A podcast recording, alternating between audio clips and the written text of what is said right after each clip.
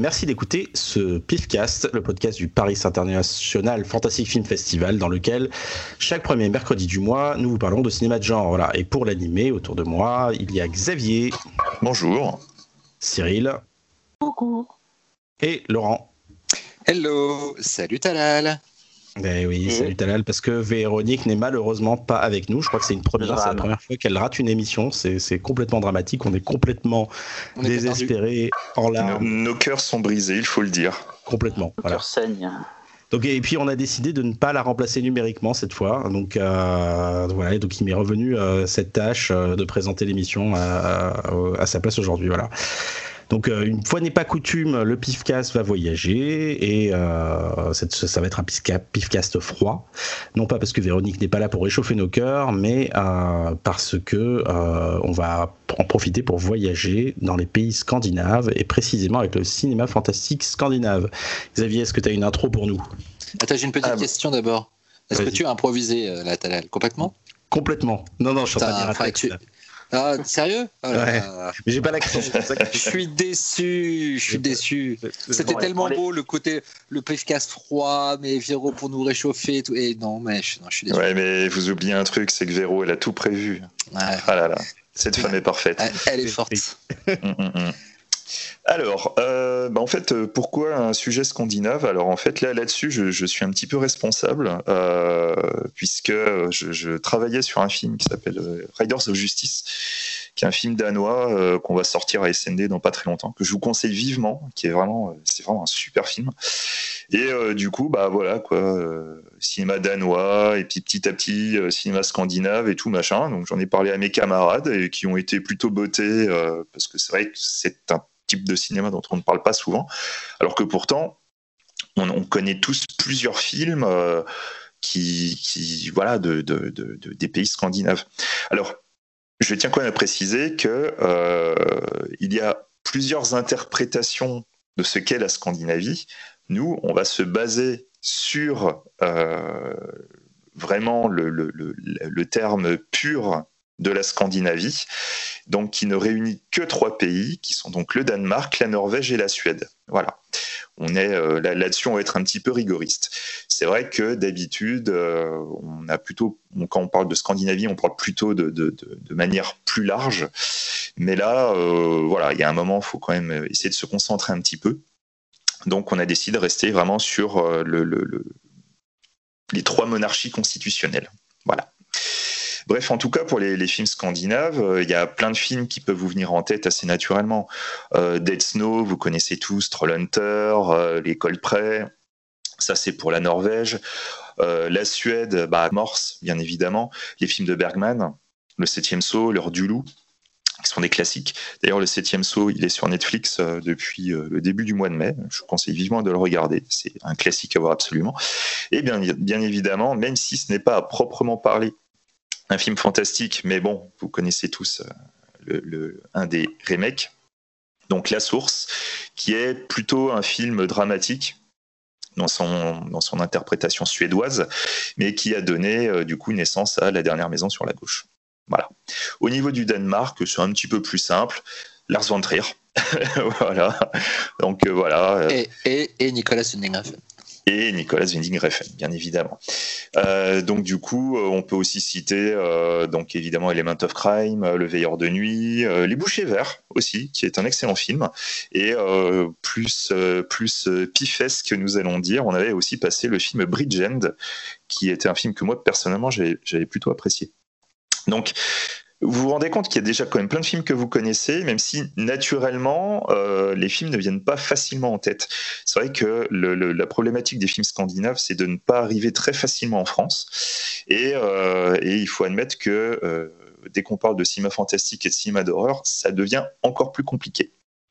Donc, à la base, on peut quand même noter trois grands chefs-d'œuvre scandinaves qu'on connaît en France aussi.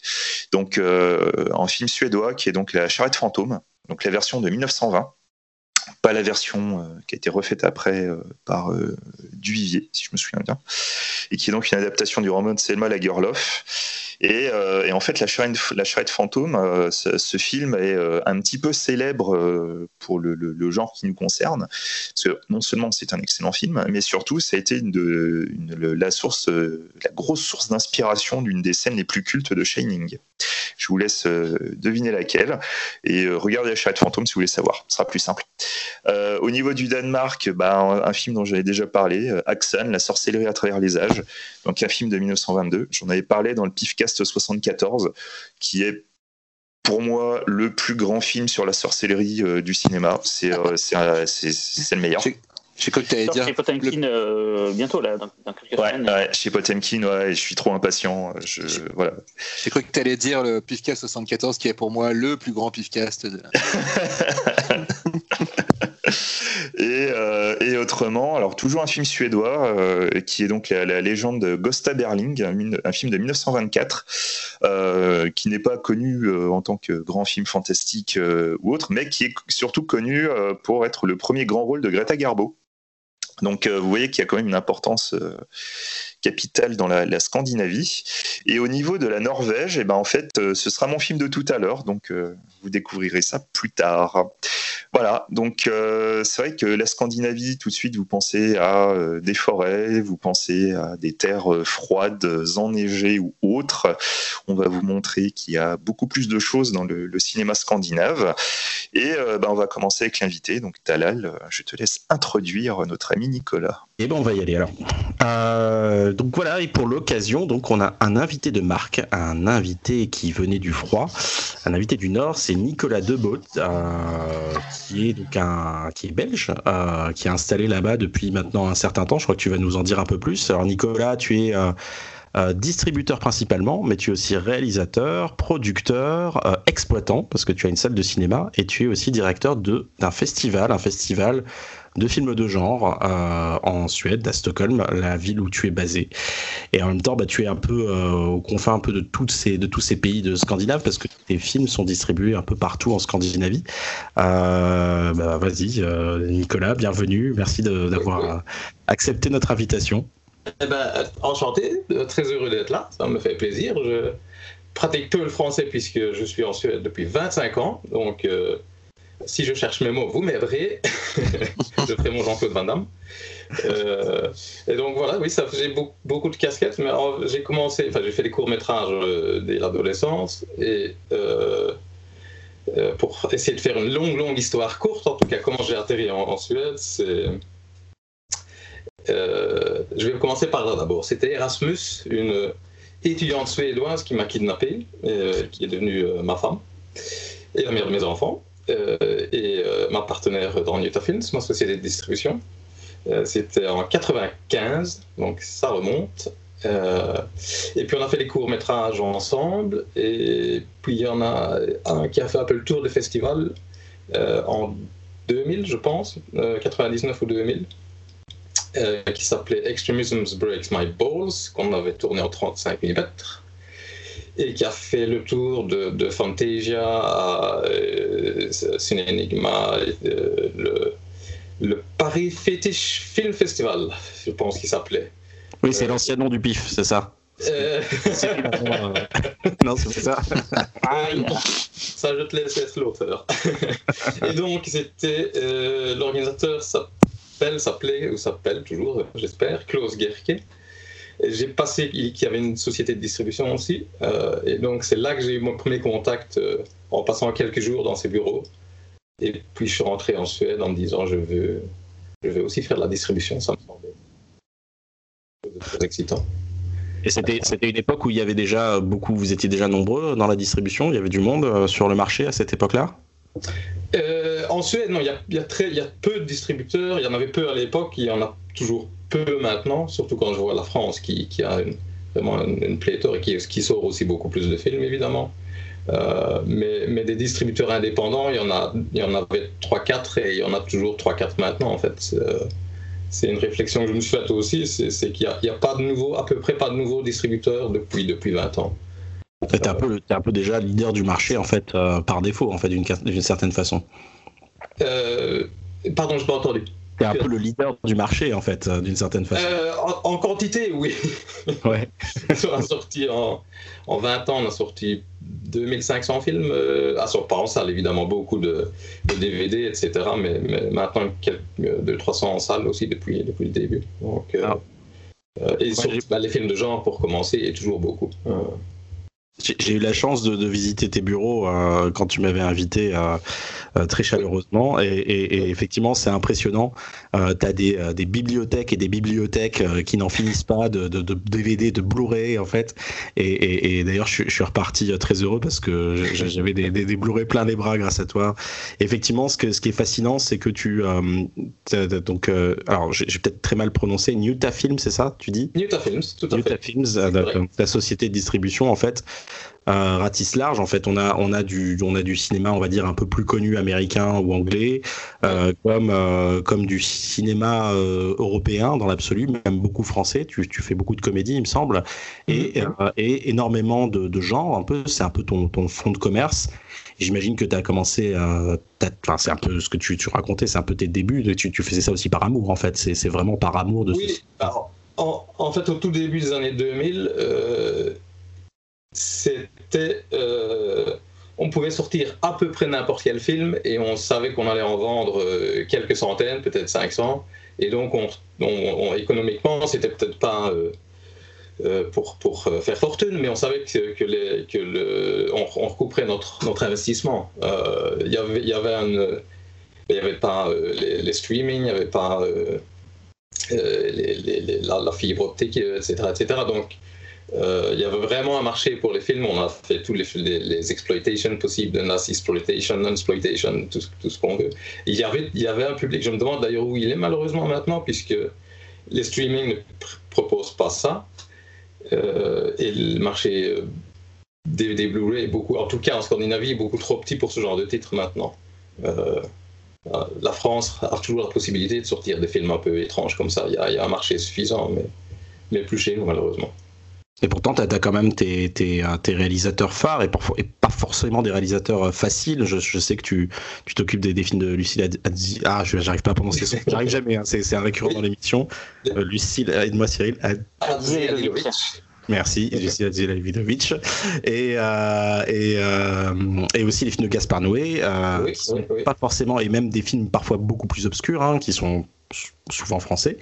Euh, des films que moi-même j'ai pas vu euh, sortis chez nous, hein, donc tu as quand même euh, ce courage de d'être un peu faire de lance de, ce cinéma-là. Ou, la conscience, je sais pas, mais je me suis toujours dit, si on savait ce qui va marcher,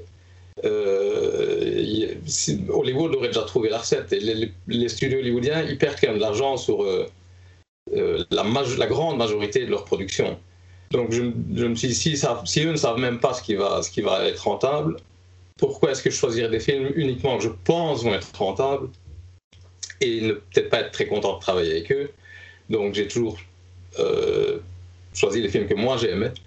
Euh, alors après, quand on a commencé à faire des sorties sales, ça évidemment c'est un peu différemment du, marché euh, home entertainment. donc là c'est plutôt les comédies pour, pour public adulte, les, les les pensionnés culturels, comme on les appelle ici. Euh, donc là, c'est plus là, c'est plus dans une idée commerciale, euh, mais pas toujours non plus. J'essaye de, je sors le film de Gaspard en salle, ça marche pas euh, très bien. Nicolas, j'ai une question. Tu sors aussi des films de patrimoine, des films plus anciens que tu essaies de, de faire découvrir en vidéo. C'est pas que des nouveautés, quoi. Non, non, non, absolument. Oui, ben, et ça, c'est, arrivé assez vite, c'est que je suis, je sors des films pour enfants, je sors des classiques. Euh, des films cultes, euh, un peu, un peu des documentaires, euh, donc très très large. Et c'est un peu la même idée de ça aussi, c'est que il y a bien quelque chose qui va marcher, ou si on met tous ces œufs dans le même panier, s'il y a un changement, ça c'est plus compliqué. donc on a toujours sorti des, B-action avec ben, Van Damme maintenant, Nicolas Cage. Euh, Scott Atkins, ce genre de choses. Euh, euh, ben, depuis le début de, la pandémie, c'est très bien parce que c'est ça en vogue qui marche, qui marche le mieux, je vais dire, pour, pour notre marché en tout cas. Donc, ah. si, on si on avait des films à RSS orientés salle, ça aurait un peu compliqué les choses maintenant. En, France, on a, on a, beaucoup se plaignent, surtout notamment dans, le genre, euh, se, plaignent beaucoup du CNC. Mais malgré tout, en fait, on a, on a une, cette, énorme chance justement d'être subventionné, notamment les distributeurs qui, qui sont beaucoup aidés. Est-ce que euh, en Suède, il y a un système euh, un peu similaire, justement, d'aide à la distribution? Euh, oui, donc là c'est du film suédois, mais c'est uniquement sur ce qu'ils considèrent être de films, je traduis euh, plus ou moins, de, qualité artistique euh, et de diversité suffisante. donc les films genre, ça, il n'y a, jamais de subvention. mais donc pour nos sorties salles de films à réessai, là on, a, on, a, des aides à la distribution. Donc c'est pour ta pomme en fait, quand tu décides de sortir un film de genre euh, qui tu, ne passera pas en fait dans, les, dans les commissions euh, institutionnelles. Absolument. À ce moment-là, c'est toi qui euh, c'est toi qui, qui prends le courage, on va dire, de sortir le film en fait. Oui, oui. tout en sachant que j'ai, enfin, je fais, j'ai toujours travaillé le plus possible en, in-house, je sais pas comment dire en français, mais donc d'avoir de ne pas avoir des, consultants pour, pour, euh, pour la vente, pour l'envoi le, au magasin. Donc j'ai toujours fait tout euh, chez nous. Donc on a un stock nous-mêmes depuis, depuis ben, euh, bientôt 20 ans. où on, fait les envois des DVD, etc. les, maintenant, les DCP pour les salles ou, les Blu-ray, etc. On a les deux employés qui font le, les, les, les masterisations, etc. Donc ça a toujours été de dans cette idée de, trouver une, euh, possible, comment faire les, productions les moins chères possibles. Euh, et donc, les employés de New Films et de Studio S, qui est le label plus orienté classique, euh,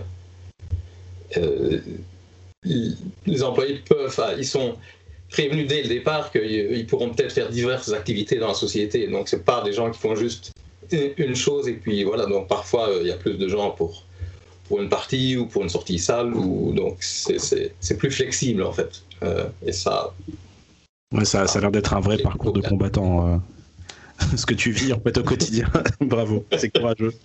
Et du coup, la, la, part de films scandinaves dans ce que tu dans ce que tu sors en fait, est-ce que est-ce qu'elle est, est-ce qu'elle est active? Est-ce que c'est vraiment quelque chose de largement minoritaire ou c'est quelque chose même qui a un écho auprès de ton public?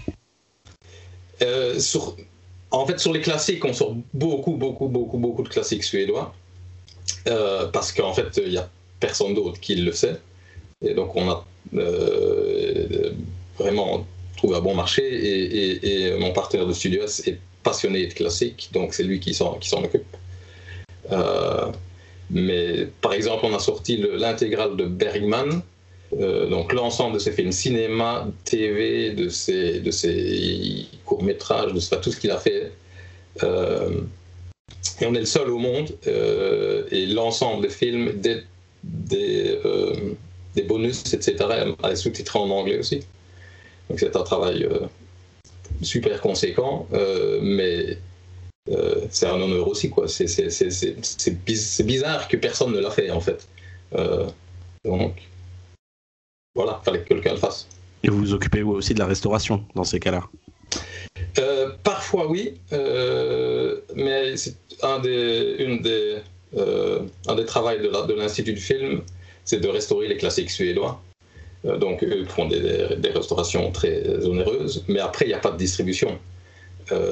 donc ça, on en profite beaucoup évidemment, puisque dans leurs objectifs, c'est de rendre les, les classiques accessibles au public mais ils n'ont pas de canal de distribution et il n'y a, pas, d'autres personnes qui le font. Donc, euh. Et maintenant, ils ont resté aussi des films moins. Euh, ils ont commencé évidemment par les grands classiques, et puis maintenant, même des films un peu plus exploitation, etc., sont, sont restaurés. Donc, c'est bien.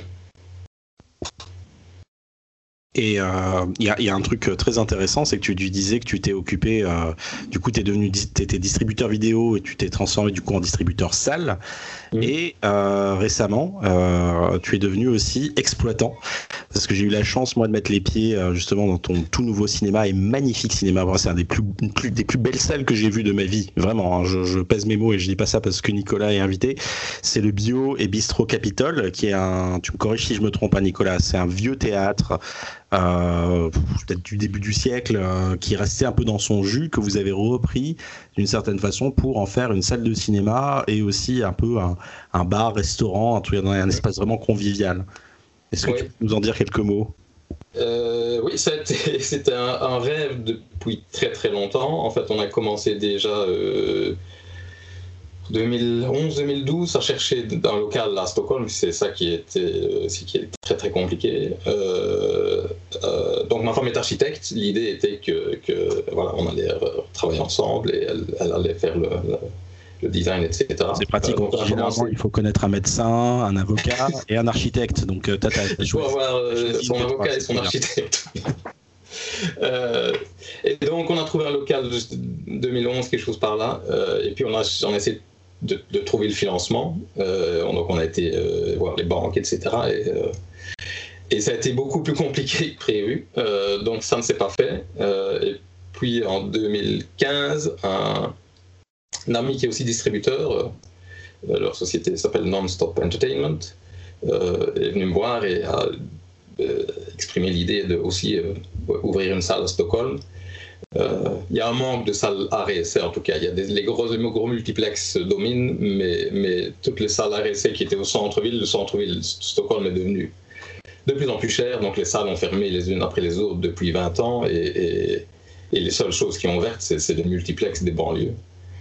Donc il y a un déficit de salles Euh, et donc on s'est mis ensemble en 2015. On a trouvé un local formidable en 2016 qui était en fait une, euh, un building qui, a été construit avec le, la, une, salle de cinéma au rez-de-chaussée dès le départ. Donc l'architecture était, pensée pour être une salle de cinéma dans les années 20. Et donc il y a cinq étages avec une quinzaine d'appartements au-dessus. Euh, mais il a fermé début 80 et puis ça il y a eu euh, un local de répète de musique studio de TV très court et puis un, théâtre et ça en fait personne n'a rénové euh, pendant plus de 30 ans et c'était dans un état assez de, voilà, non, non, rénovation totale et, le euh, qu'on appelle ça, l'assemblée des copropriétaires des appartements. Donc, on, on de trouver quelqu'un qui pourrait remettre en état. Donc, échange de, de, de, de, devenir le locataire, de remettre en état, on allait avoir un loyer très très bon marché pendant un certain nombre d'années. Euh, donc, c'est commencé comme ça. Et puis après, quand on a commencé à travailler, je vais résumer deux ans de, de, cauchemar.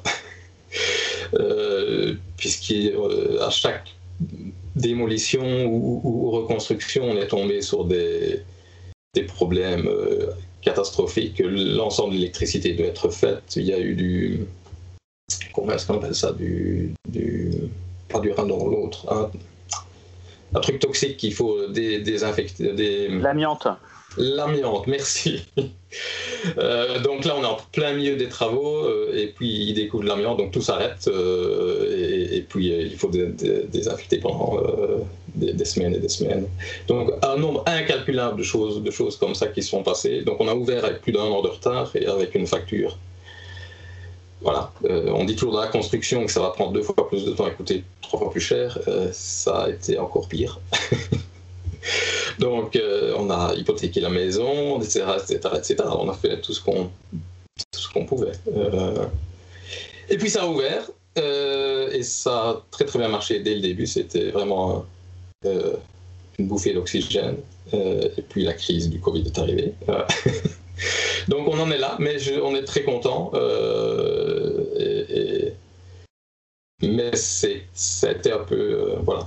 peut-être qu'un jour, je j'écrirai un livre ou je ferai un film sur euh, le parcours du combattant pour, pour ça. L'important est qu'il y a quatre salles, il y a un restaurant et, il y a une programmation, une programmation tout à fait euh, passionnante euh, au cœur de Stockholm. Ouais, mais c'est c'est assez fou. Moi, je, je, dis bravo vraiment parce que c'est. Enfin, tu vois, tu, tu, as des rêves et tu, tu, tu, tu vas jusqu'au bout en fait et tu, tu mm. es assez animé par ta passion. Moi, je suis assez admiratif bravo et puis vraiment bon courage pour la réouverture. J'espère que ça va bien se passer. Ouais, je sais pas si vous avez des questions les autres euh, pour Nico. Moi j'ai une question, c'est on, rêve tous d'avoir un cinéma à soi. Est-ce que c'est aussi bien que, que ce qu'on rêve tous ou il y a des... Euh, En fait, c'est assez paradoxal, mais, mais euh, je rêvais de, de, posséder un cinéma rock'n'roll un peu au, début de Alamo Draft House aux États-Unis. mais vu l'augmentation des coûts de rénovation, euh, il était de plus en plus impérial de faire un, pour que ça fonctionne au niveau du budget, euh, où les places seraient chères, où, au lieu de la bière euh, des séances de minuit, ce serait du vin. Donc, c'est devenu un cinéma très haut de gamme, mais du coup, on peut pas faire n'importe quelle programmation. Or, c'était ça qui me motivait au départ.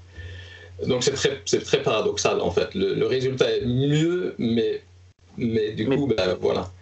Euh, donc peut-être qu'un jour, je, je, on, a, on, a, appris énormément en source, ben, il faut tous les aspects de la sonorisation, euh, au choix des projecteurs, etc., etc. Donc on a, on a quand même des connaissances maintenant. Donc peut-être qu'un jour, je ferai un petit cinéma dans un, dans un garage ou, ou, une cave qui sera l'idée rock'n'roll en fait qu'il y avait au départ. Euh, mais bon, c'est c'est ce que c'est. C'est une. Voilà. je ne sais pas si c'est possible d'expliquer. Ah oui, j'ai très bien compris. Euh, mm. Évidemment, faire marcher le, business, il faut pouvoir euh, un, certain standing, surtout par rapport au coût que tu as eu, et du coup, ben. Et tu perds pas l'espoir de faire un jour un cinéma un peu rock'n'roll. Et... Ben oui, oui, oui. Euh, et c'est passé d'un truc en fait entre amis à un truc avec un comité euh, de, de direction et des objectifs et des etc etc. Donc c'est voilà, mais c'est la réalité des choses. Ça n'aurait jamais été possible de faire le cinéma qu'on voulait au budget qu'on avait rêvé, vu le nombre de, problèmes dès, le début de, la reconstruction, en fait. Euh, mais on ne pouvait pas abandonner le enfin, Quand on a investi, il fallait continuer de toute façon. Euh, donc on a été poussé euh, vers, vers, une autre chose, en fait. Donc voilà, mais on a besoin de quelques années de vacances de plus avant de, se relancer dans un projet comme ça. Alors, en même question, Nicolas. Vas-y, vas-y. Euh, Nicolas, là, je, je, parle à ta casquette de distributeur. Euh, donc, toi qui vois tout ce qui doit être produit en Suède, euh, parce que je pense que quand quelqu'un produit un film ou un producteur veut lancer un film, il va te voir quand même pour la partie distribution. Est-ce que tu vois apparaître, comme on a eu dans plein de pays d'Europe, une nouvelle garde du cinéma de genre suédois euh, des, plus jeunes qui, ont, vu plein de films et qui maintenant veulent en faire des comme ça. Parce que chaque pays d'Europe a quasiment eu sa vague. Euh, en France, on l'a eu aussi, en, Italie, en Espagne, en, Angleterre. Est-ce que tu as vu, toi, apparaître une jeune génération de, cinéastes qui en veulent dans le genre, hein, vraiment euh? Oui, oui, oui. malheureusement, non. et ça me désole. Et on essaye de, voir ce qui pourrait être fait. mais il y, a vraiment une politique au niveau de, de, l'Institut du film et, des gouvernements successifs de, d'utiliser le, cinéma comme, comme une espèce de, vecteur politique pour, euh, pour faire. Il y a un grand, grand objectif qui s'appelait 50-50 en 2020, euh, donc 50% de, de, femmes productrices réalisatrices en 2020, c'était l'objectif. Et donc ils ont sacrifié euh, plus de 10 ans à ça, euh, à ne consacrer uniquement qu'à un, aspect politique du cinéma et pas d'essayer de trouver des talents.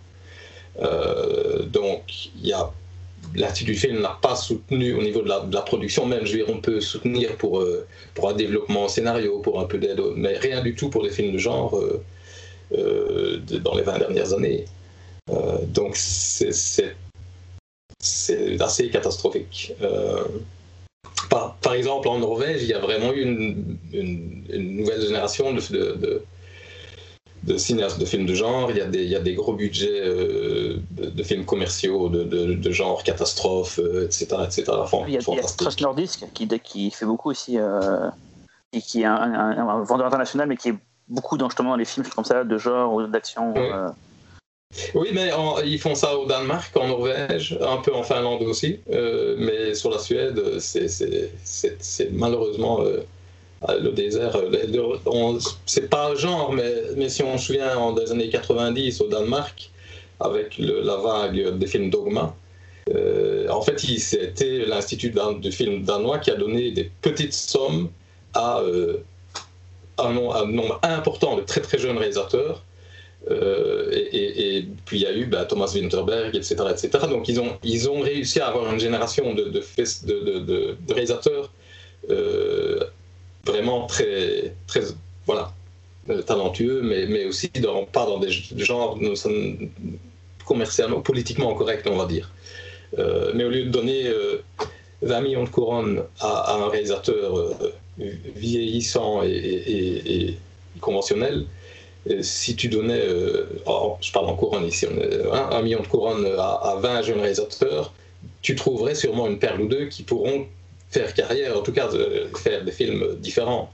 Et ça ne s'est jamais passé en Suède. Euh... Tu ne veux pas produire justement, tu ne veux pas tenter justement avec des petits budgets de, lancer, je ne sais pas si c'est un, trop gros projet, je sais pas, mais lancer quand même une vague de. je dis ça comme ça. Hein, non, mais si, en fait, euh, il y a eu. Si, euh, bah, j'ai réalisé quelques bah, courts-métrages et, et, coproduit un long-métrage de, de, de, film de genre qui s'appelle Faust 2.0. Euh, qui n'est pas aussi réussi que ce que je voulais, mais bon, j'ai un enfant qui a déjà réalisé pas mal de films, donc produire dans la famille, ce serait une bonne idée. Euh, produire pour, pour les autres, j'espère qu'il y aura d'autres gens qui vont, qui vont le faire. C'est vraiment très compliqué la production. Euh, donc, voilà, c'est.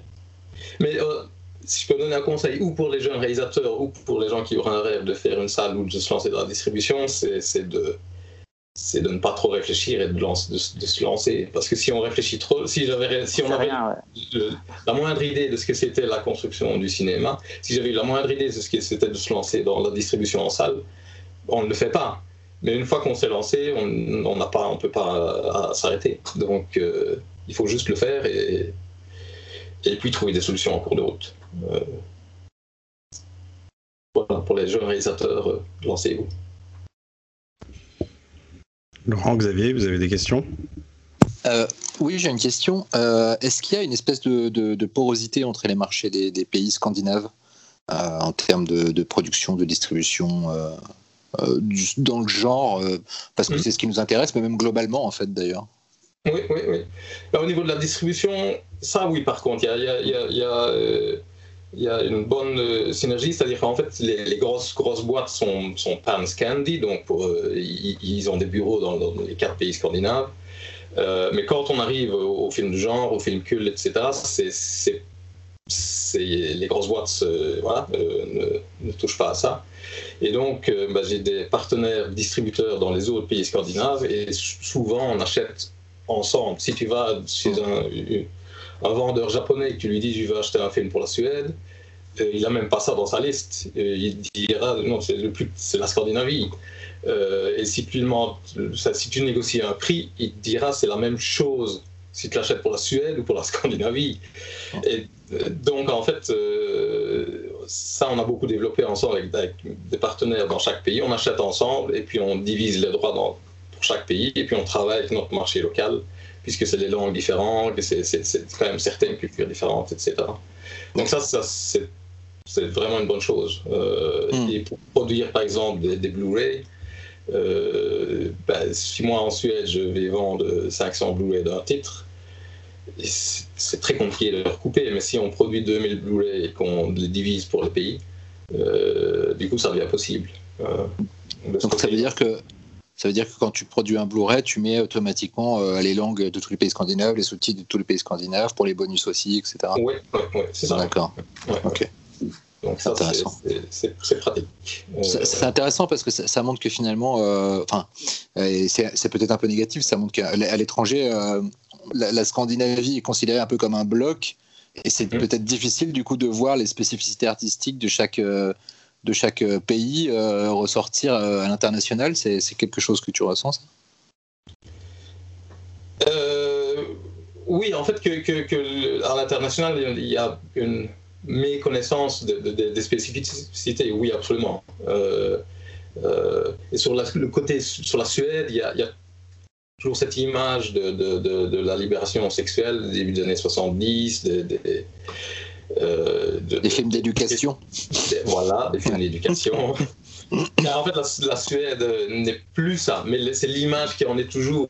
mais c'est devenu un pays très puritain où il y a de, de, censure, en tout cas de, les gens s'auto-censurent de peur de, de, de, sortir de la masse. Donc, donc cette époque-là est, est, très révolue.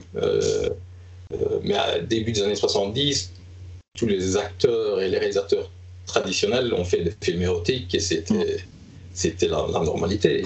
Mm. Maintenant, c'est assez bien caché. Merci. Xavier, tu as des questions? Alors moi j'étais euh, j'étais assez curieux, enfin, c'est un truc que j'ai vu de manière assez globale euh, sur les, films euh, de genre scandinave, cette volonté d'internationalisation. Et euh, sais pas si en Suède c'est le cas, mais par exemple en Norvège j'ai beaucoup vu de, de, films qui petit à petit oublient l'identité norvégienne pour créer des films qui se rapprochent de plus en plus des films américains, voire des fois si tu le tournais en anglais, tu pourrais te dire c'est un film américain. Est-ce que tu aurais la même chose en Suède? Est-ce que c'est un truc un peu global de la Scandinavie? Euh, ben, Oui, sur la Norvège, ils ont vraiment eu, depuis euh, une, une, grosse dizaine d'années, un peu plus, vraiment fait des films commerciaux à gros budget euh, qui, copient le style hollywoodien. mais en fait, je trouve que c'est plutôt une bonne chose parce que ça, c'est des films qui sont vus par euh, peut-être 800 000 Norvégiens sur leur population de, moins de 8 millions peut-être. Euh, mais c'est des films qui, qui, sont des succès commerciaux, qui remettent de l'argent dans la production et qui permettent de produire des films, euh, je dirais, à, plus petit budget ou en tout cas à moindre capacité commerciale. Donc en fait, je crois qu'il y a besoin des deux. mais, sur la Suède, les gros films, bah, c'est les, films de films policiers, je vais dire, euh, et, les drames très euh, voilà euh, insupportables à mon goût, mais très politiquement corrects, on va dire, voilà. donc, c'est difficile à dire si, si, si, si sur la Suède, il y a cette idée d'internationalisation, il y a en tout cas une idée de, de, donner une belle image de soi-même qui, qui, qui, rend un cinéma assez aseptisé, en fait, finalement. Toi-même, euh, Xavier, tu avais une autre question? Non? Bah, après, c'est euh, c'est tout bête. C'est vrai que du coup, nous, euh, nous en France, on a, effectivement une image du cinéma suédois très, très propre du cinéma d'auteur, du drame, etc. Mais là, comme ça, là, de tête, euh, s'il y avait un film suédois de genre qui, pour toi, mériterait vraiment d'être vu, euh, ce serait quoi, par exemple? Euh, Très bonne question. Bah, en fait, il y a, très peu de choses. si on parle vraiment de film de genre, ce qui est connu internationalement et qui touche le, genre, mais qui est quand même voilà, beaucoup plus commercial, je vais dire, c'est euh, Let the Right One In. Euh, en français, je ne sais plus comment il s'appelle. Euh, Morse. Morse. Ok. Qui est, qui, est, un très très bon film, mais qui, qui est entre le film d'auteur et le film de genre, je vais dire. C'est. Voilà, sinon, ben, il y a eu quelques films de vampires à gauche, à droite. Il y a Frostbite il y a 15 ans, qui est, bah, que je trouve très réussi, euh, qui était un film fait pour être entertainment, je vais dire, qui a, malheureusement raté sa sortie. Ça aurait pu être peut-être le début d'un nouveau du genre, euh, mais euh, il n'a pas marché commercialement. que tu as sorti d'ailleurs. On vient juste de le sortir, il n'était pas sorti en Blu-ray à l'époque évidemment, ni, en streaming, donc on, a, on vient juste de le sortir dans une belle édition. sinon, il y a quelques films je vais dire indépendant, mais c'est voilà. Euh, avez-vous un exemple de film suédois de genre qui, qui, que vous. Ça, c'est surtout Cyril, euh, un petit peu. Euh, oui, il y a, y a Thriller. Ah oui. Qui, qui, qui n'est pas vrai, enfin oui, qui part tout à fait un ville d'exploitation, je vais dire qui a d'ailleurs été remasterisé par l'Institut du film, formidable. Ah. Euh, le réalisateur, Boar Nevibenius, euh, euh, il y aurait moyen d'écrire un livre sur lui aussi d'ailleurs, possède toujours les droits de son film, puisque c'est lui qui l'a produit lui-même, et il, il, est impossible à, Il, demande, il demande très cher pour passer le film. Il demande Voilà. très, très cher. Euh, donc le film est sorti chez Synapse en DVD, je pense, il y a, il y a C'est ça. assez longtemps. Euh, il y a eu des tas de... de- de- bah, il a poursuivi le, le distributeur en disant qu'il n'avait pas le droit, etc. Euh, et depuis ça, il y a... il y a- voilà, nous on, adorait le sortir en Blu-ray. Euh, il a fait un autre film aussi. Il a fait trois films, un film pour enfants. Euh, euh, voilà, c'est ça, oui. oui. Euh, euh, et qui n'est sorti nulle part, lui. Euh, bah, qui existe en version pirate, évidemment, mais... mais... Il y a une VHS en France. Non, c'est vrai, il est sorti en VHS en France. Officiellement, il est, il est même sorti en salle, je crois, en France. Ah oui, oui. Euh, euh, ça, ce serait formidable de sortir en Blu-ray, mais, mais je- voilà, il- on a, des, on a essayé, on a eu beaucoup de contacts avec lui. c'est- je ne sais pas, il croit toujours qu'il est dans une espèce de, de Golden Age d'Hollywood ou je ne sais pas quoi. Euh, mais, mais et c'est un bon film aussi, c'est pas juste euh, que c'est un film d'exploitation avec euh, euh, Christina Lindbergh. Euh, c'est un bon film. Et sinon, le, dans à l'avenir, tu, enfin, je veux dire, tu, tu, tu, tu as, tu as des cinéastes en fait que tu, que tu suis, des jeunes cinéastes qui ont fait des films qui te plaisent, qui te parlent. Aujourd'hui, je parle de- dans toute la Scandinavie, hein, pas uniquement dans, dans- en Suède. Euh,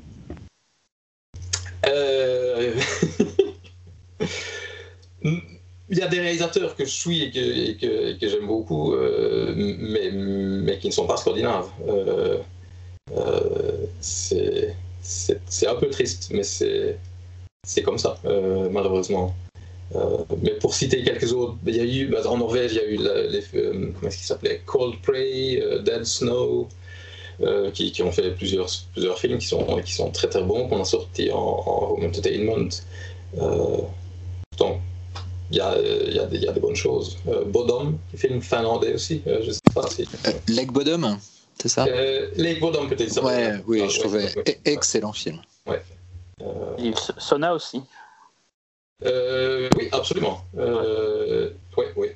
Et puis évidemment, euh, euh, euh, les, les nazis sur la Lune, euh, Iron Sky. Iron Sky. Iron Sky 1 et 2, et à suivre, j'imagine. Euh, mais ça, ça, ça fait plaisir que ça se fasse. Euh, euh, mais c'était. Est-ce que du coup le salut, on va dire, du cinéma scandinave, c'est c'est pas malheureusement comme pour certains pays aussi le- le- la langue anglaise en fait finalement, et des coproductions de plus en plus internationales ou des réalisateurs comme comme il y en a déjà. Alors je vais pas les citer parce que je vais, je massacrer leurs prénoms, leur nom, leur prénom, euh, qui, qui vont s'expatrier en fait euh, aux États-Unis pour pouvoir tourner. Euh, oui, c'est pas, c'est pas impossible. euh, mais. Oui, je- j'espère, je- j'espère qu'il va arriver une nouvelle génération de, de, de- gens un peu plus rock'n'roll qui vont, qui vont prendre les choses en main et qui vont pas essayer de, rentrer dans le système, de, faire les, les, les, les études de cinéma euh, dans le Dramatiska Institute, de faire, euh, de recevoir des fonds, enfin des, oui, des aides euh, avant de faire des projets qui vont commencer par faire des films eux-mêmes et puis, euh, voir ce qui se passe en fait. C'est un peu cette impression que j'ai, c'est qu'il n'y a personne qui, euh, qui, ose, tout simplement. En fait, moi, j'ai commencé, quand j'ai déménagé en Suède, j'ai commencé à être volontaire au Festival du film de Stockholm et puis j'ai travaillé trois ans au festival, à la programmation, pro- euh, programmation des courts-métrages, etc. Et euh, c- au festival, c'était tous des jeunes sous-payés ou pas payés. euh, et beaucoup de ces, années-là, de la fin des années 90, euh, ont fait carrière dans la distribution, la production, euh, sont du journaliste. vraiment, la plupart de mes camarades de ces années-là travaillent dans le cinéma d'une façon ou de l'autre. Mais sur les générations après, il y, a, y a- quasiment personne. Et c'est assez. on- je ne sais pas pourquoi. Et est-ce que le, il y a eu euh, il y a quelques années, euh, assez récemment, euh, le collectif Crazy Pictures qui a sorti euh, euh, The Unthinkable. Et est-ce que c'est une initiative qui a fait du bruit localement? Parce que là, pour le coup, c'est c'est des jeunes autodidactes, un peu rock'n'roll, qui ont pris les choses en main. euh, Et, ça, ça a créé quelque chose ou c'est resté un peu lettre morte? J'espère qu'eux eux vont continuer. En tout cas, c'est bien que tu, les cites. euh, je les avais oubliés. Euh, euh, alors leur film est très impressionnant sur, quand on sait le budget, etc. Donc c'est à espérer. Et c'est vrai que c'est des gens qui ont commencé, qui ont fait des, courts-métrages, des longs-métrages indépendants, et puis quand on fait ça, qu'il y a eu une très très grosse sortie en Suède, et qui a été un, un, succès commercial. Donc c'est vraiment, une, vraiment une très bonne chose, en fait. Oui, donc il y en a, je, dis, du mal. Il y a aussi euh, un groupe de, de, qui a du nord de la Suède qui a fait une sensation euh, Internet. Avec, un petit rôle de David Hasselhoff, un film de 25 minutes. Ah, c'est. oui. Ninja quelque chose. Ouais, c'est le truc. Euh, putain, ça s'appelle euh, Ils vont faire un long métrage de ça d'ailleurs et tout. Quoi. C'était à Cannes d'ailleurs, la quinzaine réalisateurs. Le court métrage a été présenté à Cannes à la quinzaine. Euh... Je vais vous dire ça. Je, suis, je suis dessus. Ninja quelque chose, je pense. Kung Fu, euh, Kung Fury, non C'est ça Kung Fury. Ouais. Oui, ça. Euh, ils sont en train de, faire, de produire un, un long métrage ou de, de, le finir, je ne sais pas. Euh, et donc ça aussi, ça c'est vraiment de, de totalement indépendant. Et, mais tu n'as pas l'impression que ça crée finalement des vocations, tu vois pas des, des, euh, jeunes, euh, même réalisateurs en herbe sur Internet, etc., qui, suivent un peu cette mouvance et, surtout, est-ce que, est que ça a un, impact dans les médias qui dirait, est-ce que ça crée une espèce de sensation de nouvelle vague en fait ou c'est pas vraiment perçu comme ça? Non, c'est pas perçu comme ça. contrairement à, comme vous disiez au début, la, vague de, de, films de genre en France, avec un, les réalisateurs, euh, Maury Bustillo, etc., etc. Euh, euh, non. et, puis, et puis les médias sont assez traditionnels aussi, donc ça, ce n'est pas encouragé. Il n'y a pas de médias spécialisés dans le cinéma de genre en Suède? Il n'y a même pas une émission de télé qui parle de cinéma en Suède. Et il n'y a pas de magazine de, de revue de cinéma ah, quoi. Enfin, il y en a une ou deux très très limitées qui parlent uniquement de films prétentieux.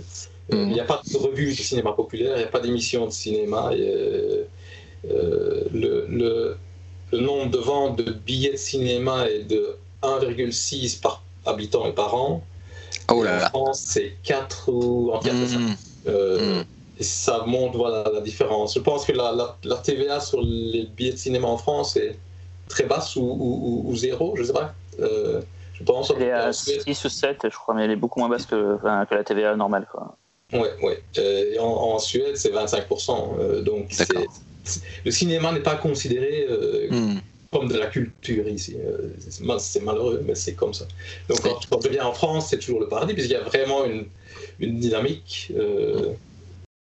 C'est marrant parce que nous en France, on dit toujours qu'on est moins actifs que d'autres voisins ou d'autres pays, et puis finalement, on regarde jamais si l'herbe est moins verte ailleurs. Oui, ben on, est jamais, on est toujours un peu frustré. Ou, ça, ça a été mieux, c'est un peu moins bien, mais ça reste, mm. euh, pour moi, euh, voilà, la, capitale du cinéma, euh, c'est la, France, c'est Paris. ça, c'est clair. quand j'étais étudiant, j'allais à Paris, c'est aller dans, dans les, la cinémathèque. Mm. milieu des années 90, voir les films de John Woo, ce genre de choses, c'était voilà, c'était le seul endroit où c'était possible. Hmm. C'est une autre éducation. Euh... tu, tu, je pense que tu, tu, dois quand même inspirer pas mal de gens parce que malgré tout, enfin, tu as créé un festival et je pense que le, le, rôle de festival, c'est aussi de, de, faire rêver euh, des jeunes spectateurs qui, qui, qui, ont, qui se disent qu'il y a peut-être la possibilité de, de, devenir aussi réalisateur. Moi, j'ai été à ce festival, ça s'appelle Monster of Film. Euh, c'est un super festival euh, qui est aussi euh, diffusé parce que je crois que c'est réparti un peu dans tout Stockholm, dans d'autres salles d'art de Stockholm. Donc, bien sûr, les films sont diffusés au Bio et Bistro Capitol, donc ta salle de cinéma. Et euh, tu, tu, peux nous parler un petit peu de, de ce festival-là, parce que j'imagine que c'est encore un rêve d'enfant où tu as dû cocher ta, ta checklist de ce que j'aimerais faire encore dans mes rêves que je n'ai pas encore fait. Donc tu as créé un festival de films de genre. Parle-en nous un petit peu. Mm-hmm. En fait, euh, on, devrait fêter nos 10 ans cette année. Euh, l'édition 2020 était très limitée, mais on a tenu à le faire quand même. Donc on a, mais on a dû voilà, couper beaucoup dans, dans, dans dans toute la programmation, euh, le nombre de salles, etc. etc. Euh, et cette année, c'est toujours incertain sur comment l'automne va être. Donc, euh, on va peut-être fêter les 9.5 pour garder les 10 ans pour, euh, pour 2022. Alors, on ne sait pas encore. Euh, c'est ce qu'on a fait sur le PIF, hein. sur le Festival du Paris. On a, on a, on a fait une édition que finalement on n'a pas fait, mais on avait pris une version 9.5 l'année dernière. Ah, On n'a pas fait finalement, et du coup, on est censé faire les 10 ans là en, décembre. Ah, ben, j'espère que tout sera redevenu normal et, que ça pourra se passer. oui, en fait, c'est donc je salue Johanna Olmin qui, qui en fait a fait une journée du cinéma fantastique euh, il, y a, donc euh, dix ans. Et euh, c'était trois films de Newton Films. Donc on s'est rencontrés de cette façon-là, quand elle a demandé à pouvoir projeter des films. Et puis, suite à ça, on s'est, associés et on a lancé le festival vraiment officiellement l'année après sur, sur trois jours. Et puis maintenant, on est sur une semaine. Et c'est, oui, c'est, un vrai plaisir parce qu'en fait, euh, euh, c'est là qu'on rencontre notre public. Euh, quand on est distributeur, c'est pas très, c'est pas un contact, je vais dire, direct avec, les gens qui, partagent notre passion. Donc le fait d'avoir un, festival, c'est, ça nous a permis ça aussi de vraiment être avec les gens qui, passent, qui partagent notre passion. Donc c'est un plaisir. On, a, on présente chaque année, on a, on a, on a trouvé un, euh, une façon de, de, faire le planning qui est euh, en semaine euh, des, classiques de films de genre, le, jeudi un, ou deux films nordiques, et puis le vendredi on a des, des, séances de, de, nuit.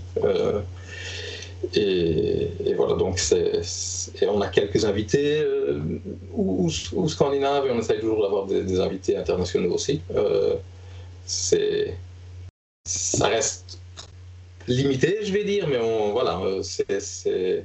J'ai, quand même eu la chance de, voir Eden en copie 35 mm chez toi avec Jack Shoulder juste à côté de moi qui, faisait des blagues. Ça, c'est un souvenir qui va rester gravé euh, longtemps. c'est un personnage, il faut le rencontrer. Euh, il, est, passionné, passionnant, euh, et un peu plus, plus large que, je ne sais pas comment on dit, bigger than life. il y a, d'autres festivals de genre, tu crois, en Scandinavie Vous êtes Oui, en fait, il y a le, le, FFF, le Fantastic Film Festival, qui est à Malmö-Lund, qui a 20 ans d'existence, ou 21, je ne sais pas, quelque chose comme ça, euh, qui, a eu des hauts et des bas, je vais dire, qui a vraiment une époque, je vais dire, un âge d'or qui est peut-être un peu passé malheureusement, euh, où, il y avait vraiment beaucoup d'invités, euh, mais sont, Malmö sont des villes assez de taille moyenne, je vais dire, donc c'est compliqué de trouver, c'est, la Suède est grande, donc c'est à 600 km de Stockholm, donc c'est voilà, ça reste pour, le, pour les gens de, la ville et les quelques courageux qui font, le voyage, mais euh, c'est compliqué pour eux économiquement de, voilà, d'organiser un festival international en fait. Euh, et c'est compliqué aussi pour nous d'ailleurs. Mais au moins on est à Stockholm où il y a, sur le grand Stockholm la banlieue large, il y a 2 millions de, de gens. Donc c'est voilà, euh, un peu plus facile de trouver des fous pour venir voir euh, les films de, Jack Shoulder ou, ou, autres. En tout cas, j'ai eu la chance euh, d'avoir été témoin de, de, voir des salles pleines et euh, ça montre finalement de, la présence d'un public, d'un public de genre, d'un public qui est là pour voir ces films-là. Et je pense que bah, ça te fait chaud au cœur aussi de voir que voilà que qu'il y a un public en fait pour qui te, qui te, motive pour faire ce, le film le cinéma que tu fais quoi que tu que tu continues de défendre quoi Absolument. Ben, j'ai passé mon adolescence au, au, BIF, euh, puisque je, donc, je suis liégeois, euh, avant d'être devenu stockholmois. Et c'est pour moi, c'est, ça a été formatif, je ne sais pas comment dire, euh, ça a été vraiment des, des, ambiances au passage 44 qu'on n'oublie pas. donc c'est à notre échelle, on essaye de, de, recréer un petit peu ça. Euh, de, de, lancer des passions et, de se faire plaisir. Bah écoute, j'ai hâte d'y retourner. Euh, merci beaucoup Nicolas Debot, merci d'avoir été euh, notre invité. C'est vraiment super d'avoir partagé ton point de vue sur le cinéma scandinave, sur, sur ce, enfin, voilà, ce cinéma dont on va s'étendre au cours de cette émission. Grand merci et j'espère venir vous visiter au festival un jour. Bah, c'est pour, sûr, pour Cyril, ça, Xavier. merci, merci. Merci. À bientôt, Nicolas. Vous revoir. Merci, merci beaucoup. À bientôt. Bon, donc du coup, euh, après cette passionnante interview, je vais reprendre et donc je vais vous parler de mon film. Donc je vous ai un petit peu teasé dans l'intro euh, ce fameux film norvégien. Euh, c'est un film de 1958. donc, vous remarquerez que au niveau de la Norvège, le, premier grand film fantastique arrive plutôt vers 1958. personnellement, j'ai pas mal cherché pour voir ce qu'il aurait pu y avoir avant d'aussi marquant que les, films que je vous ai cités. Et j'ai rien trouvé de, ce niveau-là. Donc si quelqu'un a une information que je n'ai pas prouvée, euh, qu'il parle euh, sur Facebook, euh, dans les commentaires, ou qu'il se taise à jamais. Voilà. Donc je vais vous parler donc du film de Dédodestian de 1958, qu'on pourrait traduire par Le lac de la mort. c'est un film de Kerr Bergström, qui a été considéré, enfin qui, en fait, il y a eu un moment c'était en 1998. Il y, a, il y a 101 critiques de films qui ont essayé de déterminer les plus grands films norvégiens de tous les temps. Et euh, Dead est arrivé quatrième. Donc, pour vous dire que c'est quand même un, film plutôt velu. Et c'est un, film qui a une importance capitale dans le, cinéma norvégien. Euh, et, c'est en plus l'un des films fondateurs du, cinéma de genre euh, norvégien. Donc euh, c'est vraiment très important à voir, ne serait-ce que pour la culture. Voilà, donc en fait, bah, le pitch est plutôt simple. En fait, on va suivre six amis donc euh, six, amis qui ont la, trentaine, qui vont, euh, qui vont partir euh, dans la région d'Osterdalen, qui est une, région qui, est dans l'est de la Norvège. Et ils partent dans un, chalet pour retrouver Bjorn, qui est donc le, frère jumeau de Liliane, qui est, est une des femmes du groupe d'amis. Euh, il s'était isolé dans ce chalet et euh, quand le groupe d'amis a décidé d'aller les rejoindre, euh, enfin d'aller le rejoindre, ils, ils ont envoyé des lettres, mais ils n'ont jamais reçu de réponse.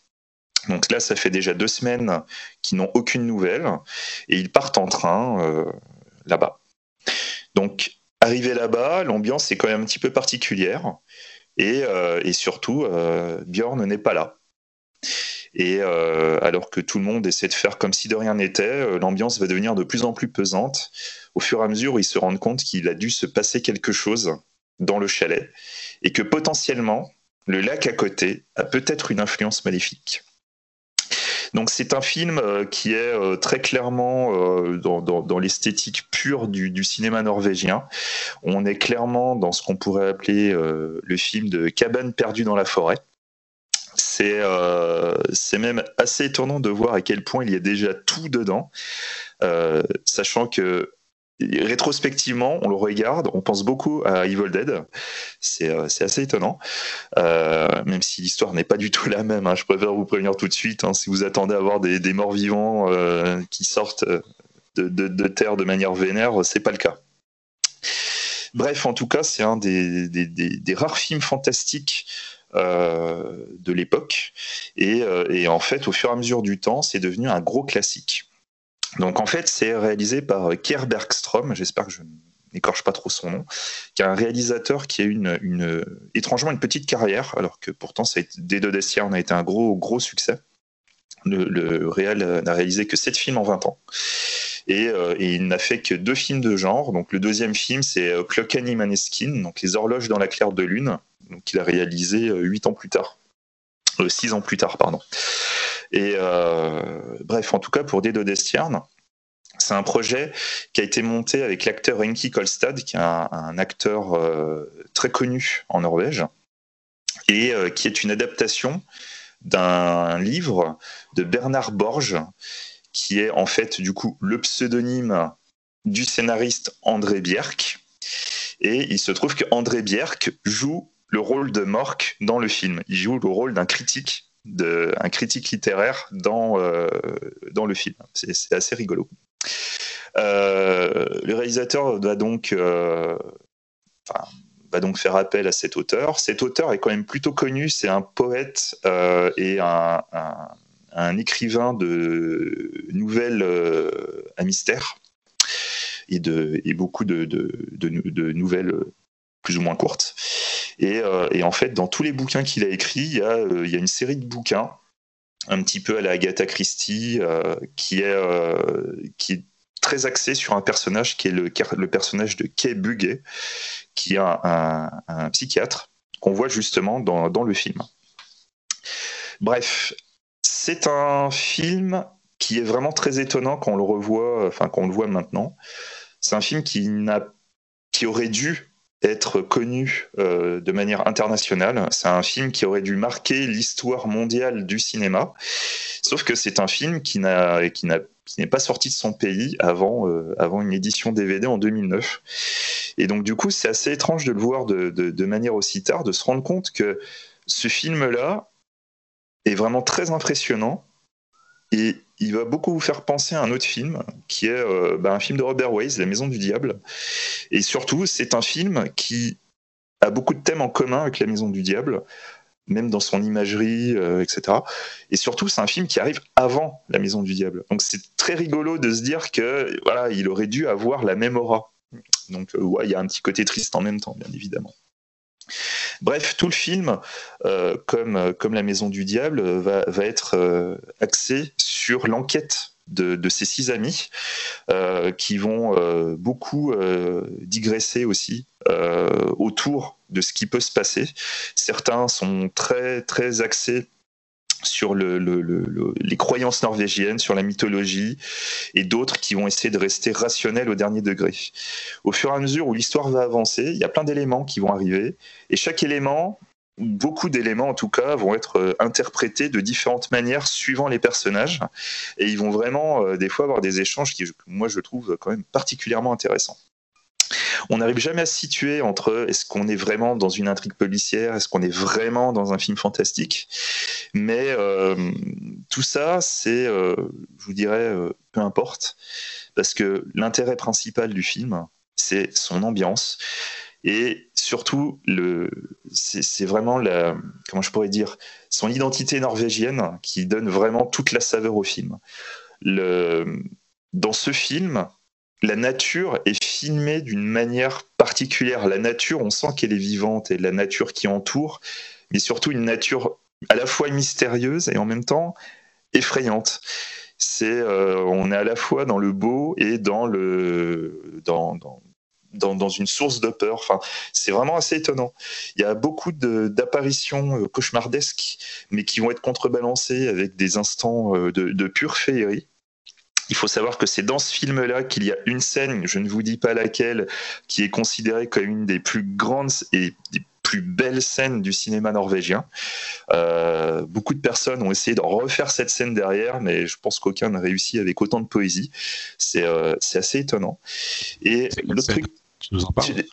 Mais justement, je ne veux pas en parler. Je ah. laisse les gens découvrir. justement. Il y a des chances que nous, on en parle. Euh, bah, je te fais confiance.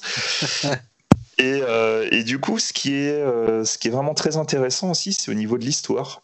Parce que l'histoire, vous allez voir, mélange beaucoup de choses dans le côté policier, dans le côté fantastique, dans le côté mythologie, et y compris dans la manière de filmer certaines choses. Vous allez voir a un moment, il y a, il y a un oiseau qui est filmé de manière très particulière. Euh, vous verrez, c'est voilà, il y a un mélange de beaucoup de choses et du coup, on se retrouve avec une intrigue plutôt complexe, euh, une intrigue qui n'est pas là pour plaire à tout le monde, clairement, parce qu'il y a un sujet qui est quand même, je trouve, un petit peu chaud pour l'époque, mais on y va franco, il n'y a aucun problème, allons-y.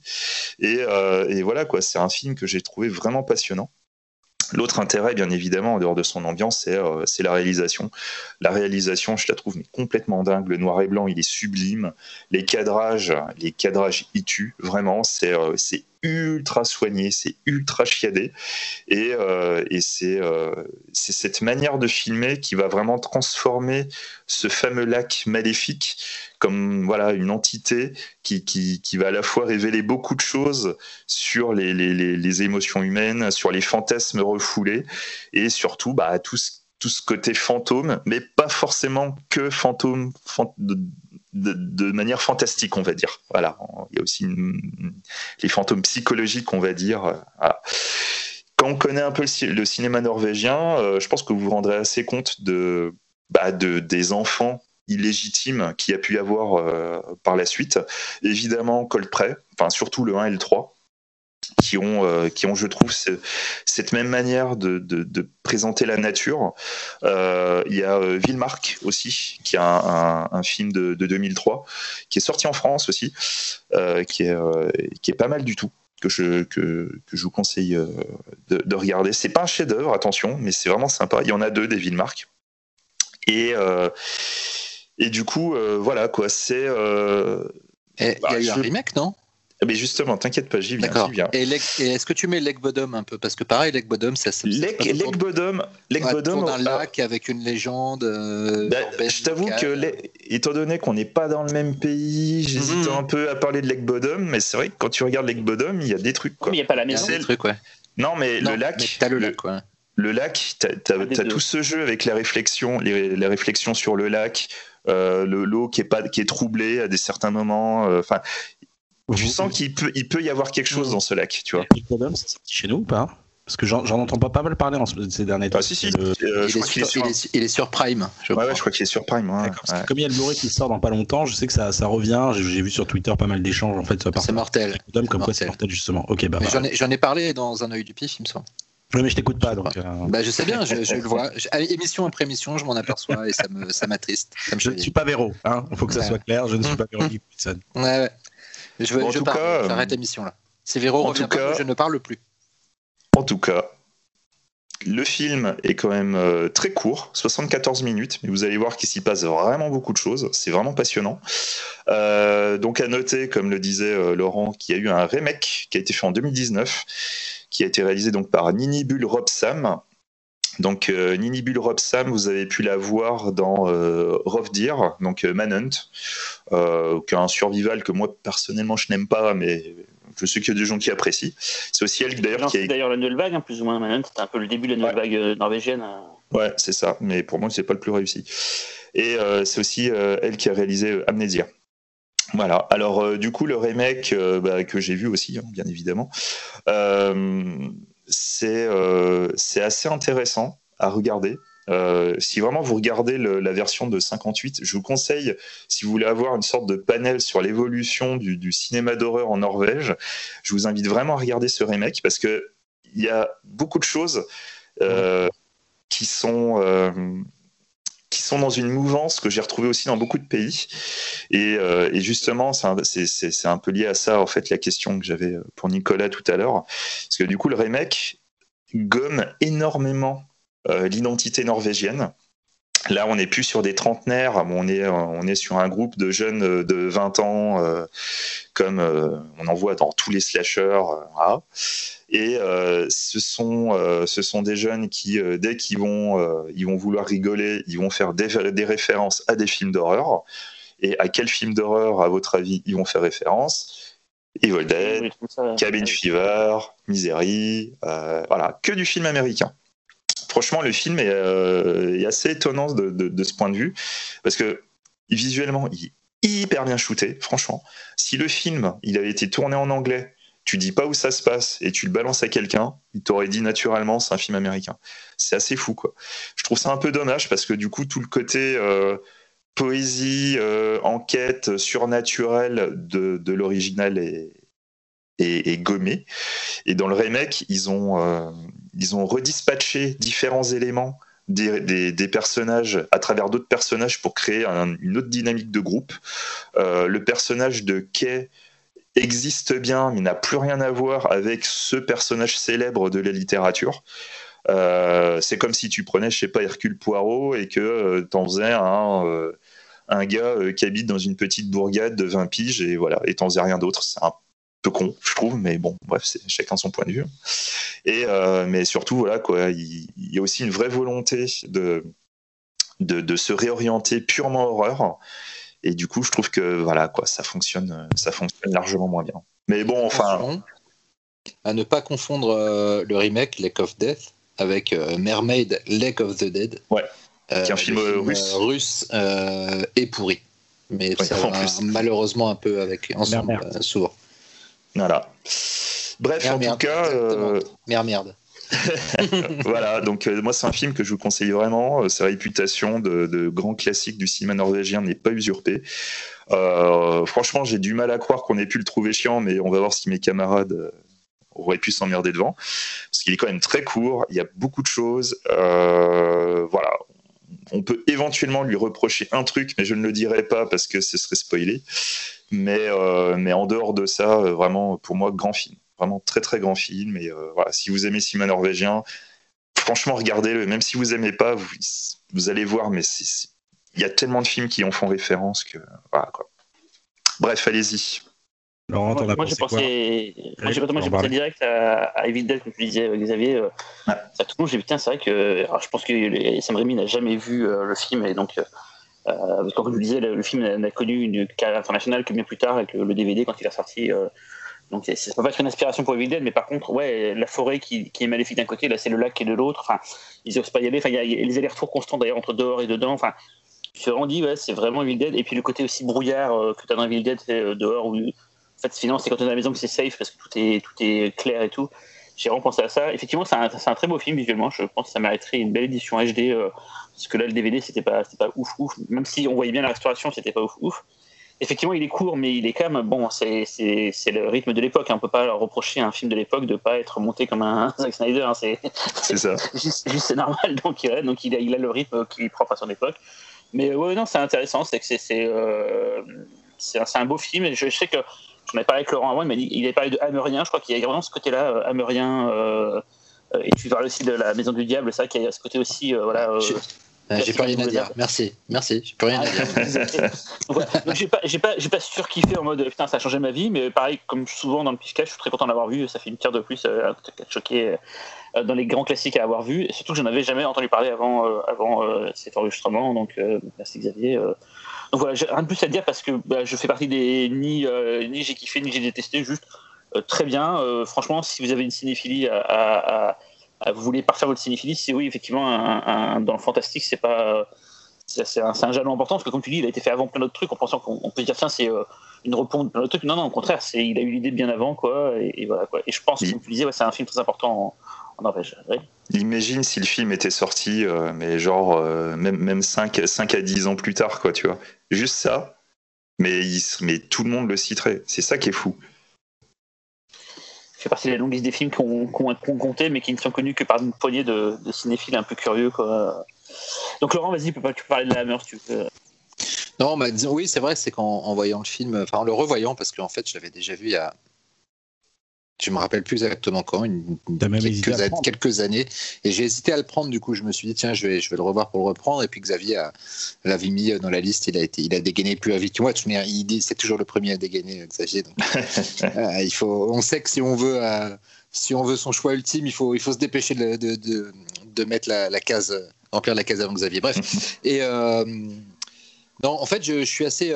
c'est vrai que je trouve qu'il y a je pense que ça vient d'un truc sur lequel tu as mis le doigt, Xavier, c'est sur l'opposition entre euh, cartésien, cartésianisme et, euh, euh, et, croyance dans le, dans le surnaturel. C'est-à-dire que tu as, ces discussions de salon, en fait, qui, qui, qui, qui sont le nerf théorique du film où les personnages échangent sur la nature des événements, etc. Et qui m'a beaucoup rappelé finalement, en effet, euh, certains films Hammer ou, et puis presque Amicus aussi, parce que au début, tu as presque l'impression que tu vas avoir une, un peu une, une, sorte de forme de film à sketch. Et quand tu y réfléchis, c'est un peu ça. C'est pas un film à sketch, mais en revanche, il y a vraiment des segments qui sont très clairement euh, euh, construits, euh, séparés les uns des autres, par ces scènes de discussion et de théorisation sur ce qui se passe, etc. Et je trouve que c'est une construction assez étonnante qui peut faire aujourd'hui, on va dire, le, la, faiblesse entre guillemets du film parce qu'elle impose un rythme assez particulier de. euh, j'ai eu, la, eu la, scène fantastique. Maintenant, je sais que les personnages vont discuter, vont rester assis dans la maison, et donc il peut y avoir peut-être une, une certaine euh, frustration à ne pas voir plus se mêler euh, euh, le discours et l'action. Mais bon, c'est, ça reste un film de 1958 qui est déjà vachement en avance sur tellement de choses qu'on va pas trop en demander. Et c'est peut-être un peu son seul défaut. Euh, en revanche, donc déjà, il y a cette atmosphère qui est quand même très intéressante. Et puis, alors visuellement, euh, je ne spoilerai pas, monsieur. euh, Oh. je, je sais que tu n'attends que ça. Mais en effet, la scène dont on parle, j'espère juste qu'on parle de la même, on en reparlera après.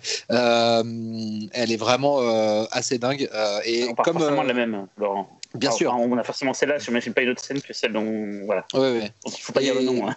Et ce qui est marrant, d'ailleurs, c'est que tu citais la, Maison du Diable et complètement. euh, si, vous avez un souvenir un peu flou de la Maison du Diable, je vous invite à le revoir. C'est simple. Il y a tout Evil Dead dans en matière de mouvement de caméra dans la Maison du Diable.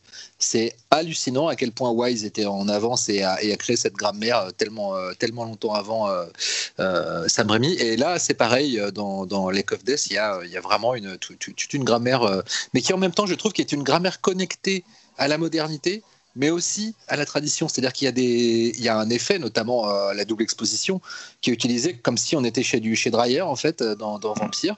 Euh, cette, ambiance comme ça. Et en même temps, la façon dont c'est monté, euh, sonorisé, etc., euh, fait que ça a beau être un des plus vieux trucs de l'histoire du cinéma, déjà même à l'époque où c'est utilisé dans Lake of Death, c'est, quand même étonnant de, de modernité et d'impact sur le spectateur. Donc il y a vraiment des moments comme ça qui sont très étonnants à voir. Et, en effet, j'aimerais bien un, Blu-ray pour vraiment profiter de, tout le potentiel du film qui, je pense, oui, est un petit peu, un petit peu minimisé par le- le- le- la, la- la cap- la qualité technique de- des, des masters disponibles aujourd'hui. Mais euh, non, vraiment, vraiment un très chouette film.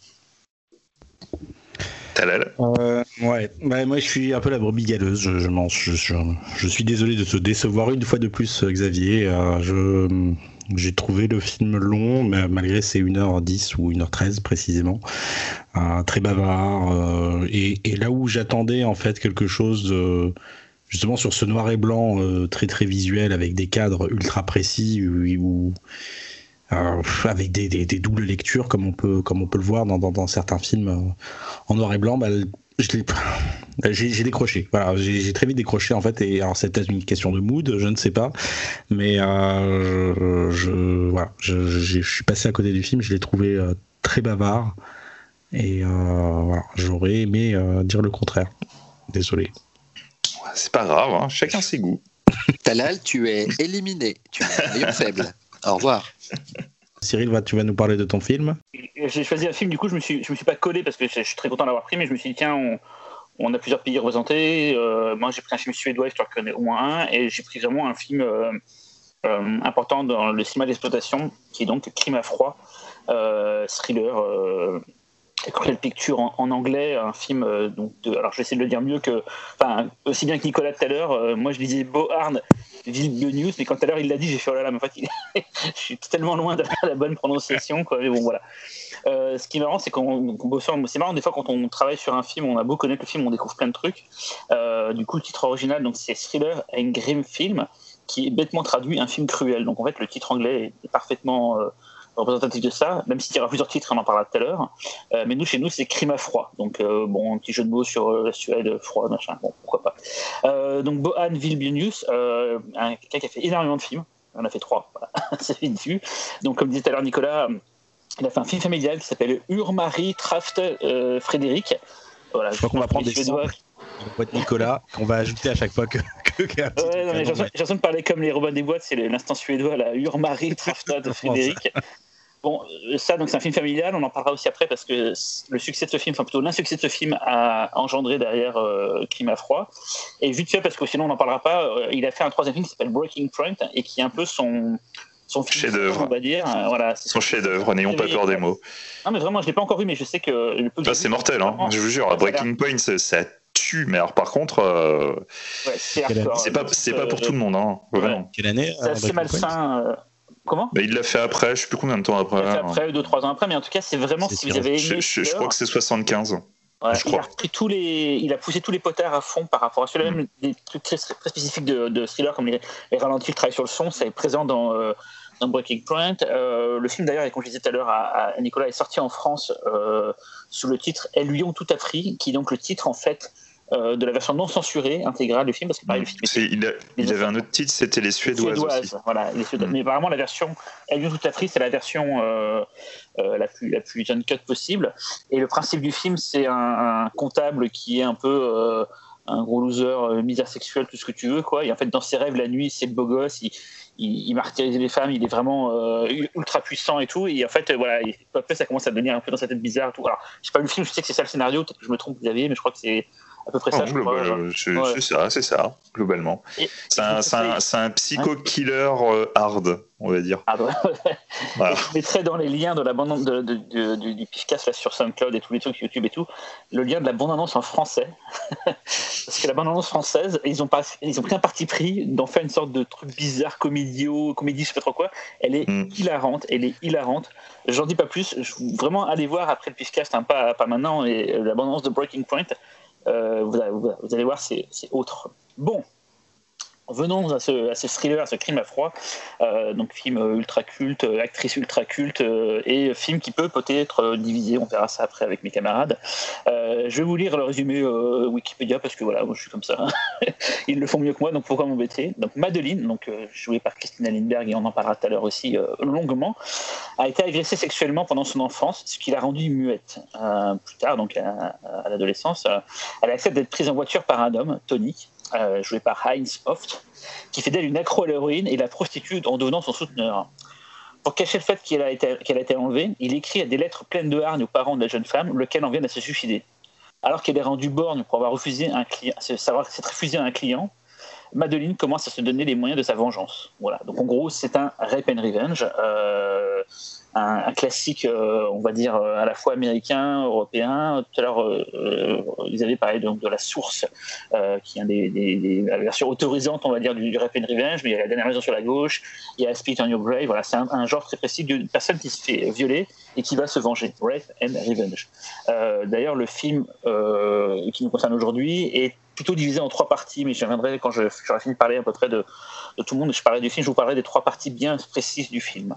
Euh, donc, euh, le réalisateur, donc Bohan Vibunius, je suis désolé hein, de, massacrer son nom, en gros, s'est tapé, un four monstrueux sur son précédent film, son film familial. Et du coup, en gros, il s'est dit, bah, je vais faire le film le plus commercial jamais réalisé. Et donc, il se dit, bah, en gros, euh, je vais mettre du sexe, de la violence, euh, je, vais, y aller à fond dans, tous les potards pour euh, que ça, fonctionne, pour que ça crée un culte. Euh, ce qui n'y a pas forcément réussi parce que tu le film a subi beaucoup de censure de la part de la Suède, ce qui était très bizarre à l'époque. C'était pas commun, mais il s'est vraiment fait caviarder et tout. Donc, il n'a pas forcément eu l'estime qu'il aurait voulu. En tout cas, l'estime il l'a eu, mais plutôt le côté financier, il n'a pas forcément revenu sur ses, sur sur ses, dépenses. Quoi. on en parlera aussi, le film a été caviardé de séquences pornographiques, parce qu'à l'époque, il y avait la tendance au Danemark et en Suède, qui était dans la liberté donc, euh, il en a profité pour ajouter des scènes-là, et on en parlera beaucoup aussi parce qu'il y a différentes façons d'appréhender le film euh, en fonction de ça, un peu comme euh, les séquences de meurtre d'animaux dans Cannibal Holocaust ou les séquences hard rajoutées dans, Caligula. Il y, a, il, y a, des petites appointances, mais on, on en parlait tout à l'heure et je dirais pourquoi telle, version est peut-être mieux qu'une autre et tout. On, aura l'occasion d'en parler beaucoup. truc important à signaler, c'est que donc Beau, on va l'appeler Beau, hein, c'est plus simple pour moi, Beau, a fait par le passé, il était assistant réalisateur euh, Diegman Barman, donc le réalisateur de La Source, sur Persona et L'heure du loup. Donc peut-être que euh, son inspiration euh, pour Crime à froid peut-être chercher de ce côté-là, ou, peut-être pas. Euh, je ne dis pas dans sa tête, je ne sais pas sa place. il a aussi travaillé avec une autre grande figure du cinéma, d'auteur suédois, Bo Wilderberg, et il a bossé avec lui sur le film Un flic sur le toit. Donc, je parlais tout des trois actes. le film est donc, on peut voir la première partie, c'est la dépossession, en gros, du corps de Christine Lindbergh. Donc, elle se fait à la fois d'abord la fois violée donc par quelqu'un euh, qui fait qu'elle devient euh, euh, mutique, puis plus tard séquestrée, forcée à la prostitution, droguée, donc elle perd de son corps. Donc on va dire le premier tiers du film, je sais pas si c'est le premier tiers, c'est un peu plus, parle de ça. Le second, la seconde partie du film, elle va reprendre son destin en main. elle va du coup s'entraîner, apprendre à la manier des armes, à conduire des façons sportives des voitures, à, les arts martiaux. Donc elle va pour but du coup de, de, de, de devenir elle-même une arme, de pouvoir elle-même être la, source de sa vengeance. Et la troisième partie, bah, du coup, c'est ce qu'on attend toujours dans un Rap Revenge, c'est la partie Revenge, où elle va aller s'attaquer à tous ceux qui ont, qui, qui, ont fait du tort pendant tout ce temps-là. Donc voilà, ça c'est le donc voilà, attends, je reviens sur mon truc. Euh, voilà, donc euh, Christina Lindbergh. On peut pas ne pas parler du film sans parler de Christina Lindbergh. Euh, c'est le truc qui a rendu le film célèbre, c'est cette actrice. Alors, je vais faire un petit parcours de sa, sa vie. Elle a été donc mannequin, enfin, elle a posé nue pour plusieurs magazines masculins quand elle était quand elle avait 18 ans, quand on faisait ses lycée, donc dans, des, dans revues telles que, telles Actuel et Lectir, donc des revues suédoises. Euh, elle a ensuite même posé dans des magazines euh, tels que Penthouse en, Angleterre, Playboy aux États-Unis et lui en France. Euh, voilà, elle a fait beaucoup, beaucoup, beaucoup, beaucoup de, films érotiques euh, des, euh, des, nudistes, comme on disait à l'époque. Pour les plus connus, il y a les Schwelchen Report. Je pense que vous avez de sourire quand je dis ça, Donc, elle a fait plein de films érotiques en, Suède. Et son tout premier film a été une production américaine qui s'appelait Made in Sweden, qui a été donc tourné en Suède avec des, acteurs suédois. Donc c'est comme ça vraiment qu'elle a fait son, son, son, a fait son, petit réseau, sa, sa, sa, petite notoriété quoi. Euh, elle a même été d'ailleurs deuxième rôle dans une comédie euh, de Jan Andolf qui s'appelle Romatnad, qui est sorti en 1970 et qui a été vu par plus de 250 000 Suédois, donc c'était vraiment un gros succès commercial. Euh, et en fait, avec le film Exponerad, elle a été beaucoup remarquée à Cannes en 1971 c'est comme ça qu'à l'international, elle s'est fait un peu repérer en fait. Ça a pu quitter les frontières de la Suède. Euh, elle a donc fait beaucoup après cette, cette, euh, découverte à Cannes. Elle a fait beaucoup de films d'exploitation euh, en Allemagne et au Japon. et vous allez me dire, comment au Japon? Parce que l'Allemagne, on peut à peu près comprendre comment elle se retrouve en Allemagne, mais comment elle s'est retrouvée à faire des films au Japon? C'est qu'en fait, elle faisait une campagne pour le lancement du film Exponera, dont je vous ai parlé juste avant. Euh, elle est partie faire un voyage publicitaire au Japon, mais comme elle était très connue là-bas, eh ben, des réalisateurs euh, sur place en ont profité pour lui demander d'apparaître dans les films qu'ils étaient en train de préparer. Et donc c'est comme ça qu'elle s'est retrouvée euh, dans un film de Norifumi Suzuki qui s'appelle Sex and Fury, que vous connaissez sûrement parce qu'il est sorti dans un, double coffret chez HK Video, qui est un, des classiques de la de, de Pinku Eiga. Et elle apparaît aussi dans un documentaire qui s'appelle Kyoto Connection de Sadao Nakajiwa. C'est comme ça qu'elle s'est retrouvée à, être au Japon, ce qui est super curieux. Euh, et d'ailleurs, je pense que beaucoup de modes euh, de l'époque au Japon, comme les, jeunes filles qui ont des yeux euh, masqués par un bandeau pirate, je me demande si ça vient pas d'ailleurs de la notoriété de. Mais ça, c'est moi qui extrapole hein, de, Christine Lindbergh. comment après donc après, elle s'est retrouvée à jouer donc dans dans thriller crime à froid. donc elle est encore dans l'exploitation, mais là tout d'un coup ça devient à la fois érotique mais aussi plus de violence.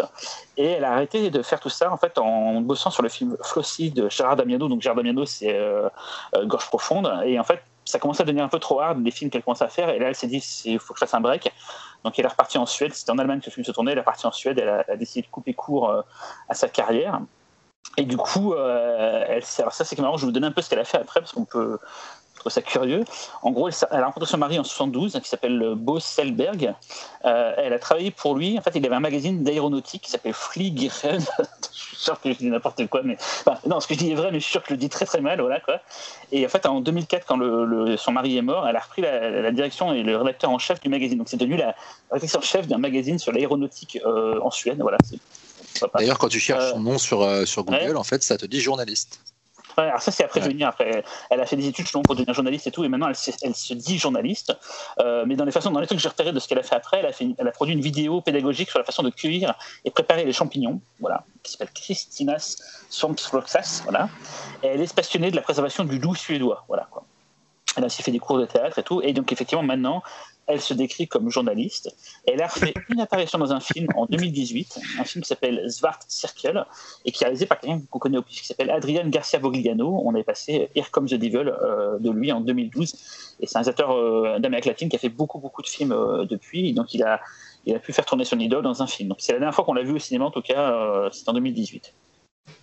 Donc voilà, un petit mot sur Christina Lindbergh. Euh, maintenant, je vais vous parler un peu euh, du film et après, je finirai sur la partie euh, montage. Et après, à ce moment-là, je vous laisserai la parole. Donc moi, ce qui me plaît beaucoup dans ce film, outre son aspect exploitation qui pourrait être de façon très basique de voir une, jeune fille hyper stylisée, s'est habillée en cuir avec un bandeau de pirate dégommé au fusil, fusil scié, une bande de salopards, qui est déjà une bonne chose, mais il y a un je sais pas, il y, a un, côté très bizarre dans le film. Il y a une photo très naturaliste.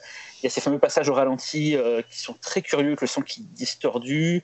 Une magnifique, enfin magnifique, c'est un peu dire, mais une très belle musique de Ralph Lundson qui est très particulière, qui démarre à des moments un peu incongrus et tout. Vraiment, euh, il y, a quelque chose de, très bizarre. Il y a des passages, ça fait très western spaghetti. La confrontation finale avec Tony euh, est, est, très stylisée. Enfin, il y a même des la façon dont elle va le tuer aussi qui est très bizarre, euh, très western aussi dans l'esprit quoi. Euh, ce que je n'ai pas dit parce que c'est le truc que tout le monde attend, c'est un peu tarte à la crème sur euh, Thriller, c'est que effectivement Tarantino est, un fan du film. Il a déguisé Daryl Hannah tout comme Christina Lindbergh dans son film de, de, Bill dont on a parlé dans une émission entière ici quoi.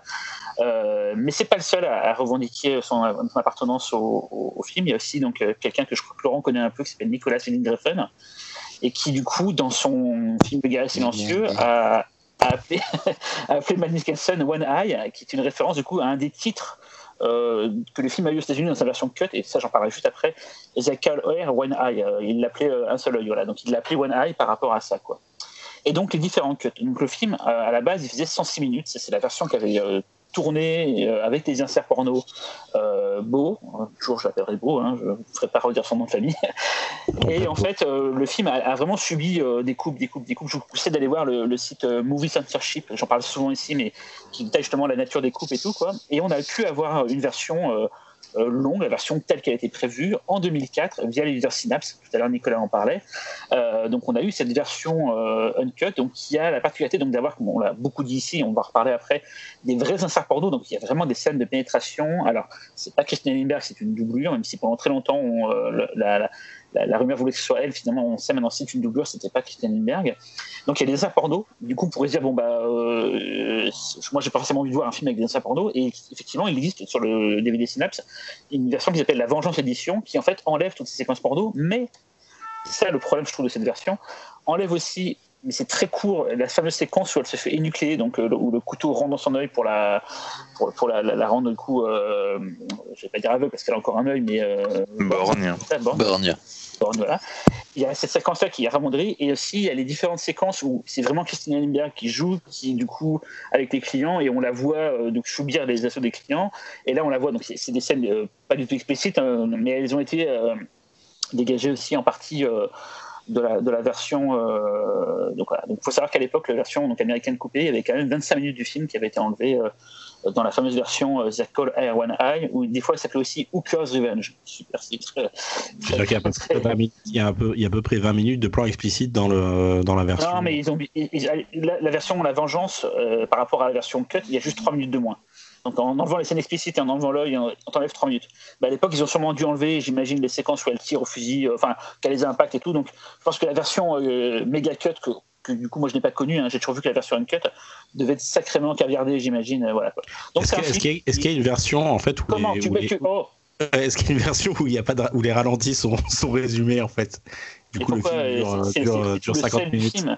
Donc c'est un film qui, qui, qui, qui, voilà, qui est hyper important. C'est que moi je me souviens quand j'ai commencé à m'intéresser au, au cinéma d'exploitation non américain euh, sur les forums, donc Devil Dead pour ne pas le citer.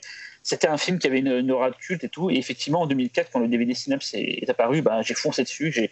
Je l'ai chopé. En plus, comme c'était en suédois filtré anglais, c'était pratique pour, pour, pour, moi qui n'étais pas très très bon en anglais à l'époque. Je dis pas que je suis mieux maintenant, mais en tout cas, c'était pratique et tout. Je ne sais pas si cette édition de Synapse est toujours euh, trouvable et tout. En tout cas, il est sorti chez Backfilm. Alors, je ne sais pas si chez Back, peut-être que euh, ou, Laurent, parce que je crois qu'il est sorti avec Ma Movies aussi. Est-ce que la version de Backfilm euh, comprend les inserts hard ou pas? Je ne sais pas quel est, le message qui est Alors, je n'ai pas, euh, réussi à remettre la main comme un con sur le DVD qu'on a sorti avec Mad. il doit être à la rédac.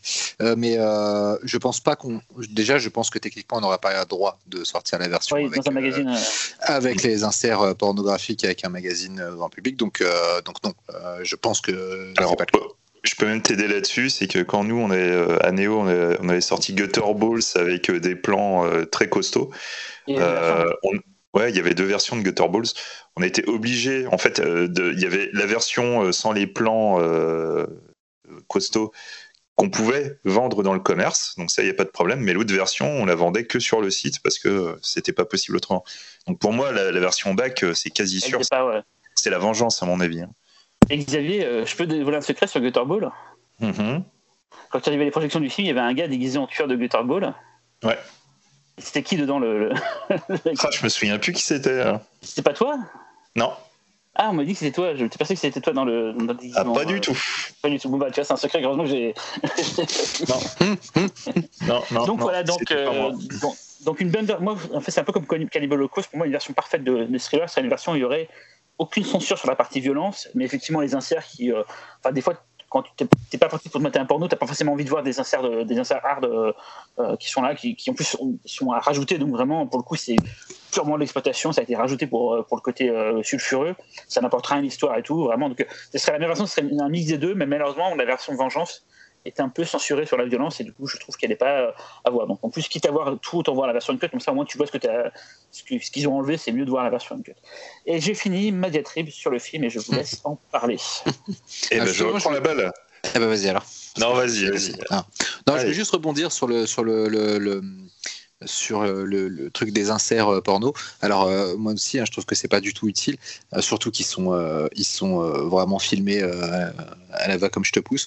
Euh, en revanche, voilà. Mais en revanche, il y a un, il y a une euh, il y a un côté euh, dans le fait, justement, le fait qu'il soit vraiment filmé euh, n'importe comment, de la façon la plus crue et la moins érotique possible. Il y a quand même un, ça participe encore plus du, du, du, malaise de, du sort de ce personnage. Moi, je me rappelle que j'ai vu le film pour la première fois, je crois, à la Cinémathèque. Euh, au- aux 35 ans de Mad Movies, si je ne m'abuse. hein. Il me semble qu'on l'avait projeté. Et je crois que c'était la version uncut. Et sur grand écran, euh, j'espère ne pas me tromper, hein, mais je suis sûr d'avoir vu la version uncut en salle. Et euh, sur grand écran, ça fait vraiment bizarre. Euh, ce que je veux dire bizarre, ça, ça, ça amène un, un côté encore plus euh, abyssal euh, au, au- au sort que, que connaît, euh, que connaît ce personnage. Et comme c'est un film radical par beaucoup de côtés, euh, aussi dans son approche esthétique de la violence, euh, et finalement, euh, j'irais pas condamner euh, euh, complètement ces, ces- inserts parce que voilà, je trouve qu'ils ont cette version a un intérêt à ce niveau-là, même si bien sûr il y a des plans dans ces inserts dont on n'a absolument pas besoin. Euh, je ne vais pas les citer, mais notamment un qui, bref, Euh, mais euh, et, c'est- et plus ils durent et plus on sent qu'ils sont là, non pas pour appuyer un propos, mais pour mettre du porno dans le film. Euh, mais euh, en revanche, tu vois, presque un côté subliminal en fait apporterait, euh, enfin je trouve, ne jurerait pas dans, l'approche globale du, du- film par le réel. Au-delà de ça, bah ouais, vas-y. Non, non, je, t'imaginais partir avec tes potes voir un film d'auteur en fait au ciné, dans la cinémathèque, tout ça, et tu te retrouves à voir un boulard à côté de tes copains, quoi. Ah non, non, mais c'est Euh. vrai, c'était, il me semble que c'était les 35 ans de Mad Movies, donc euh, pour le coup, on, on sa- on sa- on savait un peu où on allait quand même. Euh, mais euh, voilà, moi après, bah, c'est comme Cyril, c'est un film important parce que c'est un film qui a été une source de fantasme en fait très, très longtemps quand, euh, quand tu commences à un petit peu à, à- à notre, à, notre, à nos époques, en tout cas à nos jeunes époques, quand tu commences un petit peu à te, à te lancer dans la, la découverte de, de- de- des racines du cinéma d'exploitation et que tu te et euh, que tu te limites pas au, au cinéma de genre américain euh, et que tu vois passer euh, des jaquettes, mais que t'as pas le film en possession, bah tu, tu, tu, tu, tu, tu le fantasmes et t'as envie de le voir, donc c'est sûr que c'est un film qui qui est très important. iconique hein, de voir euh, complètement. avec son fusil et que, Ouais. en train de son blouson en cuir et son truc, il y a un côté où tu te dis mais je veux Ouais. voir ce film quoi. Et puis c'est c'est un film très conceptuel, c'est-à-dire que c'est très simple. C'est elle se fait enlever, elle se fait droguer, elle euh, se fait violer, utiliser, abuser, elle se traîne, elle se venge. Point barre. Le programme, c'est littéralement ça. Et euh, il n'y aura pas beaucoup plus de développement psychologique. Euh, il y en aura quasiment aucun. Mais c'est justement par le côté complètement euh, mécanique, je trouve, de la narration qu'en fait le film touche à quelque chose qui va au-delà de l'exploitation pure du Rap and Revenge. Parce qu'il y a justement ce côté dépassionné qui montre une mécanique. Et, euh, et qui justement n'essaye pas d'appuyer euh, le côté émotionnel de cette horrible situation par, des artifices de, de narration euh, ou de jeu d'acteur ou de mise en scène. C'est très direct et du coup c'est très froid. Et donc on n'a pas l'impression d'être emporté dans une tentative de un peu putassière de nous faire ressentir des choses absolument. Euh, on n'est pas dans Requiem for a Dream, quoi. Je veux dire, euh, où, on a un réalisateur. J'ai beaucoup, énormément d'estime pour Requiem for a Dream, et ça a été un choc quand je l'ai vu, mais euh, plus j'y ai pensé, et plus j'ai revu le film, et plus j'ai trouvé que c'était une espèce de terrorisme lacrymal à vraiment vouloir, par tous les artifices de cinéma possibles, nous, provoquer une émotion de, viscérale, de, de, de, de, de, pleurer, de vomir, je sais pas, mais et je trouve qu'il y a quelque chose de beaucoup plus direct et de beaucoup plus efficace dans une approche comme Crime à froid qui va aller, qui va aller à l'essentiel à, travers une épure cinématographique quasi expérimentale, mais qui n'en rajoute pas, qui rajoute pas des couches de stimuli tout le temps en fait, voilà, je sais pas si je m'avais bien comprendre, mais je, pense qu'il y a plein de gens qui prendront Crime à froid comme une espèce de, film d'exploitation de plus, un peu, un peu, un peu, un peu garbage quoi, mais moi je trouve que ça va plus haut que ça. Euh, je sais pas si c'était le but. Ça, c'est en revanche la question que je me pose. Euh, mais en tout cas, l'effet sur moi, il est, il est, il est celui-ci. Voilà. Bah alors, je, reprends directement sur ce que tu dis. Euh, parce que pour moi, c'est c'est pas un hasard le fait que ça aille plus loin que, que ce qu'on pense. Parce que le mec, il a quand même bossé avec Bergman. Il, il a bossé sur l'heure du loup, il a bossé sur Persona. et c'est la, la, rigueur des plans, c'est la rigueur des plans de Bergman. Donc, quoi qu'on en dise, il y a, y a une influence bergmanienne derrière. Et, et, pour moi, Crime à froid, euh, et, je trouve à tort, enfin, à tort, non, enfin, tout est là pour te donner l'idée qu'il s'agit d'un pur film d'exploitation, un pur film bis, mais sous cette couche exploitation à cause des inserts porno, entre autres, euh, pour moi, il y, y, a un véritable film d'auteur sur l'aliénation. Y a, pour moi, il y a un propos. C'est même pour moi l'appeler juste un, un revenge, c'est quelque part c'est limité, euh, je trouve, le propos du film. Mais ça, c'est mon point de vue personnel. Hein. Mais euh, et du coup, pour le, c'est aussi pour ça que du coup, j'ai un peu de mal avec la version euh, uncut. Alors, apparemment, la version uncut est la version qu'on devrait voir. C'est apparemment la vraie version voulue par le réalisateur suis éventuellement, je suis un peu étonné parce que c'est vrai que les, inserts porno, je les trouve quand même très très longs dans cette version. Contrairement à Caligula qui a été rajouté après par le producteur euh, de, Playboy, enfin de Et, euh, et, du coup, euh, en fait, bah, pour le, le, petit détail, le petit détail qui tue, en fait, on, avait, on avait cherché à le sortir à Neo Publishing. Donc euh, du coup, on, s'était penché sur le sujet et tout machin, et euh, du coup, je m'étais tapé les, deux montages, donc euh, la, Vengeance et la Uncut. Et du coup, je les ai matés d'affilée. Et, et, du coup, je me suis rendu compte en fait de ce que j'aimais. et comme Cyril, pour moi, la meilleure version n'existe pas en réalité, même si mon cœur va un petit peu plus vers la vengeance, mais tout en étant un peu triste de ce que je laisse si je vais dans la vengeance. Parce qu'en fait, le, donc la vengeance, effectivement, il n'y a pas le plan de l'œil, ce qui, ce qui est quand même un peu dommage. Mais le truc qui est vraiment dommage dans la vengeance, c'est qu'en fait, euh, dans le montage des, des, inserts porno, tu as des inserts de Christina Lindbergh, et du coup, euh, tu as ces, euh, ces, réactions émotionnelles. Du coup, quand ils ont retiré les passages, ils n'ont pas juste retiré, les inserts porno parce que tu peux pas, t'avais pas de quoi faire tes, tes, raccords, donc je comprends. Mais du coup, quand tu retires, en fait, tu, as une implication émotionnelle sur Christina Lindbergh qui du coup amoindrit. C'est ça le, truc qui est vraiment dommage sur ces plans-là. Donc euh, bon, après voilà, c'est voilà, mon cœur balance entre les deux. Mais d'un autre côté, l'implication émotionnelle qu'on a avec Christina Lindbergh, je la trouve en même temps amoindrie dans la version uncut à cause des inserts porno que je trouve trop longs.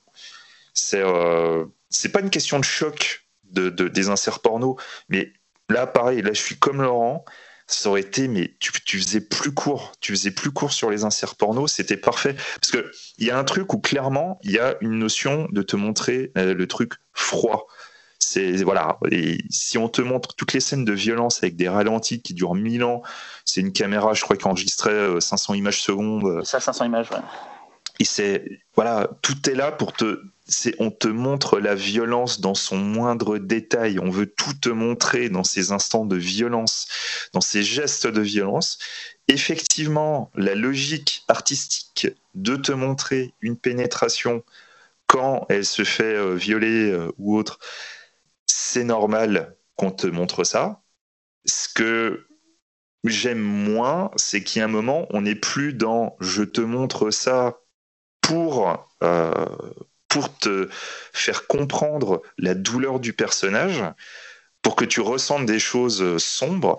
il y a un moment, ça dure trop longtemps, et là, on, voilà, quoi, là, clairement, on se, voilà, on se, limite, on essaie de te, de te de porno, tu vois. C'est, c'est dommage et du coup je trouve que ça amoindrit le, le, message du film.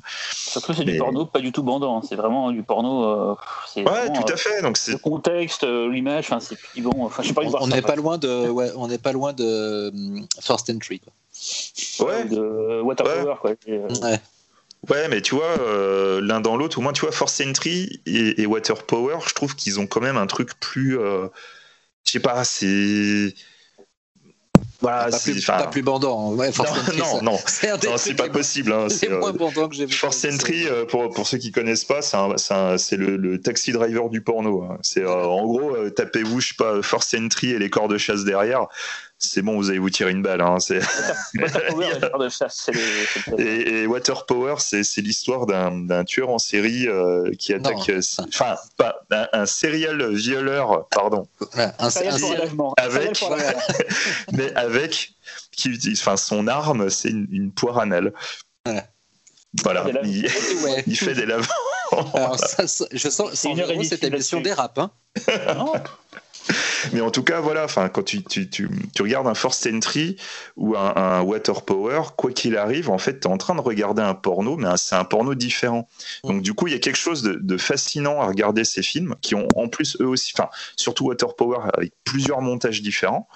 Euh, mais Là, pour moi, dans, dans Thriller, t'es pas là pour ça. Tu viens pas mater un porno qui est différent. Là, tu viens mater un film d'exploitation mais qui du coup vire trop dans l'exploit. Quoi. Il y a un moment. C'est je compare à Cannibal Holocaust parce que je trouve que les séquences de meurtre d'animaux sont pas obligatoires en fait les vrais les, vrais snuffs animaliers dans Cannibal Holocaust et je me dis toujours putain la version parfaite de Cannibal Holocaust c'est la version où il y a tous les plans euh, gore du film et on enlèverait juste ça euh... bah c'est si c'est la dernière c'est celle qu'il a, sortie. Euh, il a pas viré des trucs un peu, un peu violents. Non, non, non, non, c'est que les scènes d'animaux. C'est la bonne version pour moi. Quoi. Parce que moi, je sais que j'adore le film, mais les séquences d'animaux, c'est génial à chaque fois. Je me dis, putain, j'ai pas envie de voir ça en fait. Euh, je, Bah, la, scène de la tortue, elle est quand même putain d'hardcore. Hein. C'est. Euh, euh, Et toi, t'as l'air du à l'avant alors Brebis galeuse, chapitre 2.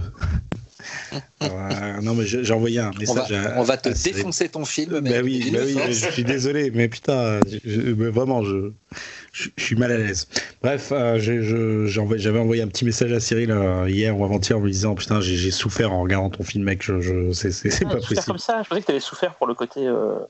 Euh, tu avais de l'empathie pour le personnage de Christian Lambert. Ah non, c'est t'as pas aimé. Il, y a zéro empathie. Non, après, après ouais, j'avais zéro empathie pour le personnage. Et, euh, et puis, moi, contrairement à vous, je, alors je, le voyais pour la première fois. Alors le, seul axe, on va dire, dans lequel j'ai entendu parler du film, c'est par Tarantino, ces fameuses listes qui nous ressortent régulièrement. Et, euh, et, je, ouais, voilà, je, je, suis passé à côté parce que pas d'empathie, parce que euh, euh, trop, en fait, too much de. de moi, j'aurais préféré à la limite voir la scène, la version euh, pas uncut justement, la version, l'autre version. La vengeance. La vengeance, parce que les scènes de cul, bah, voilà, elles apportent absolument rien. Après, c'est genre 2-3 minutes hein, dans tout le film, hein. c'est pas non plus genre. Ouais, mais tu, mais tu vois, hein. faut pas s'imaginer que. Elle se pose là, en fait. C'est, oui c'est tu, tu pas anodin donc quand quand t'as pas l'habitude d'en voir souvent elles sont là bah, donc du coup tu, tu, retiens beaucoup ça en fait et à côté de ça euh, bah, j'essaie de faire la, la, blagounette tout à l'heure les, les, ralentis mais ma femme est arrivée au moment où je où, justement où il y avait une scène de ralenti, mais, mais qu'est-ce que tu regardes quoi Et puis, puis elle, est repartie, elle, est revenue, et puis pile à ce moment-là, il y avait encore une autre scène de ralenti, mais tu, tu, regardes une scène un peu ralenti ou quoi? T'as de la chance parce que la mienne, elle est arrivée en plein dans les scènes de cul. Donc... Euh. elle, elle, a vu aussi un peu de morceaux. De... Bref, et euh, je sais pas. Je, après, euh, alors très, très honnêtement, je, je, moi j'ai pas l'aspect le, euh, historien que, que, que, vous pouvez avoir ou même euh, cinéphile poussé qui va qui va vraiment euh, avoir cette curiosité, qui va analyser ce truc-là. Donc je, je, je, le prends vraiment comme je l'ai vraiment pris comme un comme un spectateur. Et, et, et, au-delà de ça, le, les films de Rapid les, Revenge m'ennuient profondément. Mais mais mais tous, peut-être à l'exception de celui dont on a parlé il y a pas longtemps de, du remake de, de, La dernière maison sur la gauche là de, de, de Denis Iliadis que, que j'aime bien parce que justement il va il va il va il va apporter une, surcouche de narration euh, qui, est pas, qui est très limité, hein, on est d'accord, mais qui, qui voilà, qui, qui, transcende un peu le truc, quoi. Et même, même si j'aime bien l'original, hein, mais bon, je sais pas si c'est peut-être plus pour le côté un peu historien. Donc voilà, pour être tout à fait honnête, euh, franchement, je, j'ai pas, pour moi, le film est indéfendable. En fait, je, vois pas ce qu'il a d'intéressant. Et je le passe, je, parle même pas de ouais au 20e, 21e siècle. C'est, c'est non, non, factuellement, c'est, euh, je, ce film m'a profondément ennuyé et je. C'est de la merde. Voilà, je sais pas. Non, mais... tu l'auras vu, t'as la. Oui, voilà. Vous avez pas vu, il envoie une saucisse là. Factuellement, ouais, factuellement, je suis content de l'avoir vu. Voilà, je peux dire, j'ai vu ce film-là, voilà, dans ma vie. avant de crever, je dirais, ah, je me rappelle avoir vu ce film. Voilà. Merci euh, Cyril de m'avoir euh, partagé ce beau. Oh, c'est my, my, pleasure. Hein. Mais je vous rassure, je, je, préfère, j'aime bien le film de Laurent, donc euh, voilà, ça, ça, ça, changera un peu après. Eh ben, ça tombe bien. Eh ben, ça tombe bien, justement, Laurent, à toi. Voilà, voilà ça tombe bien. Euh, moi, je vais vous parler de, de, Alors, du coup, on va changer de pays. On va aller au Danemark. Et alors là, tout le monde se dit Ah, Danemark, euh, Nicolas Winding Et je vous emmerde. Voilà. Car non, je n'ai pas pris un film de Nicolas Winding euh, non, en fait, j'ai pris, euh, j'ai pris ce film qui s'appelle Possessed, Bessat en, en danois. Euh, tourné en 99 et sorti en France en 2000.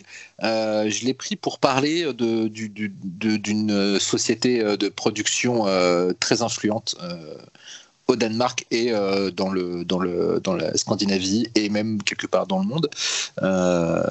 mais on va y revenir. D'abord, je vais vous dire par qui c'est réalisé. Réalisé par Anders.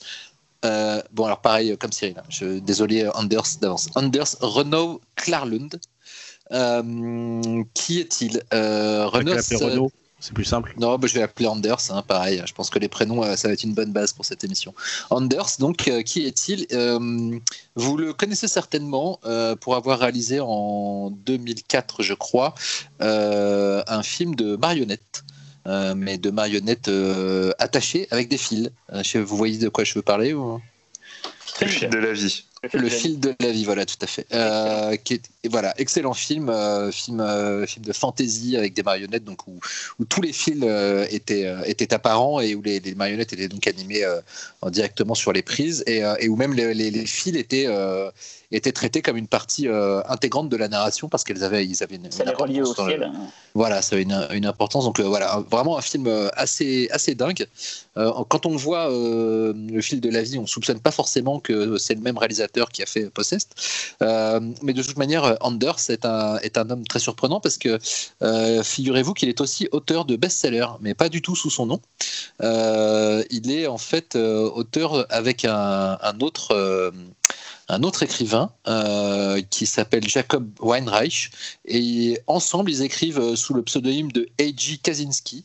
Euh, des, des, polars et des thrillers plus ou moins surnaturels qui sortent en France d'ailleurs. Hein. Il y en a qui s'appelle il le, Sommeil et la mort, La mort d'une sirène et peut-être son best-seller, leur best-seller qui s'appelle Le dernier homme bon, qui est un bouquin qui a, qui a, eu même des prix en France et qui a super bien marché. donc donc il, partage vraiment son, temps entre euh, entre écriture et mise en scène et d'ailleurs depuis quelques années en fait il, je crois que sa dernière réalisation officielle date de date de 2012 euh, c'était The Secret Society of Fine Arts euh, et, depuis il s'est plus penché sur l'écriture même si là il revient il revient à la en tout cas à la production et à l'écriture pour l'écran puisqu'il est justement en train d'adapter avec son collègue écrivain l'un de de leurs livres La mort d'une sirène en, en mini-série pour la télé danoise. Euh, mais donc, euh, c'est un cinéaste euh, au départ qui, qui a travaillé pas mal avec Zantropa, donc la, société dont je vais vous parler, et qui, qui, avec Possessed, avait signé son, son deuxième long métrage cinéma. et il avait aussi par, auparavant réalisé un, téléfilm et, et, quelques épisodes d'une série télé. alors, Possessed, de quoi ça parle?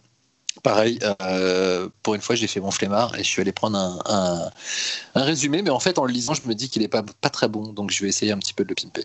Euh, donc, le film se, déroule à Copenhague euh, et un soir, à l'aéroport, un, mystérieux voyageur roumain sort, sort d'un avion et, et tout d'un coup se retrouve plongé dans l'obscurité, une, une, coupure générale de courant, et lorsque le courant est rétabli, on découvre cet étranger allongé, victime de convulsions convulsions, dans un état, dans un état pas, pas jojo à voir. En fait, putain, je le customise super mal leur truc, hein, c'est nul. Ce que je rajoute, c'est vraiment pourri. Et donc, il est admis dans un hôpital et il meurt d'une infection qui présente des, similitudes avec le virus Ebola. et ça pousse un, professeur de virologie très ambitieux qui s'appelle Soren à, à, se pencher sur son cas parce qu'il a l'intuition qu'il va peut-être découvrir une maladie que personne ne connaît. Et, et donc, il part avec sa compagne en Roumanie pour essayer de, retracer l'origine de ce virus. Euh, alors, on va être clair tout de suite. Euh, si vous voulez, euh, auditeur, euh, ne pas être spoilé par euh, les évolutions du film, car c'est un film euh, qui peut être surprenant, bah, arrêtez d'écouter, avancez, je sais pas, de peut-être de 10-15 minutes, et quand vous n'entendez plus ma voix suave, vous savez que vous n'avez plus de risque de spoiler. Mais si vous entendez mon bel organe. Il va spoiler comme un porc. Voilà, si vous entendez mon bel organe, vous êtes dans la merde, vous allez vous faire spoiler. Donc voilà, c'est produit par Zentropa, Possessed. Alors donc c'est intéressant parce que Zentropa, c'est la société de Lars von Trier qui 4 ans seulement avant, euh, 4 ou 5 ans seulement avant euh, Possessed, avait lancé sa première production avec The Kingdom, euh, la fameuse euh, mini-série fantastique réalisée par Lars von Trier. Euh, donc c'est donc une société qui a été fondée sous l'égide du genre, euh, mais qui, euh, sous l'influence de, de, Von Trier et d'autres cinéastes, puisque c'est une société qui a aussi été fondée, je crois, non, je vais dire une bêtise. c'est le quelques années plus tard, il y a l'explosion du dogme 95, donc en 95, créé sous l'impulsion de Zentropa, sous l'impulsion de Lars von Trier et de Thomas Winterberg. Peut-être que vous ne vous rappelez pas ce qu'est le dogme 95. Alors pour rappel, c'est une philosophie de cinéma ultra naturaliste qui a été créée euh, euh, pour contrer euh, l'hégémonie, on va dire, conceptuelle du cinéma américain et de son approche plastique du cinéma. donc c'était, il fallait, pour faire un film Dogme 95, on s'engageait à respecter une dizaine de points qu'on ne pouvait absolument pas violer, c'est-à-dire tournage en décor réel sans accessoires qui ne se serait pas réellement trouvé sur l'endroit où on tourne. Sinon, c'est péché. Euh, un son direct, sans musique euh, extra-diégétique, jamais. S'il y a de la musique, c'est une musique qui doit être jouée par euh, quelqu'un ou par un, appareil pendant que la scène est en train d'être tournée. Une caméra portée à l'épaule, toujours, pas de travelling, pas de steadicam. Euh, une lumière naturelle. Euh, les sources de, lumière étaient. il y en avait éventuellement le droit à mettre, une petite lumière sur la caméra si vraiment le, les scènes étaient trop sombres. tournage en 35 mm. Et surtout, surtout, surtout, le film de genre était proscrit, interdit. Voilà. Donc euh, c'est marrant parce que on, voit déjà tout de suite cette espèce de, de, de, de schizophrénie un petit peu de Zentropa euh, entre euh, commencer avec un film de genre, produire Possessed et euh, d'autres films, on en parlera, et aussi lancer cette espèce de, comme ça d'approche totalement radicale du cinéma avec avec le Dogme 95. Inutile de dire que Possessed n'est pas un film Dogme 95 et j'ai envie de dire tant mieux. J'ai une question. j'ai une question. Alors je, je, fais partie de ces incultes qui n'ont jamais vu The Kingdom. Mhm. Euh, est-ce qu'il fait partie du dogme Non. Non. non. Non, non, non, et, accessoirement, donc, euh, on, va plutôt l'appeler l'hôpital et ses fantômes, parce qu'en France, l'hôpital et ses fantômes, c'est la version série, c'est la, version complète, on va dire, mhm. et The Kingdom, c'est en fait un remontage. Donc, tu as The Kingdom 1 qui est le remontage d'épisodes de la première saison, et The Kingdom 2 qui est le remontage des épisodes de la deuxième saison. Voilà. Et après, il, faudra pas. Comment Il faut pas confondre avec la version estampillée Stephen King. Voilà, qui est un remake. C'est ça, Ridget, hein, le titre original de. C'est ça, Ridget. Et donc chez eux, ils ont eu quoi? Ils ont eu la version Kingdom ou la version L'hôpital et ses fantômes? Les deux. Ils ont eu les deux, ok. Les deux, en fait, en fait l'hôpital et ses fantômes, c'est pour la télévision. Et en fait, The Kingdom, c'est la version cinéma. Ça a été pimpé pour le cinéma remonté en truc de 4 heures, euh, pimpé au cinéma. The Kingdom est sorti en France aussi. Et à noter, euh, bah, comme on y est, on, est en plein dans le sujet, euh, voilà, on va enfin voir la troisième saison de l'hôpital et ses fantômes. et c'est, euh, et c'est, voilà, ça va être grandiose. J'ai failli pleurer quand j'ai vu la nouvelle. Et euh, donc tout ça pour dire que Zentropa, c'est vraiment une société euh, assez particulière dans sa, dans sa façon d'aborder le cinéma, parce qu'en fait, il aborde dans tous les sens. Pour vous dire, la même, année que la production de que Possessed, euh, Zentropa produit Mifune, qui est le troisième film du dogme, produit Rembrandt, qui est un biopic assez classique sur le, peintre, et produit aussi Pink Prison, qui est un film porno produit par la branche Q de Zentropa, branche Q qui était chapeautée par Lene Borglum, euh, qui est aujourd'hui la productrice officielle de Nicolas Winding de ses cinq derniers films, je crois. Euh, oui, donc du coup, j'ai réussi à le placer quand même, et je vous dis merde.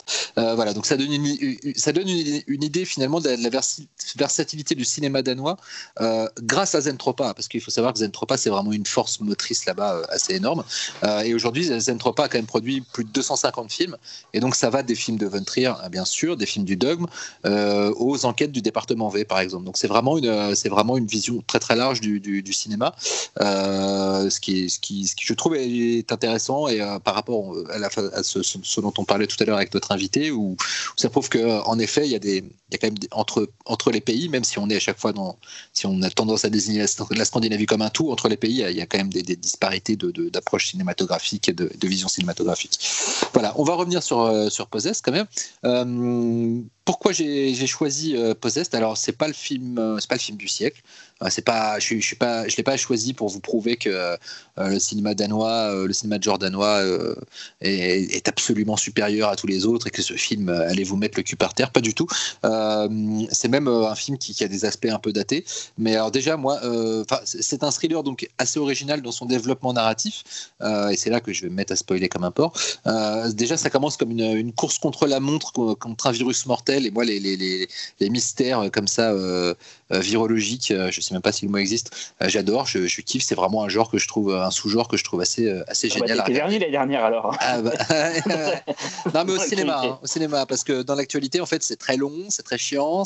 Non, non. J'aime bien, c'est au cinéma quand c'est regroupé sur une heure et demie et puis que, et puis qu'on voit des gens qui parcourent la terre entière. Il y a une fin heureuse à la fin, quoi. Voilà, ou pas hein, d'ailleurs, hein, mais bon. Euh, et, il faut savoir que quatre ans avant Possessed, il y avait eu le, carton mondial de, de, Wolfgang Petersen. Euh, donc, euh, donc, euh, et, cet aspect de, de, de Possess, qui, qui, est donc, on va dire, à peu près toute la première moitié du film, et sans être un truc pétaradant hollywoodien, est assez intéressant, notamment à cause de la personnalité du héros, qui, comme je, je, le disais, a, agit clairement par, par ambition personnelle aussi. on ne sent pas d'abord motivé par quelque chose de très altruiste. il a autant envie de sauver des gens euh, que que d'être reconnu comme le, le, découvreur d'un nouveau virus qui pourrait éventuellement euh, pas porter son nom, mais en tout cas dont il serait un peu le pas. Euh, donc donc ça déjà il y a quand même quelque chose d'assez anti-hollywoodien. Et puis et puis dès le début du film une, graine qui est plantée, une graine magnifique aux cheveux gris et aux yeux bleus lagons, Udo Kier, car dès le début du film, en plus de cette enquête virologique, on a ce personnage assez énigmatique de, de terroriste, pyromane, antisataniste qui, qui, qui, passe son temps à essayer de trouver des gens et de leur balancer un cocktail Molotov sur la gueule. Oui, vas-y, Et de Kier, ton, ton copain dans la vie. Mon copain. Mon copain dans la vie. Ton copain dans la vie. On, a, on, a, passé un moment, lui et moi. Mais je, crois, je, je sais plus si j'en ai déjà parlé euh, non. à l'antenne. Non, moi, je... moi je connais bien l'histoire. À l'antenne, non, mais nous on sait. Voilà. bon, euh, rien de, rien de, vous inquiétez pas, rien de, rien de condamnable. Bref, et euh, mais Kir, alors euh, homme charmant dans la vie et euh, acteur extraordinaire à l'écran. Dès qu'il apparaît, il se passe quelque chose. Et là, du coup, voilà, ce personnage euh, vraiment très étonnant. On est dans un film épidémie de, de, de, virus, et puis on a ce personnage qui, qui, cherche quelqu'un et qui essaye de balancer des, des cocktails Molotov sur la tronche des gens qui cherchent, et on ne sait pas pourquoi. Et au fur et à mesure, cette, cette cette partie du film va prendre de plus en plus d'importance et on va virer euh, et on va passer à, deux autres genres de films. C'est-à-dire qu'on on a quand même ce, on, a, on a clairement une, enquête sataniste à la, malédiction avec même une scène de, d'éterrage de, cercueil qui, ne peut pas ne pas évoquer euh, le film de Richard Donner. Et puis on est aussi dans un film de, d'entité euh, baladeuse à la Hayden. Euh, donc euh, voilà, il y a vraiment, je trouve, ce scénario à, l'art de mélanger trois genres qui a priori n'étaient pas forcément censés se rencontrer et qui forment un tout euh, vraiment harmonieux et, on est toujours surpris en fait. C'est-à-dire que ce côté virus est bien fichu, puis d'un coup, merde, en fait, c'est pas un film de virus, c'est un film sataniste, mais en même temps, c'est aussi un film sur où il faut traquer quelqu'un qui change de corps. Et, du coup, ça fait aussi grimper à chaque fois les enjeux Et plus les enjeux grimpent, et en même temps plus ils se resserrent sur quelque chose d'intimiste, puisque la fin, que je ne révélerai pas, je suis quand même pas bâtard à ce point-là, euh, la fin euh, a, vraiment un côté euh, assez émotionnel et cas de conscience assez déchirant. et voilà, donc j'ai, alors typiquement là, putain de remake. Je veux dire, aujourd'hui, il faut refaire ce film avec, euh, euh, avec plus de. Peut-être plus. Pas forcément plus de moyens, mais alors une approche esthétique peut-être plus euh, fédératrice parce que c'est. voilà, quand le film est sorti en France, certains critiques ont un petit peu dit c'est Derrick euh, qui cherche ce virus. Ils sont méchants quand même, mais c'est vrai qu'on a euh, ce côté, euh, ce clinico-glauque, austère des images. Ça se déroule dans des morgues, des, hôpitaux. c'est très néon, néon qui palpite. Il n'y a, a, pas de, glamour aux images. Il n'y en a pas forcément toujours besoin. et d'ailleurs, je trouve que ça va vraiment bien à l'ambiance du film. après, il y a quelque chose d'un petit peu malaisant, c'est-à-dire que on a, euh, disons qu'il est un peu connu que certains, certaines, certains pays scandinaves ou en tout cas certaines personnes peuvent avoir un petit peu un sentiment de supériorité sur le reste de l'Europe en matière de, euh, de pureté de vie. Voilà. Euh, euh, et, quand tes personnages se déplacent en Roumanie, il y a un côté quand même un peu poubelle de l'Europe opposé à la modernité clinique du Danemark qui peut être un petit peu schématique, on va dire. C'est quelque chose qui m'a un petit peu dérangé. On a d'un coup, on a vraiment l'impression de se retrouver dans le tiers monde, alors que bon, c'est en Roumanie, quoi. C'est pas très loin. Voilà, c'est ce qui, ce qui est pas forcément très très bien vu dans le film, mais c'est peut-être un petit peu le, seul point euh, noir. Mais euh, vraiment, c'est un, film que je trouve vraiment euh, étonnant dans, sa progression, surprenant. on n'a pas l'habitude de, de, voir ce genre de mélange de genres dans le cinéma de genre européen. et certes, ça a un peu vieilli. En plus, c'est aussi un film millénariste et alarmiste, puisqu'il est sorti en 99. Euh, l'an 2000 était censé charrier son lot de peur, euh, de fin du monde, d'avènement euh, de l'antéchrist, etc. et donc le film clairement jouait là-dessus. en France, bien sûr, le distributeur s'est dit tiens, il y a un bon truc à faire, donc il l'a sorti plutôt en 2000. Comme ça, il n'y avait plus la peur millénariste. c'est un peu comme Krampus, hein, quand sort en mai, tu vois, il y, a, des distributeurs français comme ça qui, qui, se disent tiens, ça, ça pourrait le faire. voilà. J'ai pas grand-chose d'autre à dire de plus dessus parce que, comme je vous le disais en intro, c'est pas le film du siècle pour moi. Mais en revanche, déjà, ça permet de parler de Zentropa. Ça permet de montrer que euh, euh, c'est pas parce qu'on est dans un film de genre scandinave que c'est un film qui doit, se, se priver d'aller explorer plein de choses euh, qui font partie du genre de façon internationale et qui ne se font pas une, vision euh, centrée du genre. Et en même temps, euh, est-ce qu'il euh, ne faut pas une société comme Zentropa pour pouvoir permettre dans un pays comme le Danemark une, la naissance de, ce genre de film un peu expérimental, en tout cas sur sa façon d'aborder le genre? Je ne sais pas, la question reste ouverte et j'espère que vous allez y répondre. Qui se lance? Moi. Vas-y. J'ai levé la main. Non, je ne vais pas y répondre, mon cher Laurent Duroche. Merci. Euh, ça sert à rien aujourd'hui. Hein. Par contre, par contre, euh, je l'ai ton remake. Euh, parce qu'il y a eu un remake. à mon sens, ah. de ce film. en fait, il m'a énormément fait penser, à, bien sûr, par rapport dans une autre ampleur, parce que c'est un film américain, au témoin du mal de Gregory Oblit en 1998 avec Denzel Washington. Ça ressemble beaucoup à ça. Oui, c'est pas faux, qui reprend le côté euh, Eden en fait. Un peu. Le côté Eden et le côté euh, sataniste, voilà. Mmh, c'est, ça beaucoup à ça. Et c'est un film d'ailleurs que j'ai un très bon souvenir de ce film, que je n'ai pas revu depuis euh, sa sortie salle, mais j'aimerais vraiment le revoir. Euh, sinon, bah écoute, euh, moi j'étais, euh, comme je disais tout à l'heure, j'ai un peu spoilé la, la, réponse. Je, trouve que le, film est vraiment bien parce que surprenant en fait, parce que je l'ai lancé sans avoir lu quoi que ce soit dessus. Je savais même pas de, de quoi ça parlait. Et, et en fait, je me suis laissé emporter par cette histoire. Alors c'est, voilà, c'est c'est peut-être pas le, tu, l'as sous-entendu tout à l'heure, c'est pas le, film le mieux réalisé euh, de, on va dire de, cette époque, mais euh, par contre c'est la sa force et son scénario euh, où tu, tu es baladé, tu sais jamais où tu vas aller, comme tu le disais, et, ses anti-héros aussi. Que les personnages sont sont pas forcément des personnages positifs. Donc moi j'ai trouvé ça rafraîchissant, on va dire dans un sens. Euh, ça ressemblait pas à grand chose que j'avais vu avant, mais j'ai vraiment un problème avec la photo. Et, euh, l'autre truc qui m'a dérangé un peu, c'est le fait de pas euh, voir le diable. En fait, contrairement au témoin du mal, où justement il y avait ce côté un peu insidieux, où tu voyais le personnage se comporter en fait comme le mal à partir du moment où il est contaminé. Là, t'as pas, bon, ça, c'est une autre sorte de peur. Hein. C'est, à la limite, c'est quelque chose de peut-être de peut-être plus intéressant. hein. Je, je, je sais pas en tout cas, mais, mais moi de mon point de vue, j'aurais bien aimé voir par exemple dans le final euh, avec ce personnage euh, que je ne vais pas révéler qui est contaminé, euh, le voir euh, être face à face avec avec le, le, le héros et, et Avec l'incarnation du mal suprême. voilà, c'est ça, c'est qu'on te parle de cette incarnation, tout ça, et puis Mm. il y a fait monter la sauce, et puis surtout avec le personnage de, de Dokir qui est, qui est absolument génial euh, dedans. J'aurais aimé voir un spin-off juste avec lui, euh, voir un peu à quoi ça ressemble en fait. Et là, on te, te en théorie, c'est le diable, mais en pratique, bah, je sais pas. Donc voilà, Alors, Je seul tiens, à signaler, je tiens à signaler que tu es bassement et bêtement tombé dans mon piège, car tu as beaucoup plus spoilé le film que moi. Car moi, j'avais pas dit ça, j'avais pas révélé. Bravo Talal. C'est vrai Bravo. a- Alors, Bravo. Euh, je rembobine. C'est pas grave. Euh, vous, vous, Non, non, après la voiture suis de content. Laurent et la suis mienne, content. vous pouvez passer à celle de Cyril ou de Xavier, qui ne spoileront pas eux. Non, en tout cas, j'ai pas, pas précisé. J'ai dit un personnage mystérieux contaminé. Ouais. Mais euh, le, le- le film est bien et je sais même pas euh, parce que j'ai pas cette fois-ci, je me suis pas occupé de la partie euh, comment on peut le voir. D'ailleurs, bah, pareil pour vos films, Cyril et Xavier. Je suis curieux. de- Enfin, moi, tu m'aurais pas dit, tu m'aurais pas donné un moyen de le voir, on va dire, pour euh, pas parler euh, normalement. Euh, je sais pas comment j'aurais pu voir ce film. parce que Je, je n'en ai jamais entendu parler. Je sais même pas toi, comment toi t'en C'est- C'est sorti, en salle en France. En Oui, 2000. c'est sorti en DVD en France, chez TF1 Et Vidéo. en DVD, ouais, voilà. Ah, voilà. Bah, du coup, je vais reprendre si t'as Ouais. fini. Oui, je- Euh, bah, du coup, euh, voilà, moi, Possessed, c'est un film que j'ai découvert en DVD.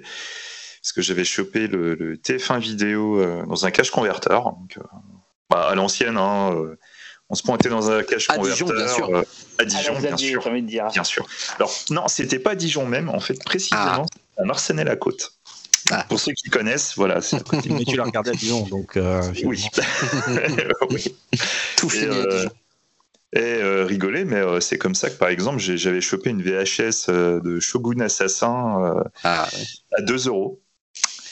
Voilà, donc euh, Shogun Assassin, c'est le remontage américain des deux premiers Baby Cards. Voilà. Bref, Il est où le Euh, là pour, avec pour musique. si jamais euh, c'est le spot pour choper les bons films Euh, non, c'était il y a longtemps, oublie. Euh, bref, du coup, je l'avais chopé par hasard et du coup, euh, ouais, bah, je, je, je- ouais, tiens, vas-y. Et je l'ai regardé pareil, sans savoir euh, ce qu'il en était. Et, euh, et euh, j'avais beaucoup aimé le film, même si euh, bah, j'en sortais un peu, donc forcément, euh, il m'avait beaucoup fait penser à l'hôpital et ses fantômes. Donc du coup, après, j'avais remonté un peu le fil de, de la production, de machin et tout. Et effectivement, euh, ouais, ouais, je trouve qu'il y a, il y a une. Enfin, pour moi, l'esthétique du, du film, euh, beaucoup de personnes vont dire que c'est euh, que c'est moche. Euh, moi, je trouve que c'est l'esthétique euh, parfaite pour euh, ce que raconte le film. je trouve que ça en, ajoute vraiment dans l'ambiance. Et, euh, l'esthétique, de toute façon, euh, clairement, c'est une suite assez logique du cinéma de Lars von Trier de l'époque. Et peut-être même en moins, en moins crade que ce qu'il faisait à l'époque. Parce que c'est quand même beaucoup plus caméra portée. Euh, là, il, voilà, il essaie quand même de te faire des trucs un peu, un peu plus polissés. Donc c'est quand même plus. euh, Et pourtant, j'adore von Trier. hein.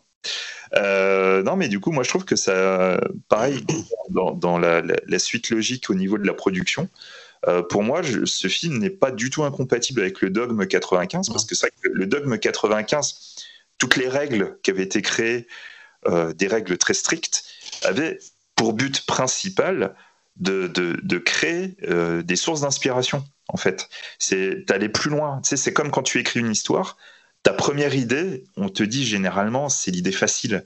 Donc, faut en trouver une autre. Et puis encore une autre, et puis encore une autre. Et en fait, c'est- à force de réfléchir que finalement, tu vas arriver à trouver quelque chose ou un angle qui va être beaucoup plus intéressant, plus original. Le dogme euh, 95 servait à ça. Et du Eh, coup, ça- n'a pas forcément eu ce résultat, en revanche. non, on n'a pas forcément eu Ah le là. résultat. Mais bah, franchement, en dehors de Winterberg et, euh, et, euh, et Lars von Trier, euh, Mm.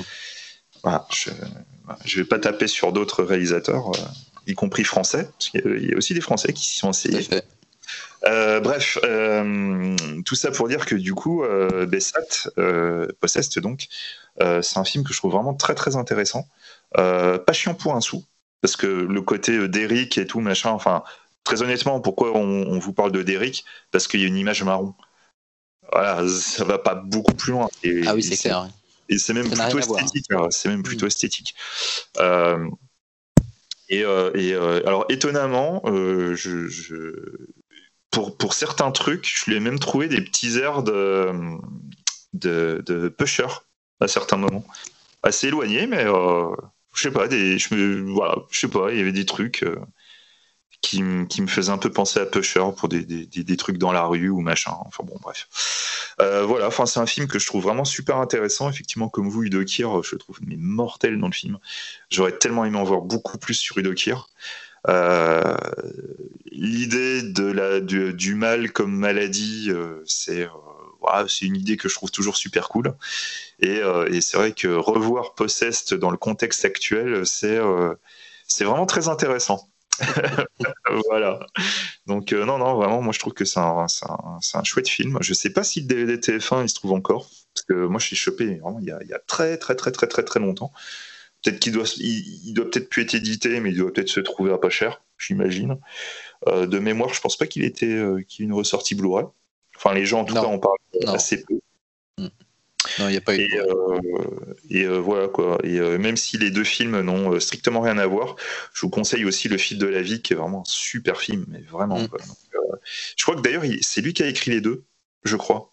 Je n'ai pas vérifié cette information. alors, il a coécrit Possessed avec un scénariste qui s'appelle Ola Saltin. Euh, et pour le fil de la vie, euh, je fais semblant de le savoir, mais je te le dis tout de suite parce que je clique. voilà. Euh, il me semble que c'est lui qui l'a écrit. Hein, Fact-checking, il l'a coécrit avec une scénariste qui s'appelle Naja Marie Haït. Voilà. voilà. Mais voilà, et du coup, alors après, je sais pas si ça vient de lui, du coup, puisque c'est co-scénarisé, ce qui pète un peu ma théorie, mais bon, c'est pas grave. C'est que du coup, ce que j'aime bien, c'est son approche humaine. Euh, je trouve qu'il apporte quand même pas mal d'humanité dans, dans, ses personnages, que ce soit dans, dans, le fil de la vie ou dans Possessed. Et du coup, Possessed, le, le, le, personnage du, du, médecin, il voilà, je trouve qu'il est, euh, il est bien, il est, il est plus complexe que le simple médecin qui veut faire bouger sa carrière ou, euh, ou, ou qui est régi par un, bah, besoin impérieux de machin. C'est, tu sais pas trop où te situer avec lui. tu vois, disons que c'est, il, est, comme ça au début, mais ce qui est intéressant, c'est que plus le film va dans le surnaturel et plus euh, les éléments humains sont naturels. Ouais. Euh, et ça, je trouve, vachement, je trouve ça vachement intéressant comme renversement en fait, de, des rapports dans le film. Et du coup, le, côté humain, euh, c'est vraiment un truc que je trouve vraiment super important et très très très très réussi dans Possessed. Et, et même je précise qu'on trouve le DVD euh, France, euh, TF1 encore euh, sur le net à un prix tout à fait raisonnable. Voilà. Bah, voilà. Moi, franchement, je vous le dirais, allez-y, quoi. C'est vraiment cool. Ouais. Enfin, bon, je vais pas rester trois heures dessus, Cyril. Donc, j'ai mon micro qui marche, hein, oui, c'est bon. Ouais, c'est bon. Bessat, donc Bessat. Bah, moi, je suis un peu moins. je plus en mode. Non, on t'entend plus là.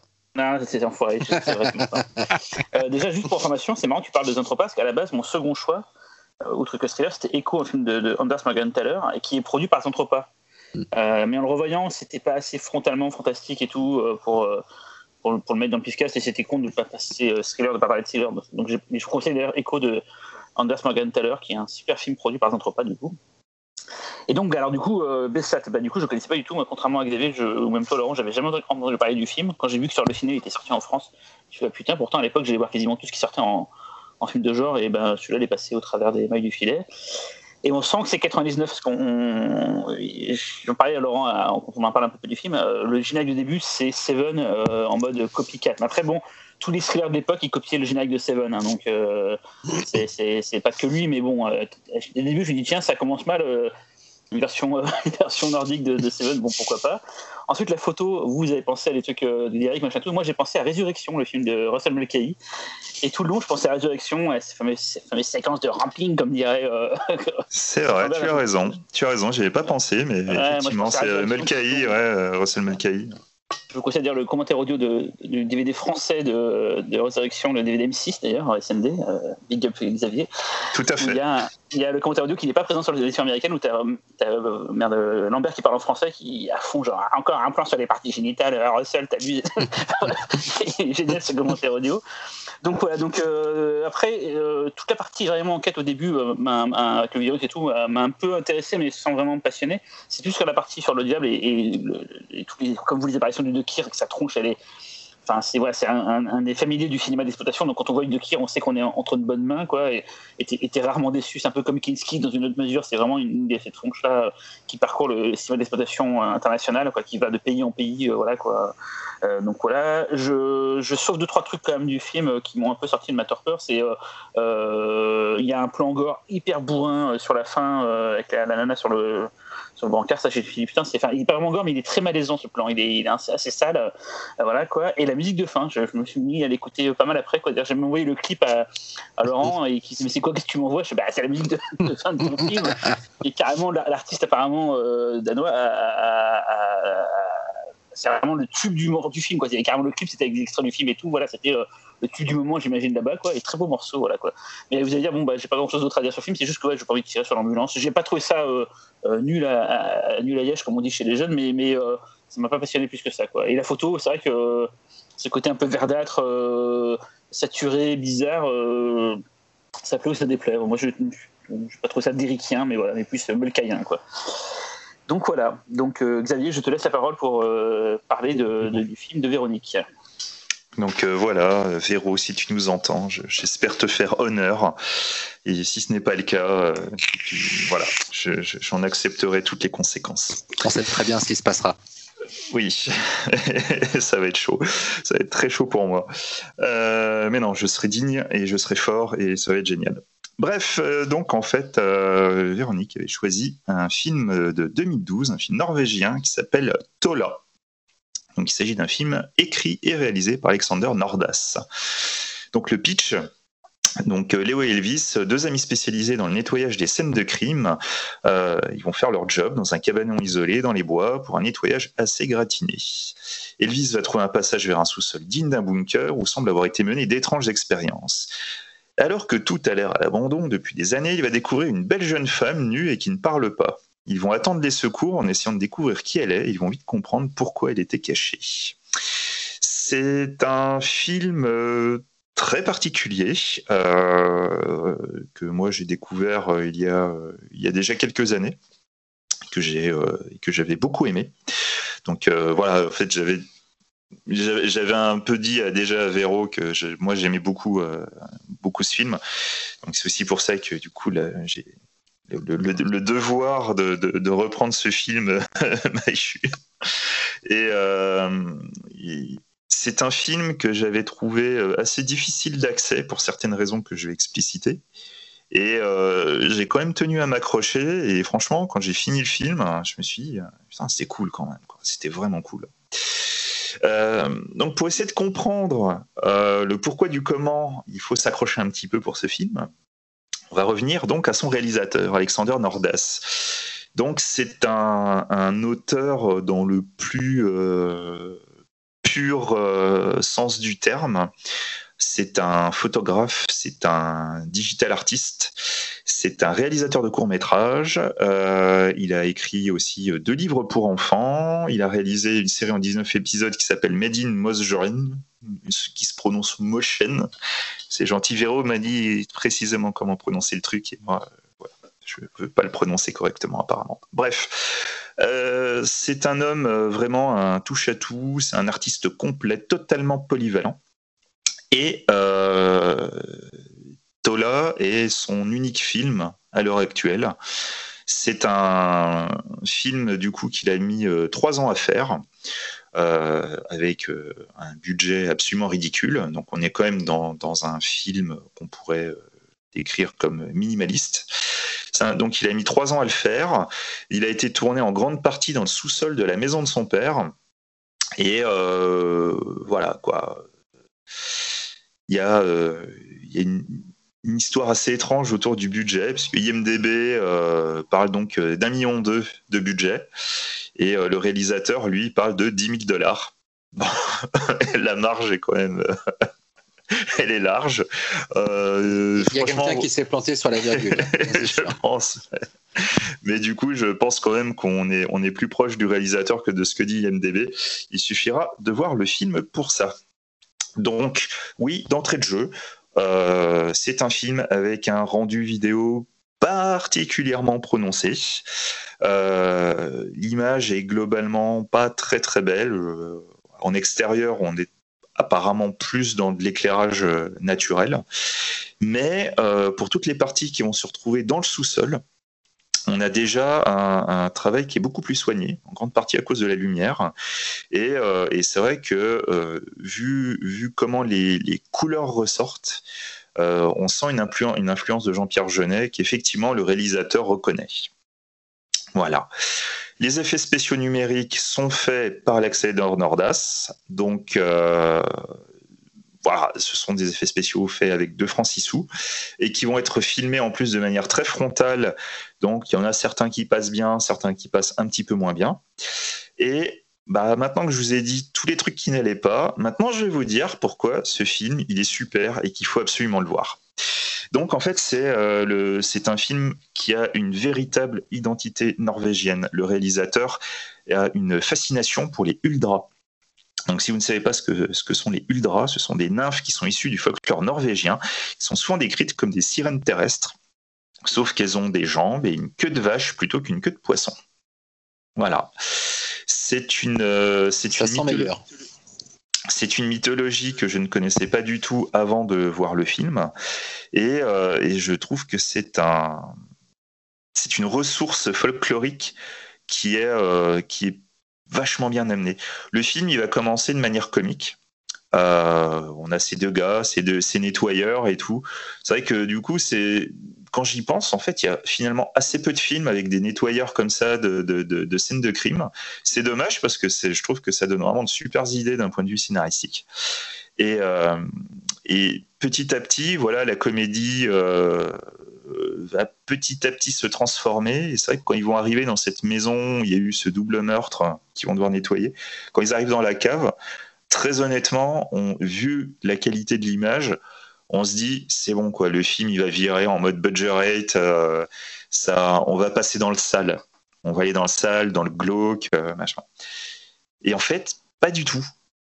On va arriver dans quelque chose de mystérieux avec la découverte de cette femme avec une histoire qui va se révéler par, euh, par petites touches, via des cassettes et via un autre procédé que je ne vous révélerai pas. Et, euh, petit à petit, il y a toute une histoire euh, très jolie autour de, de, cet Uldra qui va, se, qui va se dévoiler. Et parallèlement à ça, il y a aussi cette relation entre les deux personnages principaux, entre Léo et Elvis, qui va aussi se dévoiler et qui va arriver de plus en plus vers un versant plus, euh, plus touchant, plus dramatique, plus humain. Et, euh, j'ai beaucoup aimé ce rapport justement entre le, cette mythologie de la nature, ce folklore de la nature. On va vraiment aller à l'essence même du folklore norvégien. Mais pour aller parallèlement à ça, dans la nature humaine, via ces deux personnages. Et il y, a des, y a des trucs comme ça qui vont, qui vont vibrer ensemble et qui vont finalement donner un film que j'ai trouvé quand même très joli, très touchant. C'est euh, un film un film simple, c'est un film que j'ai trouvé délicat, euh, très court d'ailleurs, 1h16, euh, très peu d'acteurs, et je ne vous dis pas combien. Et, c'est assez étonnant de voilà d'être pris comme ça. J'avoue que moi au début l'aspect comique et Jean-Pierre Jeunet me saoulait un peu. Quand ça a voulu partir, enfin quand tu penses que ça va partir dans le glauque, c'était pas forcément du coup ce que j'avais envie de voir. Et c'est d'un seul coup je me suis rendu compte de là où ça allait et au fur et à mesure, ben, c'était chouette quoi. C'était euh, c'était chouette. C'est un, vrai joli film. Euh, comme j'aimerais en voir plus souvent des fois, des trucs euh, simples et euh, mais, mais, profondément humain. Donc c'est euh, pour moi c'est si le film moi j'aime beaucoup, c'est aussi parce que c'est euh, c'est une de mes visions du fantastique idéal quoi. C'est quelque chose de simple, de pur, mais qui, qui va toucher vraiment au fond de toi, au fond de ton cœur et qui t'amène des, des sensations autres. Et voilà, quoi. Tout ce que j'ai aimé dans le film, finalement, a réussi à faire passer tous les défauts qu'on pourrait avoir et qui sont là. Hein, pourtant, je vais pas, euh, je vais pas essayer de vous les cacher. Je vous ai dit d'ailleurs tout de suite ce que c'était. Mais franchement, essayez de vous accrocher, de voir au-delà de ça. Et franchement, vous serez pas déçu par ce film. C'est, c'est vraiment super cool. Avant de vous laisser la parole, juste pour dire que le monsieur, à un moment, depuis 2015, a annoncé euh, une. Euh, c'est pas une suite, c'est un, ce sera donc un Tola 2. Alors, je sais pas comment on dit de norvégien, donc je suis désolé. Hein. euh, c'est, c'est, ce serait un peu dans cette continuité justement pour parler encore du folklore euh, norvégien. Mais là, en fait, c'est, euh, c'était plutôt basé sur la, la, légende d'un homme ou un démon, je sais pas exactement, qui utilisait un violon pour attirer des enfants vers un lac et les noyer. Et c'est marrant parce que du coup, cette légende-là, elle, est, elle a été, elle est racontée euh, très, très sommairement dans le remake de Dedo Destierne dont je vous ai parlé. Voilà. Donc, euh, du coup, bah, je vais laisser la parole à Cyril, qui a très envie de parler. Et d'ailleurs, juste avant, juste pour vous dire, attention, le monsieur Alexander Nordas, il prépare un livre de photos qui sortira en 2022. Apparemment, c'est très cool. Euh, allez voir son compte Instagram. Ça a l'air d'être très chouette ce qu'il fait. Et je fais confiance à Géraud là-dessus. Juste avant de donner le, le, la parole à Cyril, tu as, tu as donné le titre anglais du film ou pas?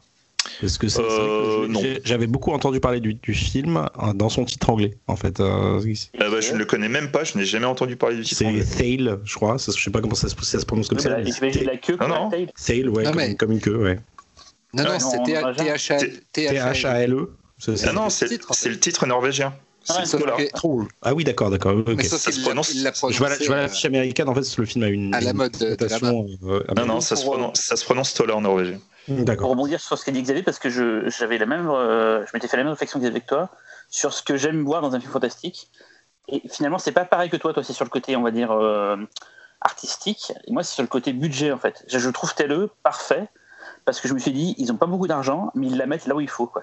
Là où il faut qu'il y ait de la thune, ils y mettent, donc c'est très bien foutu quand il y a ce qu'on doit voir, en fait, les effets spéciaux, en gros, euh, c'est très bien foutu, c'est très pensé euh, d'un point de vue, bah, on n'a pas beaucoup d'argent, du coup, l'unité de lieu, l'unité de temps, très réfléchi, et ça va à l'essentiel, et ça me fait penser à plein de films hyper efficaces euh, qui ont l'intelligence de tout, c'est l'intelligence de, bah, de, leurs moyens, de, leur, de plein de trucs, ils, ils, y pensent tout de suite dans la fabrication du film, et du coup, ben, le peu qu'il y a, il est très bien foutu, et c'est jamais gênant, et voilà. Et ce qui est très rigolo quand j'ai vu le film, c'est qu'en fait, euh, tout le passage dans la baraque au départ, je me tiens, bon, ça me dit quelque chose et tout. Puis quand il y a le passage de la baignoire et le, côté laiteux, j'ai déjà vu ça. Et quand elle sort avec ce que tu sais dans là, j'ai fait.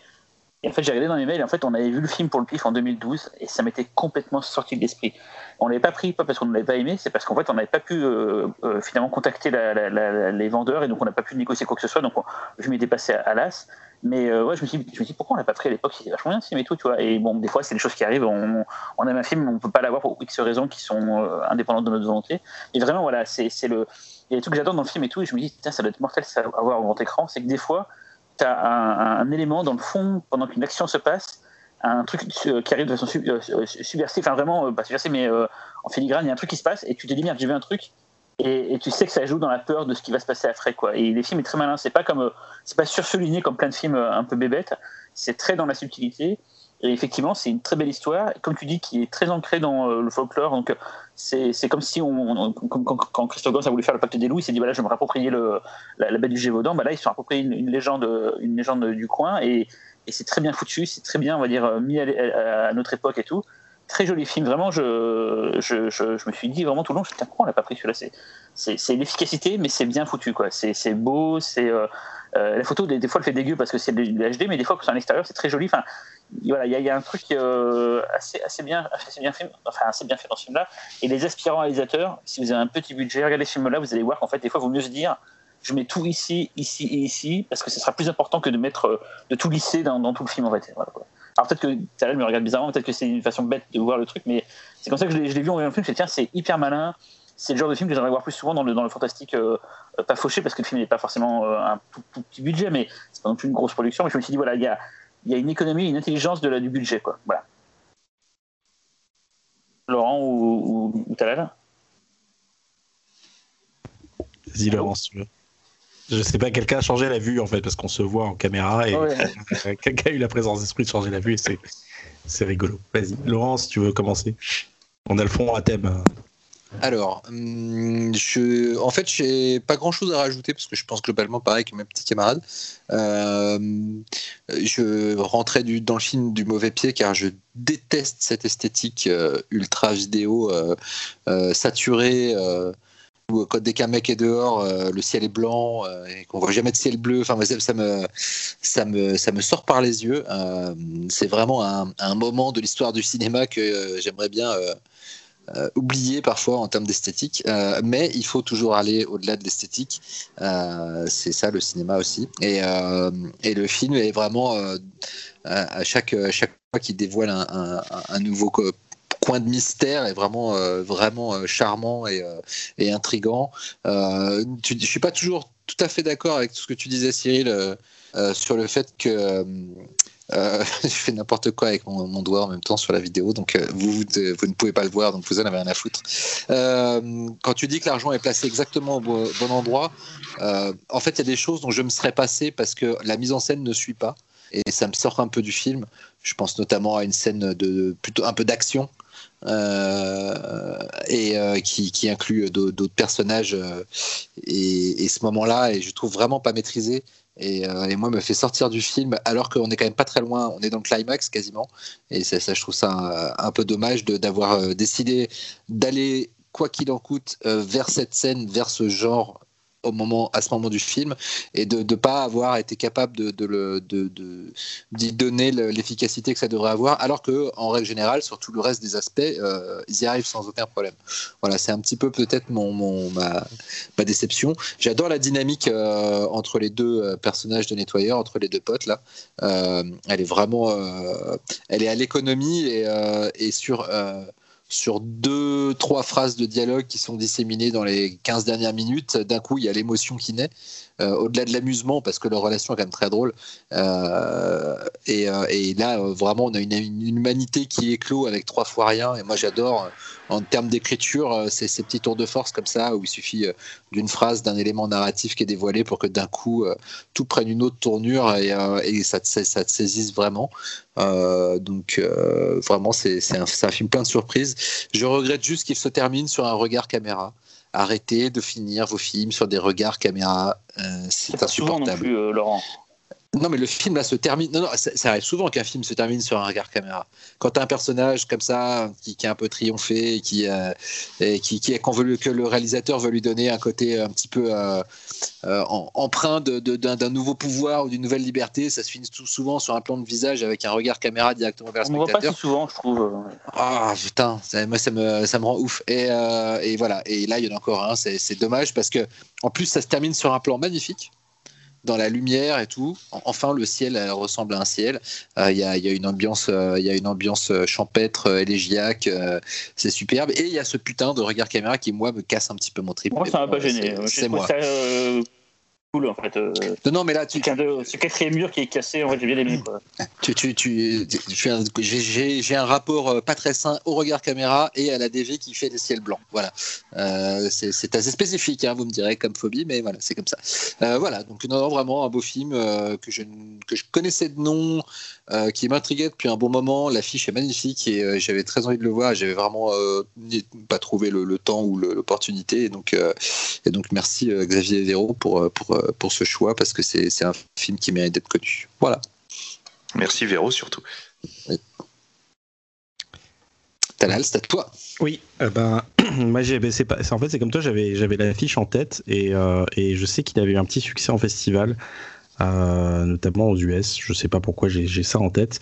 Et, euh, et j'avais vraiment fantasmé le film en fait euh, pendant longtemps. Et quand j'ai lancé le film et que j'ai eu cette esthétique très justement très DV, ça m'a.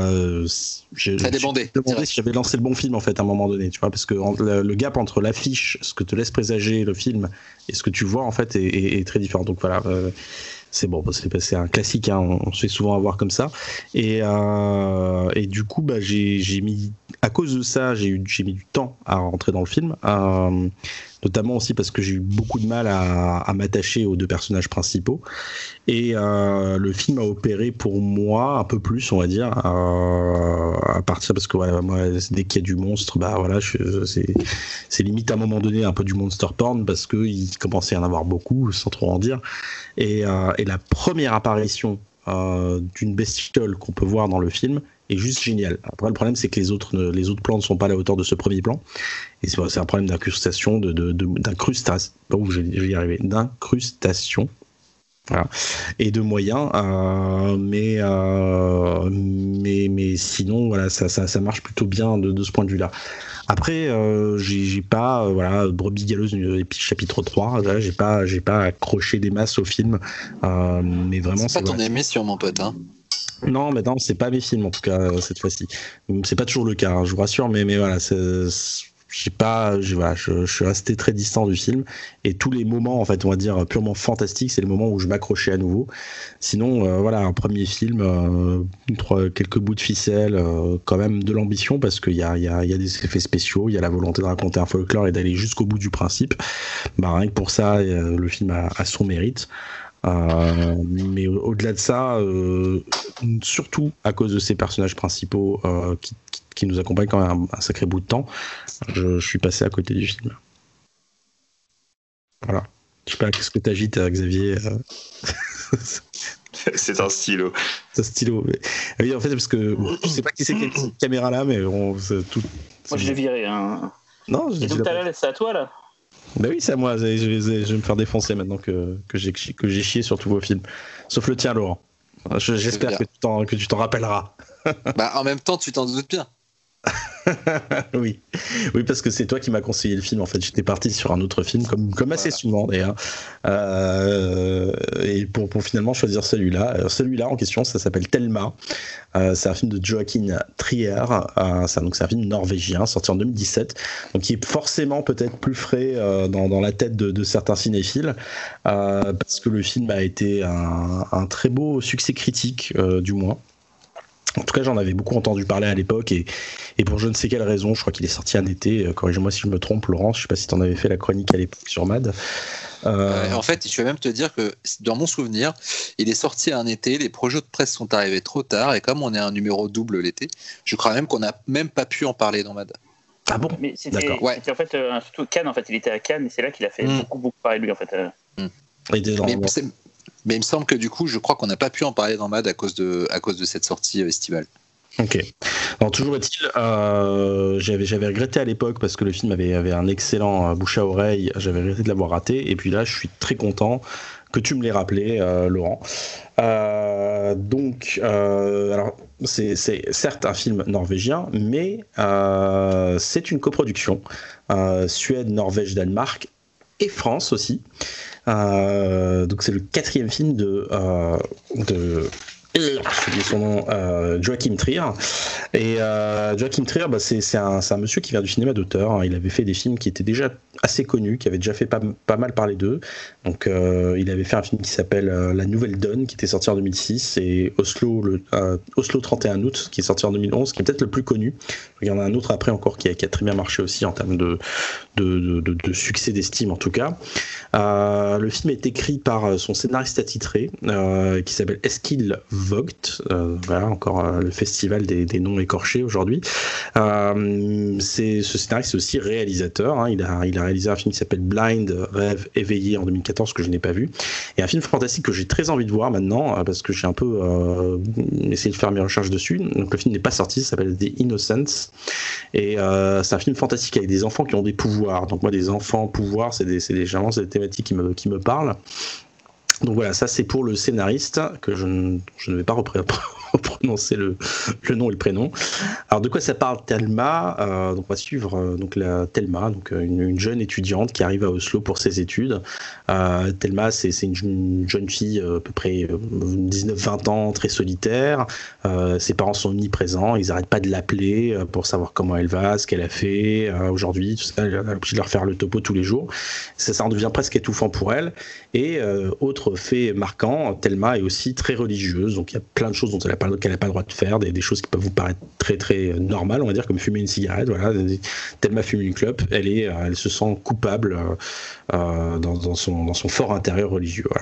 Et un jour, donc Thelma rencontre Anja et en tombe amoureuse et en même temps, il y a quelque chose qui se réveille en elle. Elle va faire euh, une crise qui s'apparente à une sorte de crise d'épilepsie. Mais ce qu'elle ne sait pas encore, et que le spectateur ne sait pas vraiment encore, hein, sauf s'il l'a deviné, c'est qu'en fait, euh, elle, elle a réveillé, en fait, grâce à euh, ce sentiment amoureux, un pouvoir en elle qu'elle ne maîtrise pas complètement. Voilà.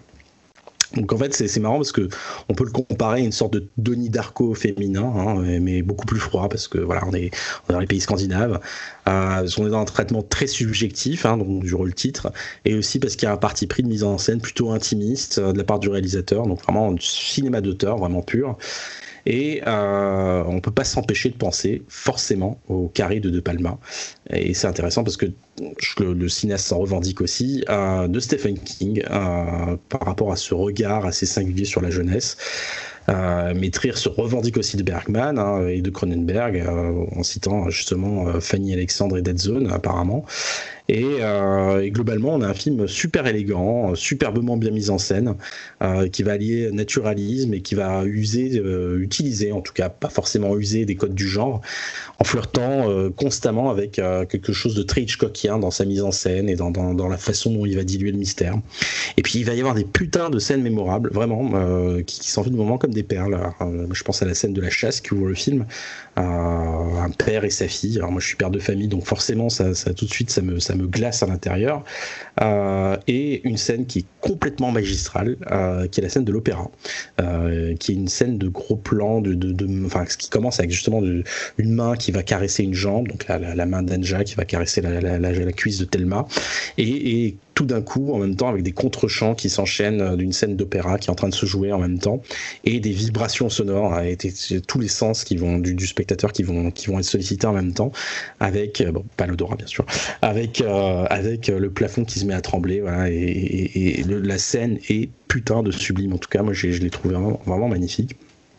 Et, et, en gros, c'est cette utilisation des codes va être à partir de, moments ou d'instants qu'on a déjà vu au cinéma à plusieurs moments, va justement être sublimé grâce à cette mise en scène là. Donc je pense à la, typiquement la scène de l'hôpital où Thelma elle est, rattachée à des, câbles un peu comme euh, bah, euh, j'ai dit Régine dans, l'exorciste. Aidez-moi son son nom original. Euh, j'avais le prénom français Pardon Non, Regan, c'est le, le Regan, voilà. non, c'est elle, c'est Regan. J'avais Régine, c'est bien, on est d'accord, elle s'appelle Régine dans la VF. Et, euh, et donc, euh, mais par contre, justement, le, point de vue en fait du, du, metteur en scène va vraiment sublimer le propos. Et, euh, et, puis, mais pareil pour les scènes d'amour qui, sont vraiment, je, sais pas, elles sont à la fois envoûtantes, pleines de pudeur, mais aussi ultra charnel et sensuel. Euh, c'est justement cette, scène où Thelma rêve qu'elle fait l'amour à Anja alors qu'elle est en plein milieu d'une fête.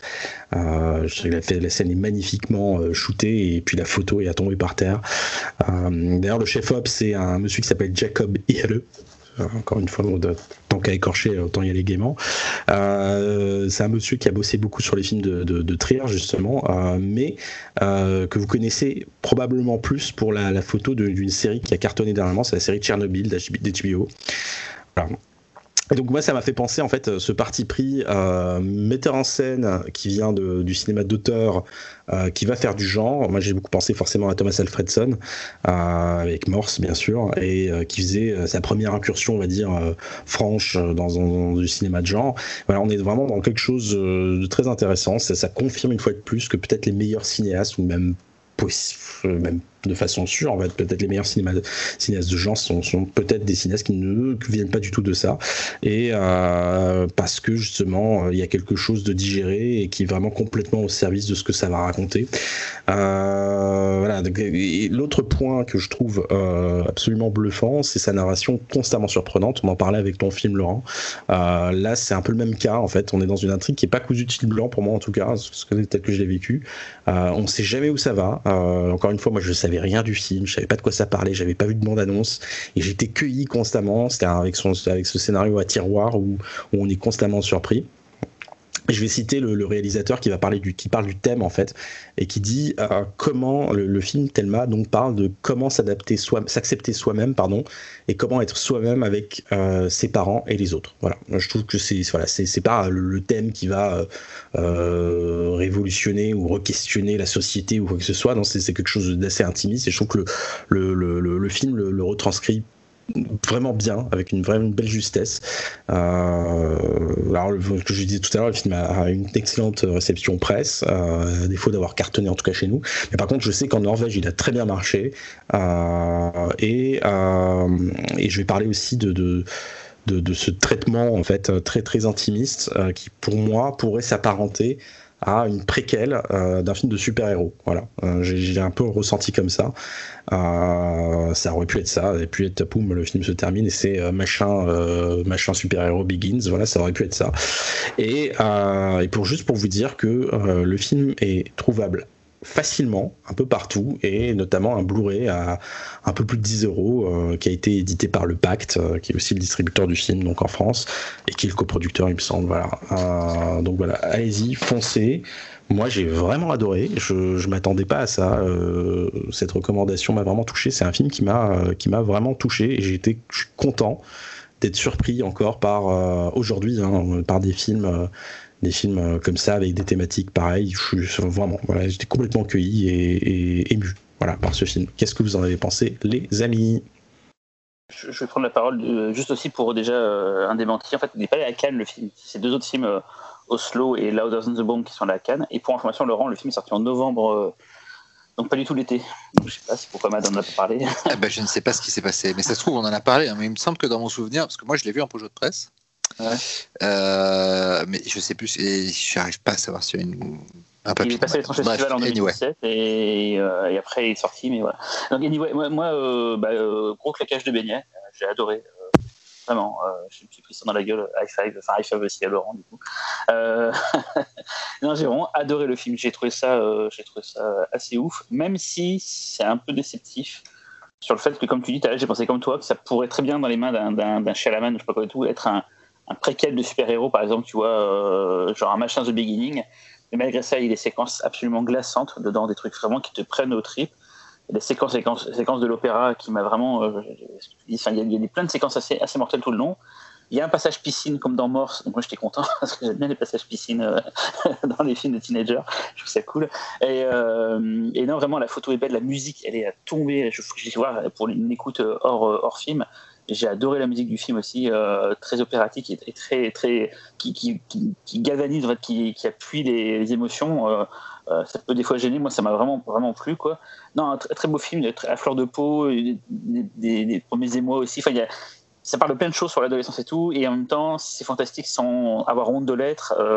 on ne sait pas trop si on va en venir et tout. Non, vraiment, c'est à défaut d'être original, parce qu'effectivement, ça va quand même piocher dans plein, plein de trucs qu'on a déjà vus ça le fait bien, je trouve. Ça, le, ciment euh, fonctionne bien, le, liant est, bon, et, euh, je, suis très content de l'avoir vu. J'avais un peu, euh, je sais pas pourquoi, j'avais un peu mis de côté celui-là en me disant, oh, c'est bon, ça va être encore un truc, une bête de festival où tout le monde se, se se gargarise dessus, et c'est pas forcément si bien que ça. Et du coup, j'étais un peu, j'allais un peu à tâtons, et en fait, non, été subjugué de, A à Z, vraiment. grosse claque, je vous conseille la, la, belle claquage de beignet, voilà quoi. Xavier, tu y alors, euh, bah, moi, en fait, c'est très simple. Moi, je n'ai pas eu l'occasion de voir le film. Donc, ah. ça, c'est très rapide. Euh, c'est ce qui est très con parce que euh, moi, en fait, c'est un film que je voulais absolument voir. je l'ai raté au cinéma. J'ai pas eu le temps.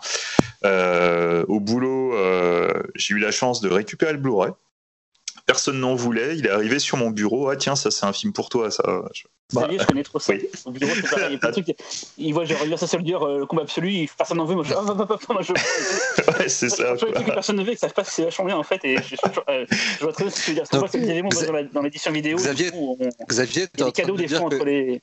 Tu es en train de nous dire que tu as eu le Blu-ray gratos et que tu l'as quand même pas vu. Non. Il, voit tellement de trucs. Euh, non, j'ai pas, pas eu le temps de le voir. Et puis, bah, là, là... voir la liste, la pile de Blu-ray qu'il a pas vu. Euh, ah, mais moi, la, moi la, pile, la, pile, de la honte, elle est, elle est terrible. Hein. Elle est terrible. Je parle même pas de, de, de, des Ozu euh, que, que j'ai acheté il y a pas longtemps, que j'ai toujours pas déblisterisé, tu vois. Enfin, bref.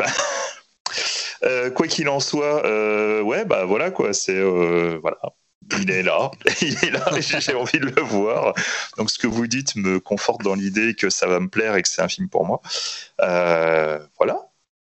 Ah c'est de ma faute, j'avais choisi un film et jusqu'à là, je crois, il y a cinq jours, j'ai changé euh, pour prendre celui-là. Et j'ai bien fait parce que, franchement, ça aurait été un, film, un choix par défaut. Je vais pas le citer parce que c'est voilà, ça sert à rien de le faire. Mais euh, pour le coup, là, j'ai pris vraiment une, bonne. Moi, je me permets de le citer quand même, parce que histoire que j'ai quelque chose à dire. Il s'agissait de When Animals Dream, et, euh, et que moi, c'est un film que j'aime beaucoup.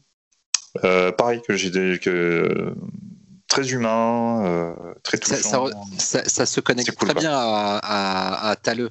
Exactement, ouais. Je, trouvais quand, quand Talal l'a choisi, du coup je l'ai regardé, même si j'ai pas trouvé le film ouf et que ça, ça, ça, ça, met du temps à décoller quand ça décolle.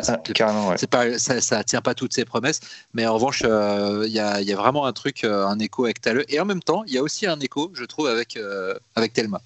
Hmm. Donc, moi, j'ai trouvé surtout en fait que moi ce qui m'a en fait là où j'ai changé où j'étais gêné de parler du film c'est que pour moi c'était une sorte de sous-morse et que forcément, Morse étant un truc, euh, mm. le, le, film qui se pose là, et ça fait, bon, c'est parce que bon, même si la mythologie est différente, même si la sensibilité est différente, parce que le point de vue est différent, il y a quand même des thèmes qui sont très proches, et, forcément, je, je ça, ça m'embêtait de, de, le comparer constamment à Morse. c'est pour ça mm. que j'étais plus à l'aise de changer de film. Voilà. Mm. Mais euh, Thelma, bah, bon, bah, du coup, vu que je t'avais conseillé de, prendre le film, on se doute que euh, je suis plutôt fan. Euh, et en effet, je le suis. Ouais, pareil, je, trouve que le film est vraiment. Euh, alors, au-delà de, ce côté peut-être un petit peu gênant de voir un peu un, un carry nordique quelque part, même si en même temps, ça a l'intelligence de jamais aller dans les, dans les, dans les extrêmes de Carrie. Euh, dans le sens où le, fantastique euh, euh, et, les pouvoirs du, du, personnage sont jamais, sauf une fois, utilisés purement de façon offensive. Mais on n'est pas dans un même pétage de plomb, on, reste dans quelque chose de plus, limité, de plus subtil.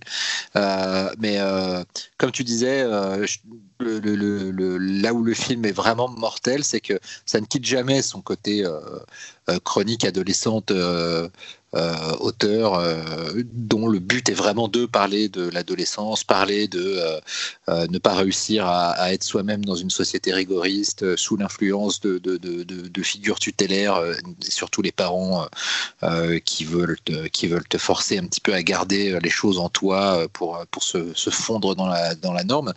c'est intéressant, je, te, je, te, coupe deux secondes, je mets ça en parallèle avec ce qu'a dit Nicolas Debot tout à l'heure, sur le côté très conservateur de la société scandinave scandinave euh, Complètement. Euh, et, qui, qui, a pris le dessus en fait ces, dernières ah années. Je pense que le film a, encore plus de sens en fait euh, quand mm. on est quand on est de là-bas. À fond. Et moi j'avais discuté il y a quelques temps avec avec une amie qui, qui était allée il y a pas si longtemps que ça, peut-être il y a 2-3 ans, euh, à, euh, je crois que c'était à Oslo, euh, qui avait passé quelques temps et qui disait que c'était assez effrayant, en fait, le, tour qu'avait pris, le tour très conservateur et très. Elle, elle, était allée voir une amie qui vit là-bas et, elle m'expliquait vraiment que c'est un, un, un devoir de tous les jours de ne pas sortir de la norme et de ne pas sortir de la masse. Et ça doit être épuisant, la force. Bref. Et donc, du coup, oui, voilà, comme tu dis, forcément, je pense que le film prend encore plus d'importance. Et justement, euh, ce qui est marrant, c'est que quand le film aborde des scènes de genre, il fait tout pour sortir de la norme du genre dans lequel il s'inscrivait jusqu'à maintenant, c'est-à-dire de la chronique adolescente. C'est-à-dire que euh, à l'inverse, par exemple, de One Animal Dreams, quand euh, un, truc surnaturel se passe, la mise en scène d'un coup prend une, euh, une puissance, et la scène de l'opéra est géniale pour ça, euh, Hitchcockienne, de palmienne, l'utilisation de la musique, parce que dans la scène de l'opéra, alors non seulement il y a les, axes de, caméra qui deviennent de plus en plus impressionnants, et notamment il y a une contre-plongée sur, les, sur les deux filles qui sont assises, qui, arrivent d'un coup, alors qu'on était plutôt sur de chants contre des plans d'ensemble, qui d'un coup te donnent une puissance au truc. Tu as aussi le, le les, euh, les, allers-retours sur ce qui se passe sur la scène. Puis tu as la musique qui est la musique du spectacle qu'elles sont en train de regarder, qui et qui a une évolution dramatique qui, se, qui est complètement calée avec ce qui arrive à, à Thelma. Et, euh, euh, et, la musique est très hermanienne. On dirait vraiment une musique de Bernard Herrmann. Et d'un coup, tu es, dans une espèce de classicisme moderne, de, de revival de sens que tu peux avoir vues en voyant du Pulsion, en voyant du, en voyant l'homme qui en savait trop. Enfin, tu t'es balancé comme ça dans une espèce d'idéal de, de, de sur-cinéma. Et, plusieurs fois, le film fait ça. Et la scène, de, pareil, de, l'examen médical, elle est juste dingue. Il y a quand même un effet spécial absolument mortel à ce moment-là. Le, le, plan, le plan de la vitre et tout, il est juste, il est fou. franchement, le film est parcouru comme ça de scènes qui en elles-mêmes ne sont pas euh, révolutionnaires dans le, dans le, dans le, dans le propos euh, du film, mais qui cinématographiquement sont vraiment traités pour te, pour te avoir un impact maximal sur toi. Et du coup, euh, l'histoire est boostée par le moment où le film bascule pleinement dans le genre, en fait. Et ça, c'est génial. Franchement, c'est quelque chose qui se voit pas si souvent. Et, et c'est ce qui fait que le film est extrêmement touchant. L'actrice est géniale. Elle est, elle est, oui, il est absolument génial. Elle est, elle est, euh, elle est, elle est fragile et en même temps, tu, tu sens sa force de caractère sous-jacente. Euh, c'est Ellie Arbo, je crois qu'elle s'appelle. je vérifie. Hein. C'est vraiment, c'est quelqu'un qui avait une carrière avant et, et euh, c'est le personnage, hein, c'est vraiment Thelma quoi. Ouais, elle est, euh, elle est, elle joue, euh, elle joue depuis un, bon moment apparemment, depuis 2015. Bah, elle jouait dans The Wave d'ailleurs, tiens, de, euh, de comment il s'appelle, Ole Bandal. Je crois que c'est Bandal The Wave. Non, Rorutog, pardon, de Rorutog qui fait partie de ces Scandinaves qui ont fait une carrière. Euh, qu'on fait une carrière cinématographique hollywoodienne, puisqu'il a fait Tomb Raider. Gros, gros blockbuster. ouais, catastrophe. ouais, ouais, c'est Rorutog The Wave. Ah, ouais et euh, qui a fait donc Tomb Raider. Euh, voilà, euh, ne nous écartons pas du sujet. Thelma, c'est mortel.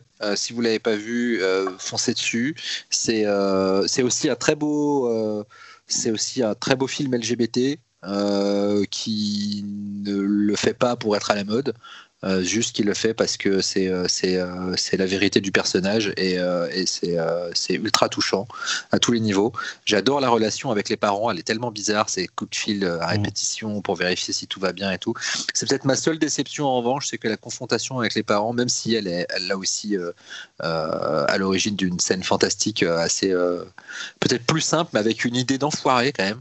Euh, que je ne vais pas révéler. mais elle est vraiment, c'est vraiment une idée qui fait super. J'ai pensé, je me suis dit, j'ai fait aller. Euh, mais c'est vrai que c'est vrai que c'est une résolution qui est peut-être un petit peu trop simpliste dans, dans la trajectoire du, du film, qui va peut-être un peu trop direct à l'essentiel. Je sais pas, ça manque peut-être un petit peu d'émotion. Qui, qui fait appel encore à de l'imagerie. Euh, Complètement. C'est assez folle, quoi. Ouais, ouais. Mais à ce moment-là, c'est mais euh, peut-être qu'il y a meilleure scène du film. quand même, le côté. Euh, oui. là, le côté. Ça pourrait très bien être une, une préquelle non, non, mm. non voulue, non, dé, non dévoilée. Genre, il n'y a qu'à la fin qu'on te le dit, quoi. D'un truc beaucoup plus puissant euh, qui serait un film autre qui serait après, quoi. Mais je te rejoins aussi, Tal, sur la scène d'ouverture qui est juste dingue. Comment, avec un plan large, un personnage qui bouge, qui change de direction, et là, mm. d'un coup, la scène prend un truc malsain, flippant, accroché à ton siège en deux secondes. Et le titre euh, stroboscopique, là, stroboscopie, c'est. et, ça, pas la tête en plus. Ce qui ne gâte rien, l'affiche du film est magnifique. Ouais, une des, une des affiches, pas l'affiche française, je crois que c'est l'affiche euh, euh, américaine, je crois. Américaine, Voilà, elle est magnifique. Donc voilà, Thelma, c'est mortel. allez le voir, n'est-ce pas, Xavier? Les recours qui commencent. bah allez, je suis dessus, j'y vais. Bouh. Voilà. Euh, je vais aller assez vite. Hein. Euh, je vais vous parler d'un Blu-ray qui est sorti chez Spectrum Film euh, et, qui est un truc totalement, absolument complètement barge. Ah, je sais de quoi tu vas parler. c'est un double, c'est un double programme. Tout à fait. C'est ça. Voilà, je vais vous parler du double programme Burning Buddhaman Violence Voyager de Ujicha. Euh, c'est un Ujicha, c'est un réalisateur d'animation euh, japonais, mais pas l'animation que vous pensez. Il fait de la gekimation. Euh, en anglais, on appelle ça de la cut-out animation, c'est-à-dire qu'il fait des films avec des dessins découpés qui fait bouger devant la caméra. voilà. Euh, alors oui et non, mais euh, comment dire, les, les bouches ne bougent pas par exemple quand il y a des dialogues. Enfin, c'est encore plus. Euh, et en fait, les effets sont en direct, c'est-à-dire que tu as des effets de flou. Le mec va te faire un dessin, va te faire un décor de fond, va te mettre un personnage au premier plan, un personnage en, au, plan au milieu, et puis il va faire des balances de points entre les. Le, enfin, c'est hallucinant à voir. J'ai rien compris. Hein. Bah, imagine, tu, tu, tu poses devant toi une feuille de papier avec un décor, tu avances de 5 cm, tu mets un personnage, tu avances encore de 5 cm, tu mets un personnage, tu mets ta caméra devant et du coup tu as plusieurs, euh, tu as plusieurs plans en profondeur. Et le mec fait des bascules de points ultra précises sur une feuille de papier, une autre feuille de papier pour te faire comme s'il faisait des bascules de points dans la vraie vie, dans, dans, la, dans la profondeur, tu vois. Au-delà du fait qu'il te met aussi des effets de flamme et en fait c'est pas de la post-prod, il fait vraiment brûler des trucs derrière ces bouts de papier, il te fait des effets gore avec des giclées de, de liquide chelou, c'est vraiment des trucs qui balancent sur les feuilles ou qui fait sortir par le trou des dessins. Et il faut savoir que Burning Buddha-Man et Violence Voyager, ce sont deux purs films d'horreur complètement barges, avec euh, du strum, euh, euh, du, du, du, monstre géant, des monstres géants qui s'assemblent en eux-mêmes, pour, enfin des monstres pas géants qui s'assemblent pour faire un monstre géant. Alors après, c'est, ça peut être particulier, surtout Burning Buddha-Man, qui est peut-être un petit peu compliqué, parce que ça papote pas mal, mais c'est quand même déjà bien barjo. Violence Voyager, c'est absolument génial. et il faut savoir que la Gekimation, c'est, c'est pas nouveau, hein, ça a été au, au, Japon, ça a été utilisé dans les années 70 pour faire une manga, une adaptation d'un, d'un manga de Kazuo Umezu qui s'appelle Cat Eyed Boy. Euh, et il existe un épisode sur YouTube si vous voulez aller voir à quoi ça ressemble. Sauf que là, pour le coup, c'est vraiment euh, modernisé. Euh, l'approche cinématographique, comme je vous disais, à base de, bascule de points, de, de, profondeur de champ, il réalise ça avec un petit appareil hybride avec, des, focales interchangeables. Et euh, le mec fait ça chez lui, dans, sa, chambre, sous son lit. Il a un lit, euh, il a un lit en hauteur, et puis en dessous, il a son petit bureau avec son ordi et tout. Et il fait ça, et il dessine super bien les dessins sont vraiment faits pour faire ressortir les ombres et la profondeur. Et, euh, et c'est euh, c'est fun, c'est gore, euh, c'est délirant. il faut absolument voir ça, c'est génial. Voilà. je crois que Xavier, tu connais du coup.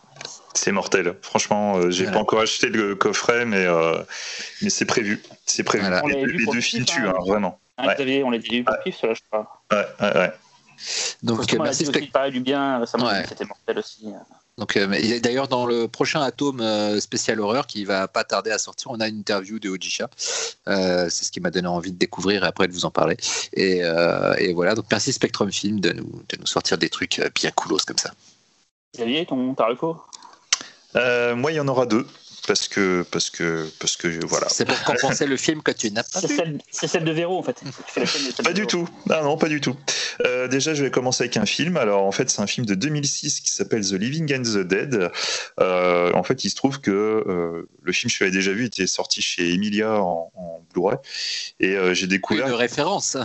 Voilà, mais et ben figure-toi que, euh, enfin le film est bien et que il est en plus sur Shadows sous le titre Les Morts Vivants. Voilà. Alors, bon, je, je, regrette un peu le titre français Les Morts Vivants. Parce Ils sont pas foulés. Hein. Bah, c'est pas. Voilà, je trouve que ça colle pas trop au film. Mais bon, bref. En tout cas, il s'agit d'un film anglais de 2006. Euh, c'est réalisé donc par Simon Rumley. Euh, c'est un mec qui a fait plusieurs courts métrages, il a déjà fait quelques films, donc Strong Language, The Truth Game ou Club Le Monde, euh, qui ont chacun leur petit, leur petit culte, on va dire. Et en fait, The Living and the Dead est un film assez particulier. Euh, parce qu'en fait, c'est un film qui vient directement du décès de sa mère, et plus précisément de son agonie.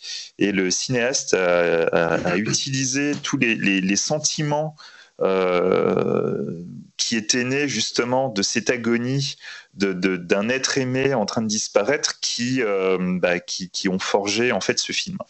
Donc, en fait, on va suivre Donald, euh, qui est un, monsieur euh, dont la, qui vit dans un manoir avec sa femme qui est mourante d'un cancer et euh, son fils qui a un retard mental, fils d'une d'une vingtaine d'années, hein, je précise. un jour, le père doit partir pour son travail une nouvelle fois. Donc quand il part, euh, quand il part pour bosser pour plusieurs jours, c'est une infirmière qui vient. Et le fils, euh, lui, vit très mal cette situation parce que il aimerait pouvoir s'occuper de sa mère pour pouvoir se rapprocher d'elle. Et, euh, il est à chaque fois en fait, on le remet en face de sa condition de, son retard mental euh, à chaque fois que du coup on prend une personne extérieure, donc cette infirmière, pour s'occuper de sa mère. Lui, il estime qu'il est capable de le faire. Et bah, lorsque le père va partir pour plusieurs jours, il va s'arranger pour que l'infirmière ne vienne pas. Et donc, il va s'occuper de sa mère. Bien évidemment, ça va très mal se passer.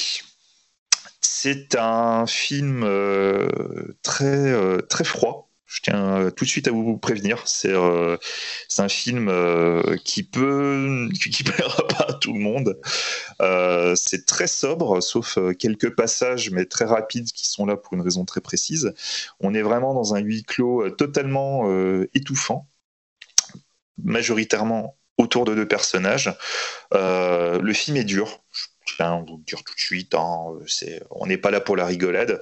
Euh, mais euh, peut-être que le truc le plus, euh, le plus, le plus marquant dans le film, c'est vraiment ce côté, c'est ce côté drame. Je vous dis, ça a l'air d'être un film d'horreur, la manière dont je le parle, mais on serait plus plutôt dans, dans, un pur drame horrifique où tous les personnages sont désespérément humains et, et franchement, vous allez ressortir, mais un peu dépressif. Hein. Je, vous le dis tout de suite. Franchement, si euh, quelque part, je, lui ai trouvé des points communs avec Requiem for a Dream, alors sans aller euh, au bout de, la réalisation d'Aronofsky, et puis bon, ça parle pas de la drogue, même s'il y, y, a des petits points communs comme ça. Mais voilà, quoi, c'est. Euh, ce sont des gens, des gens en bout de course qui, qui vont s'entrechoquer dans leurs désirs profonds et, et voilà quoi. C'est c'est un abîme de désespoir qui va s'ouvrir sous leurs pieds. Euh, voilà. Si vous êtes trop joyeux dans la vie je vous conseille vivement de voir le film parce que vous vous sentirez bien mal après. Euh, mais après en dehors de ça franchement le film est super euh, je ne suis pas sûr que le Blu-ray d'Emilia euh, soit encore disponible, mais en tout cas, il est sur Shadows. Franchement, regardez-le, euh, c'est vraiment un super film. Je vous jure, c'est vraiment c'est une bien belle surprise, hein. vraiment incroyable. le film en plus va même au-delà, il y a même tout un sous-texte sur, sur justement les, la classe sociale euh, une classe sociale déclinante, euh, ces classes sociales plutôt euh, très bourgeoises, où bah, petit à petit, au fur et à mesure, l'affiliation en fait arrive à, une dégénérescence qui du coup se montre là de manière physique. Enfin voilà, quoi. Regardez ce film-là, c'est vraiment super. Et, et autrement, bah, pour une deuxième reco, bah, ça faisait longtemps hein, que je vous ai pas mis un peu de musique. En fait, il y a le, il y a le, je vais vous parler du groupe Ctonic, qui est un groupe de black metal politique taïwanais. Euh, qui est un groupe super. Ils viennent de sortir un live qui est le Megaport 2021. Euh, Donc euh, c'est un festival le Megaport. Et du coup ils étaient en tête d'affiche. C'est un, festival qui a bien eu lieu en 2021. Étant donné que Taïwan a très bien géré la crise, ils ont été capables de, faire un festival de musique où il y avait 95 000 personnes c'est assez fou. Euh, donc l'album est sorti et surtout aussi ils ont euh, ils ont fait un live stream du concert en question qu'ils ont balancé gratuitement sur YouTube. On va vous mettre le lien. Et putain, ça fait mais tellement plaisir de voir un vrai concert avec mes, plein plein de monde, plein d'effets et tout machin. Euh, si vous connaissez pas Tonic, pour essayer de vous donner une idée musicalement parlant, on serait dans du black metal entre euh, Cradle of Filth et Dimmu Borgir, mais estampillé euh, death metal avec des, des, pointes de prog. Et surtout, bah, ce qui fait quand même l'identité de, de c'est que ce sont des paroles politiques, ce sont des gens engagés et surtout une utilisation de la musique traditionnelle chinoise. Euh, le mélange est mortel, c'est super dynamique et tout. Et pour le concert, donc il faut savoir un truc, c'est que le chanteur Freddy Lim, c'est un politicien qui est au Parlement taïwanais. Et euh, pour le concert en question, euh, il a invité euh, sa camarade qui est Audrey Tang. Donc Audrey Tang, c'est une hackeuse activiste qui est devenue ministre du numérique à Taïwan. Et accessoirement, c'est aussi la première femme trans ministre. du coup, elle est sur toutes les chansons aussi. C'est assez étonnant. Et du coup, pour, euh, pour ce duo, si j'en parle, c'est pas juste parce que politiquement parlant, c'est très très symbolique, c'est aussi parce que pour ceux qui connaissent Ctonic, le concert euh, est vraiment sous un angle beaucoup plus électro. Donc voilà, comme il y a Audrey Tang, ils ont essayé de, vraiment d'amener tout un truc technologie au niveau de l'imagerie et du, son. Alors attention, ça ça détériore pas les images, enfin les, chansons, ça les change pas drastiquement, mais du coup on se retrouve avec une orchestration différente. on est des fois dans l'électro, des fois on est dans la drum and bass et tout machin, tout en restant dans le black metal, death et tout bien péchu. Franchement, c'est super sympa, c'est des super alternatives aux chansons que vous connaissez peut-être déjà. Le concert est super chouette, malheureusement trop court, il dure trois quarts d'heure, euh, c'est tout. Mais franchement, allez-y quoi. L'album, il est super cool, il est super bien mixé. Le concert live, il tue. Franchement, allez-y. Euh, Merci Xavier. Euh,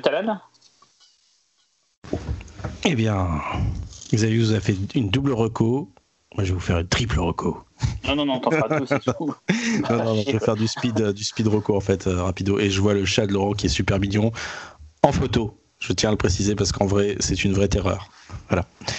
Euh, non, non, rapido, je, dis juste que euh, Invincible de Robert Kirkman, j'ai recommandé 12 fois à Cyril, il en a rien à foutre. Euh, mais euh, c'est mortel. Voilà l'adaptation euh, Amazon Prime qui est sortie il y a peut-être plus d'un mois. Euh, c'est vraiment génial. Je connaissais pas du tout le, comics et ça tue sa maman. j'ai fini le comics, j'ai fini la, série. Je suis allé choper le premier tome du comics parce qu'il y a des intégrales qui sont qui sont dispo. Voilà, ça tue sa maman. Et Jupiter's Legacy, c'est pas mal du tout. En fait, c'est adapté de Mark Millar aussi, une autre adaptation. C'est passé chez Netflix. Euh, j'avais lu pas mal de trucs comme quoi c'était nul, euh, pas intéressant, tout ça. Alors moi je connaissais pas grand chose du comics avant. Je suis pas un inconditionnel de Millard. Euh, franchement, j'ai trouvé ça chouette et j'ai hâte de voir la suite. Et pareil, je suis parti choper le comic book pour découvrir l'univers de Jupiter's Legacy et du Millard World. Mais moi je vais vous parler d'autre chose, une autre adaptation. Et on reste dans le thème, parce que c'est une adaptation qui vient du Nord, mais en même temps du Japon. Euh, je vois le cul de ton chat, Laurent, c'est très troublant. Ce que vous ne verrez jamais, malheureusement, euh, aux chers auditeurs, mais c'est pas grave.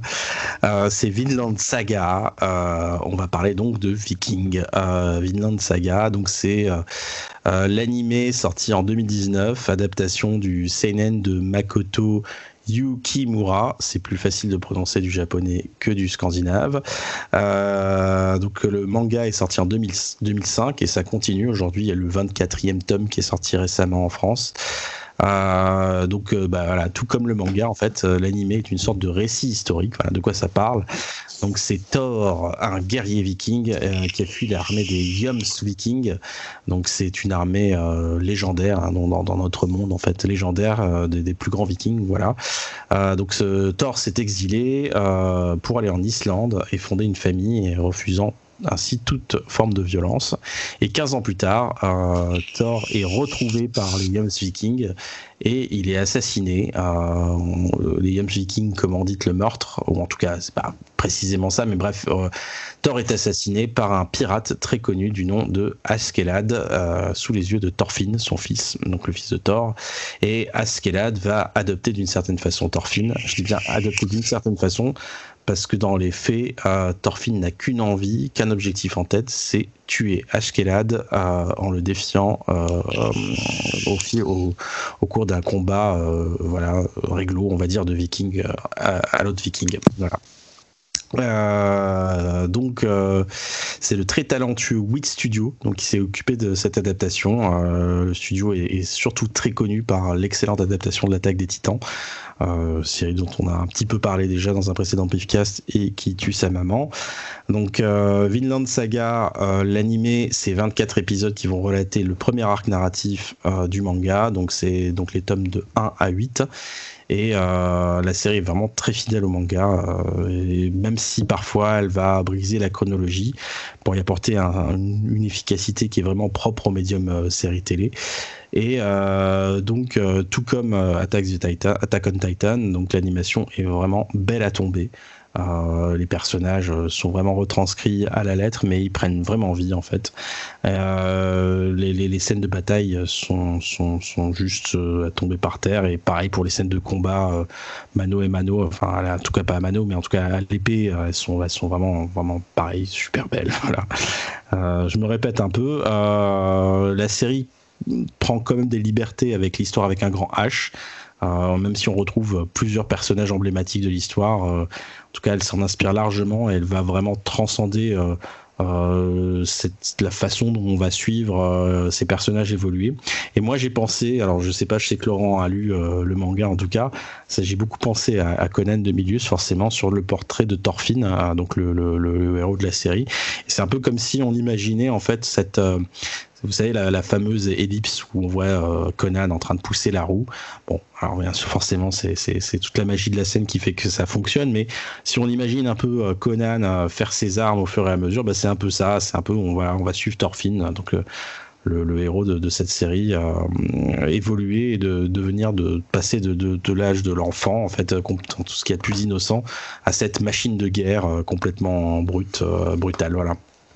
Donc là, vraiment, ce que j'ai sous-entendu, c'est vraiment la, force de la série, c'est ces personnages, tous très ambigus, mais en même temps très attachants, euh, et surtout ce lien euh, que je peux pas décrire pour ne pas trop en dire, c'est le lien qu'il y a entre Thorfinn et donc Ashkelad, le, ce, fameux faux père adoptif, jusqu'à un final, mais moi qui m'a euh, complètement voilà fait chialer, j'étais complètement, euh, j'avais plus le moral, tout ça, et j'ai fait, j'ai fait une chose. Je suis sorti de chez moi, j'ai pris mes clés, je suis allé chez mon libraire et j'ai acheté euh, les mangas, les premiers mangas, en tout cas les, deux premiers tomes que j'ai, déjà dévorés. Euh, donc voilà, c'est dispo, c'est une exclusivité mondiale Amazon Prime, Amazon Prime Video. Et si ce que je vous ai dit vous a un temps soit peu intéressé, foncez, ça tue sa maman une fois de plus. Alors moi, j'ai pas vu l'anime, euh, mais j'ai lu les mangas. Euh, j'ai lu jusqu'au, oh, je sais plus, 20 et des bananes. Euh, et c'est mortel. Voilà. C'est vraiment, ça, ça tue et et t'es pas au bout de tes surprises. après, ça part dans une storyline qui va complètement casser euh, les attentes que tu peux avoir. Euh, euh, c'est vraiment c'est brillant et c'est vraiment les personnages avant tout, les personnages avant tout. Mm. ça, ça, déjoue. Il y a, y a, y a un, texte, un sous-texte sur la violence, un discours sur la violence qui est qui est vraiment euh, fin et complexe. C'est vraiment super. Et du coup, j'avais un peu peur de regarder l'anime parce que euh, ça, arrive quand même très souvent que les adaptations animées de manga en série soient techniquement un peu indigentes. Euh, je pense à Tokyo Ghoul, par exemple, qui est un manga qui est vraiment beaucoup plus intéressant que son, que son statut de, shonen. de super de fin de shonen commercial pourrait laisser entendre mais son adaptation animée, elle est vraiment elle est compliquée à regarder. Quoi. C'est, c'est vraiment du, du 12 images par seconde. C'est, c'est, c'est un peu naze. Donc euh, j'avais un peu peur de me lancer dans Vinland, mais du coup, là, tu m'as donné envie, donc euh, je, vais, je vais le faire. Et aussi euh, Invincible, j'ai commencé, c'est mortel. Cool. Alors moi je vais vous parler d'un film Netflix, un film que, que j'ai vu, bah, que j'ai vu aujourd'hui, un film que vous avez peut-être vu vous aussi. Il s'appelle Oxygène, le nouveau film d'Alexandre Aja. Euh, donc qui était une production directe Netflix euh, pour euh, pour Aja, qui est son premier film en français depuis Haute Tension. Donc il a tout fait les autres aux États-Unis et en langue anglaise, donc il revient en France en français. Ça a été tourné l'année dernière pendant l'été après le confinement, donc film tourné du coup avec, je pense, ça en tête par rapport au tournage. Donc c'est l'histoire de donc de Mélanie Laurent, qui s'appelle Lise dans le film et qui se réveille euh, un peu à la burée dans une sorte de question cryogénique. Elle se demande ce qui se passe, euh, là. Elle va essayer de comprendre euh, pourquoi elle est enfermée là-dedans, pourquoi elle peut pas en sortir. Surtout qu'on lui annonce qu'elle a très peu d'oxygène, elle a 33% d'oxygène dans le caisson. Et elle interagit essentiellement avec une, sorte de de voix euh, comme un assistant vocal comme Siri ou, ou autre qu'on peut voir actuellement Google, Home machin et tout quoi qui est donc la voix de Mathieu Amalric et donc il y a toute une histoire de comprendre euh, qu'est-ce qu'elle fait là euh, comment s'en sortir et tout. Donc voilà. Et le film va aller de surprise en surprise. Et, et voilà. Et donc j'étais pas j'étais bien emballé au début quand je voyais le film. Un peu moins sur toute la partie on va dire compréhension de ce qui se passe. Et après, j'ai été subjugué par tout ce qui arrive sur la suite. Et je ne dirai pas quoi parce que euh, ça serait grandement vous saborder le film. Je vais juste faire un point sur euh, pourquoi ce film est important à mes yeux. Je l'ai aimé aussi, euh, c'est un film donc de science-fiction, euh, parce qu'on ne sait pas ce que c'est que ce, ce question, on ne sait pas ce qui se passe et tout, c'est très technophile, technologique, qui est fait par des Français, donc beaucoup de Français. Déjà, c'est produit par quelqu'un qu'on a reçu ici, qui s'appelle Noémie Devide, euh, qui bosse donc chez, chez International et qui a donc coproduit, enfin produit le film avec Brahim Chiwa et Vincent Maraval, et, donc un film d'Alexandre Aja, comme je l'avais dit, avec encore Grégory Levasseur, son fidèle fidèle assistant, lieutenant, c'est pas vraiment assistant, mais c'est vraiment un, binôme de, créatifs. Et donc on trouve ben, plein de, de, ce qui se fait de mieux en France. D'ailleurs, ce film qui a été touché par la grâce, je trouve. On y retrouve donc pour tout ce qui est effets, spéciaux de, plateau, l'atelier 69 d'Olivier Afonso qu'on avait reçu aussi ici euh, pour Girl with Ball et qui est un, ami du PIF euh, qui a été euh, jury, qui était venu quand on avait passé grave, il était venu parler du film avec l'actrice Garance Marillier par exemple et tout. On y retrouve Jean Rabas pour les décors. Donc Jean Rabas, pour ceux qui ont vu La Cité des Enfants Perdus, ça devrait vous parler, c'est un, chef décorateur de, renom en France, vraiment quelqu'un d'hyper important. Il avait bossé aussi après plus tard. Il a fait plein de films. Il avait fait tous les décors de Climax pour Gaspard Noé. Euh, aux effets spéciaux euh, numériques cette fois-ci, on y retrouve un peu aussi un des fleurons français avec Mike Guffline, euh, qui ont fait énormément d'effets spéciaux. je vous laisse chercher sur internet tout ce qu'ils ont fait, mais c'est assez impressionnant. Encore dans les trucs qui font que on se dit c'est vraiment des très bons au son. On y retrouve Ken Yasumoto, euh, donc c'est quelqu'un qui a beaucoup bossé chez, euh, chez Besson à l'époque de Repacorp, mais il a fait entre autres, il a bossé sur Ex Machina, et c'est lui qui a fait tous les derniers films de, de Gaspard Noé, euh, dont, dont Hunter the Void, enfin pour ceux qui ont Hunter the Void, le travail sur le son, il est assez assez dément. Et on y retrouve aussi, ça m'a fait marrer, Nicolas Baker. Nicolas Baker, c'est pareil, un, des petits génies français du son qui a, qui a, bossé sur Gravity, sur plein de choses, et qui vient, et c'est génial pour lui, de gagner un Oscar avec Sound of Metal, euh, qui sortira en France, je crois, en juin.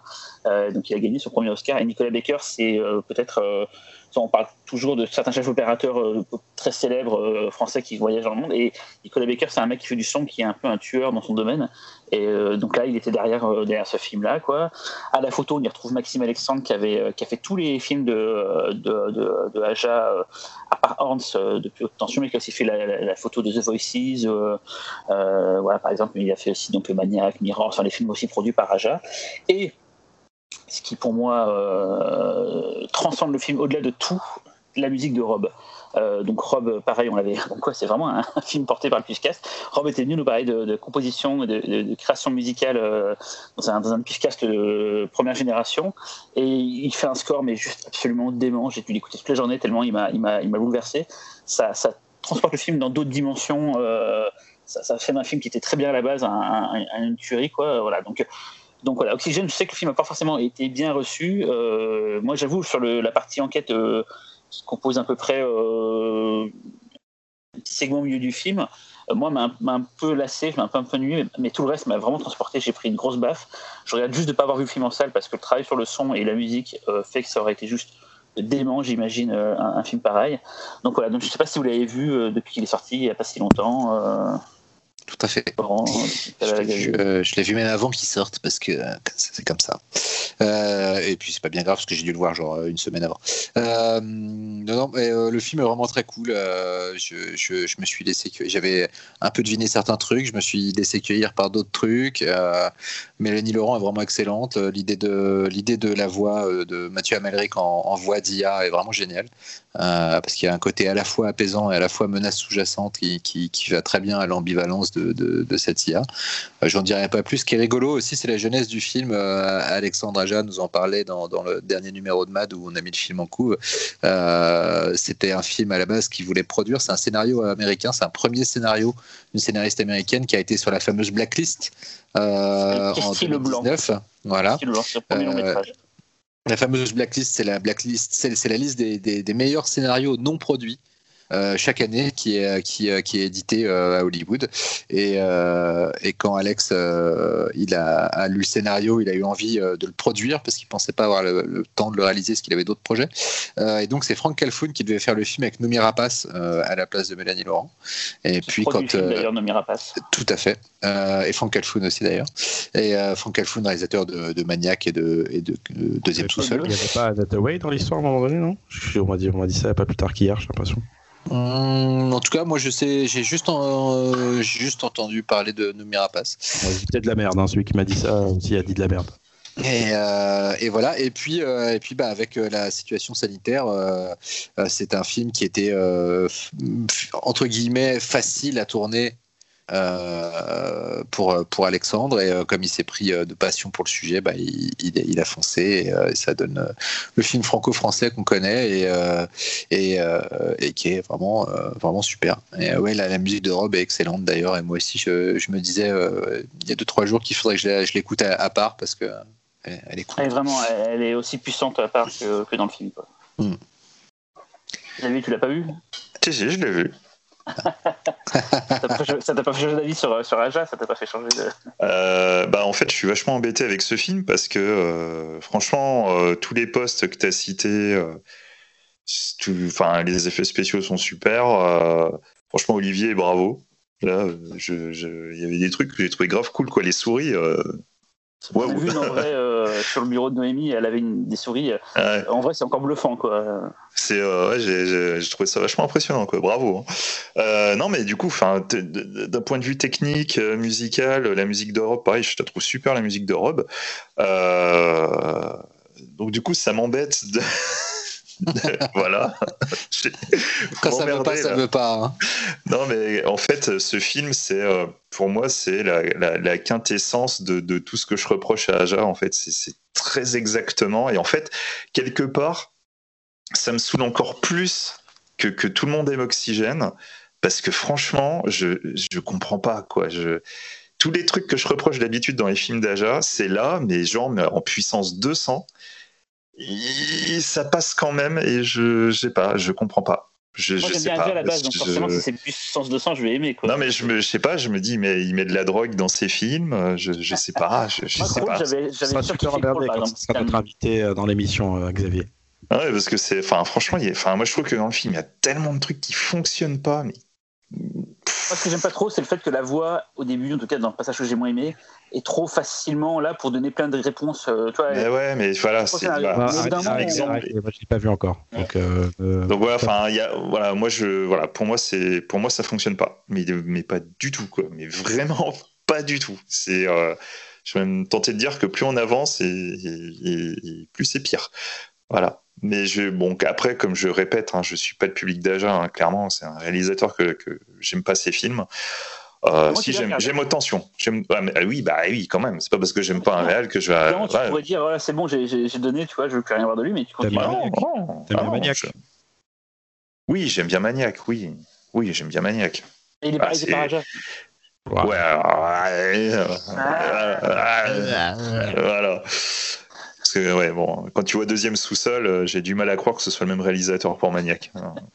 Voilà. Je, là, je vais me faire des potes, mais c'est fou. je vais me faire caillasser un jour en festival. Bref, en tout cas, voilà, quoi. Moi, Oxygène, pas du tout. Et euh, voilà, je, je comprends pas, euh, voilà, je comprends pas le succès de- du film. Mais vraiment, quoi. C'est, pour moi, là, c'est un, c'est, c'est mystère, mais absolu. Et bien voilà, on a fait le tour de, cette, de ce Peacecast. Euh, bah, on se retrouve dans un mois avec C'est Véro. ça. Mais oui, parce que Véro, tu nous manques. Et dans un mois, Ouais. normalement, peut-être que nous, on pourra peut-être l'enregistrer en, en vrai parce que. Moi, je serais vacciné. Non, Enfin, entièrement Ouais, mais, vacciné. non, mais je crois que c'est fin juin le, le- la, la fin du couvre-feu, donc je suis pas sûr que, à moins qu'on se, on se retrouve tôt, peut-être qu'on pourra peut-être le faire en vrai la prochaine fois. Ça, vous en foutez, vous les auditeurs, mais pour nous, euh, ça veut dire beaucoup. c'est ça, ça veut dire beaucoup, oui. Laurent, tu as coupé ton micro, Laurent, tu n'as plus ton micro, du coup, on n'entend pas ce que tu dis. Fin juin, on devrait être à 23h en couvre-feu. Bon, à Voilà. voir. Là, il est 23h10 là, quand on enregistre. Pour vous On va donner une info, on va n'est pas capable de, on n'est pas capable de finir à finir. 23h. On pourra sortir de sueur mutuelle euh, dans la cave de Mad Movies. Voilà. Voilà. Très bien. Bon, Eh bah, euh, dans- bisous à semaine, tous. enfin, dans un mois, je veux dire. euh, Voilà. Et bisous C'est Véro. beaucoup plus simple hein, quand c'est Véro qui, qui conclut. Hein. C'est Oui, direct, parce que alors là, voilà, et ça La s'arrête là. On est genre. la euh, conclusion, c'est laborieux. Là, c'est Bah ouais, mais- non, mais Euh, C'est un métier. clairement, c'est sans elle, sans elle, on n'est pas capable. hein. Là, Ouais, tout le monde s'en rend compte là. hein, c'est- on se voit c'est euh, C'est quoi le bouton pour arrêter euh, C'est- Je éteindre mon ordinateur, Véronique Viens Véronique qui nous manque. Allez, ciao tout le Bon, monde. bah, bon enfin, bonne, bonne fin de journée. Enfin bref. C'est n'importe Allez. quoi. Bon appétit. Au revoir. Ciao, ciao. Bisous.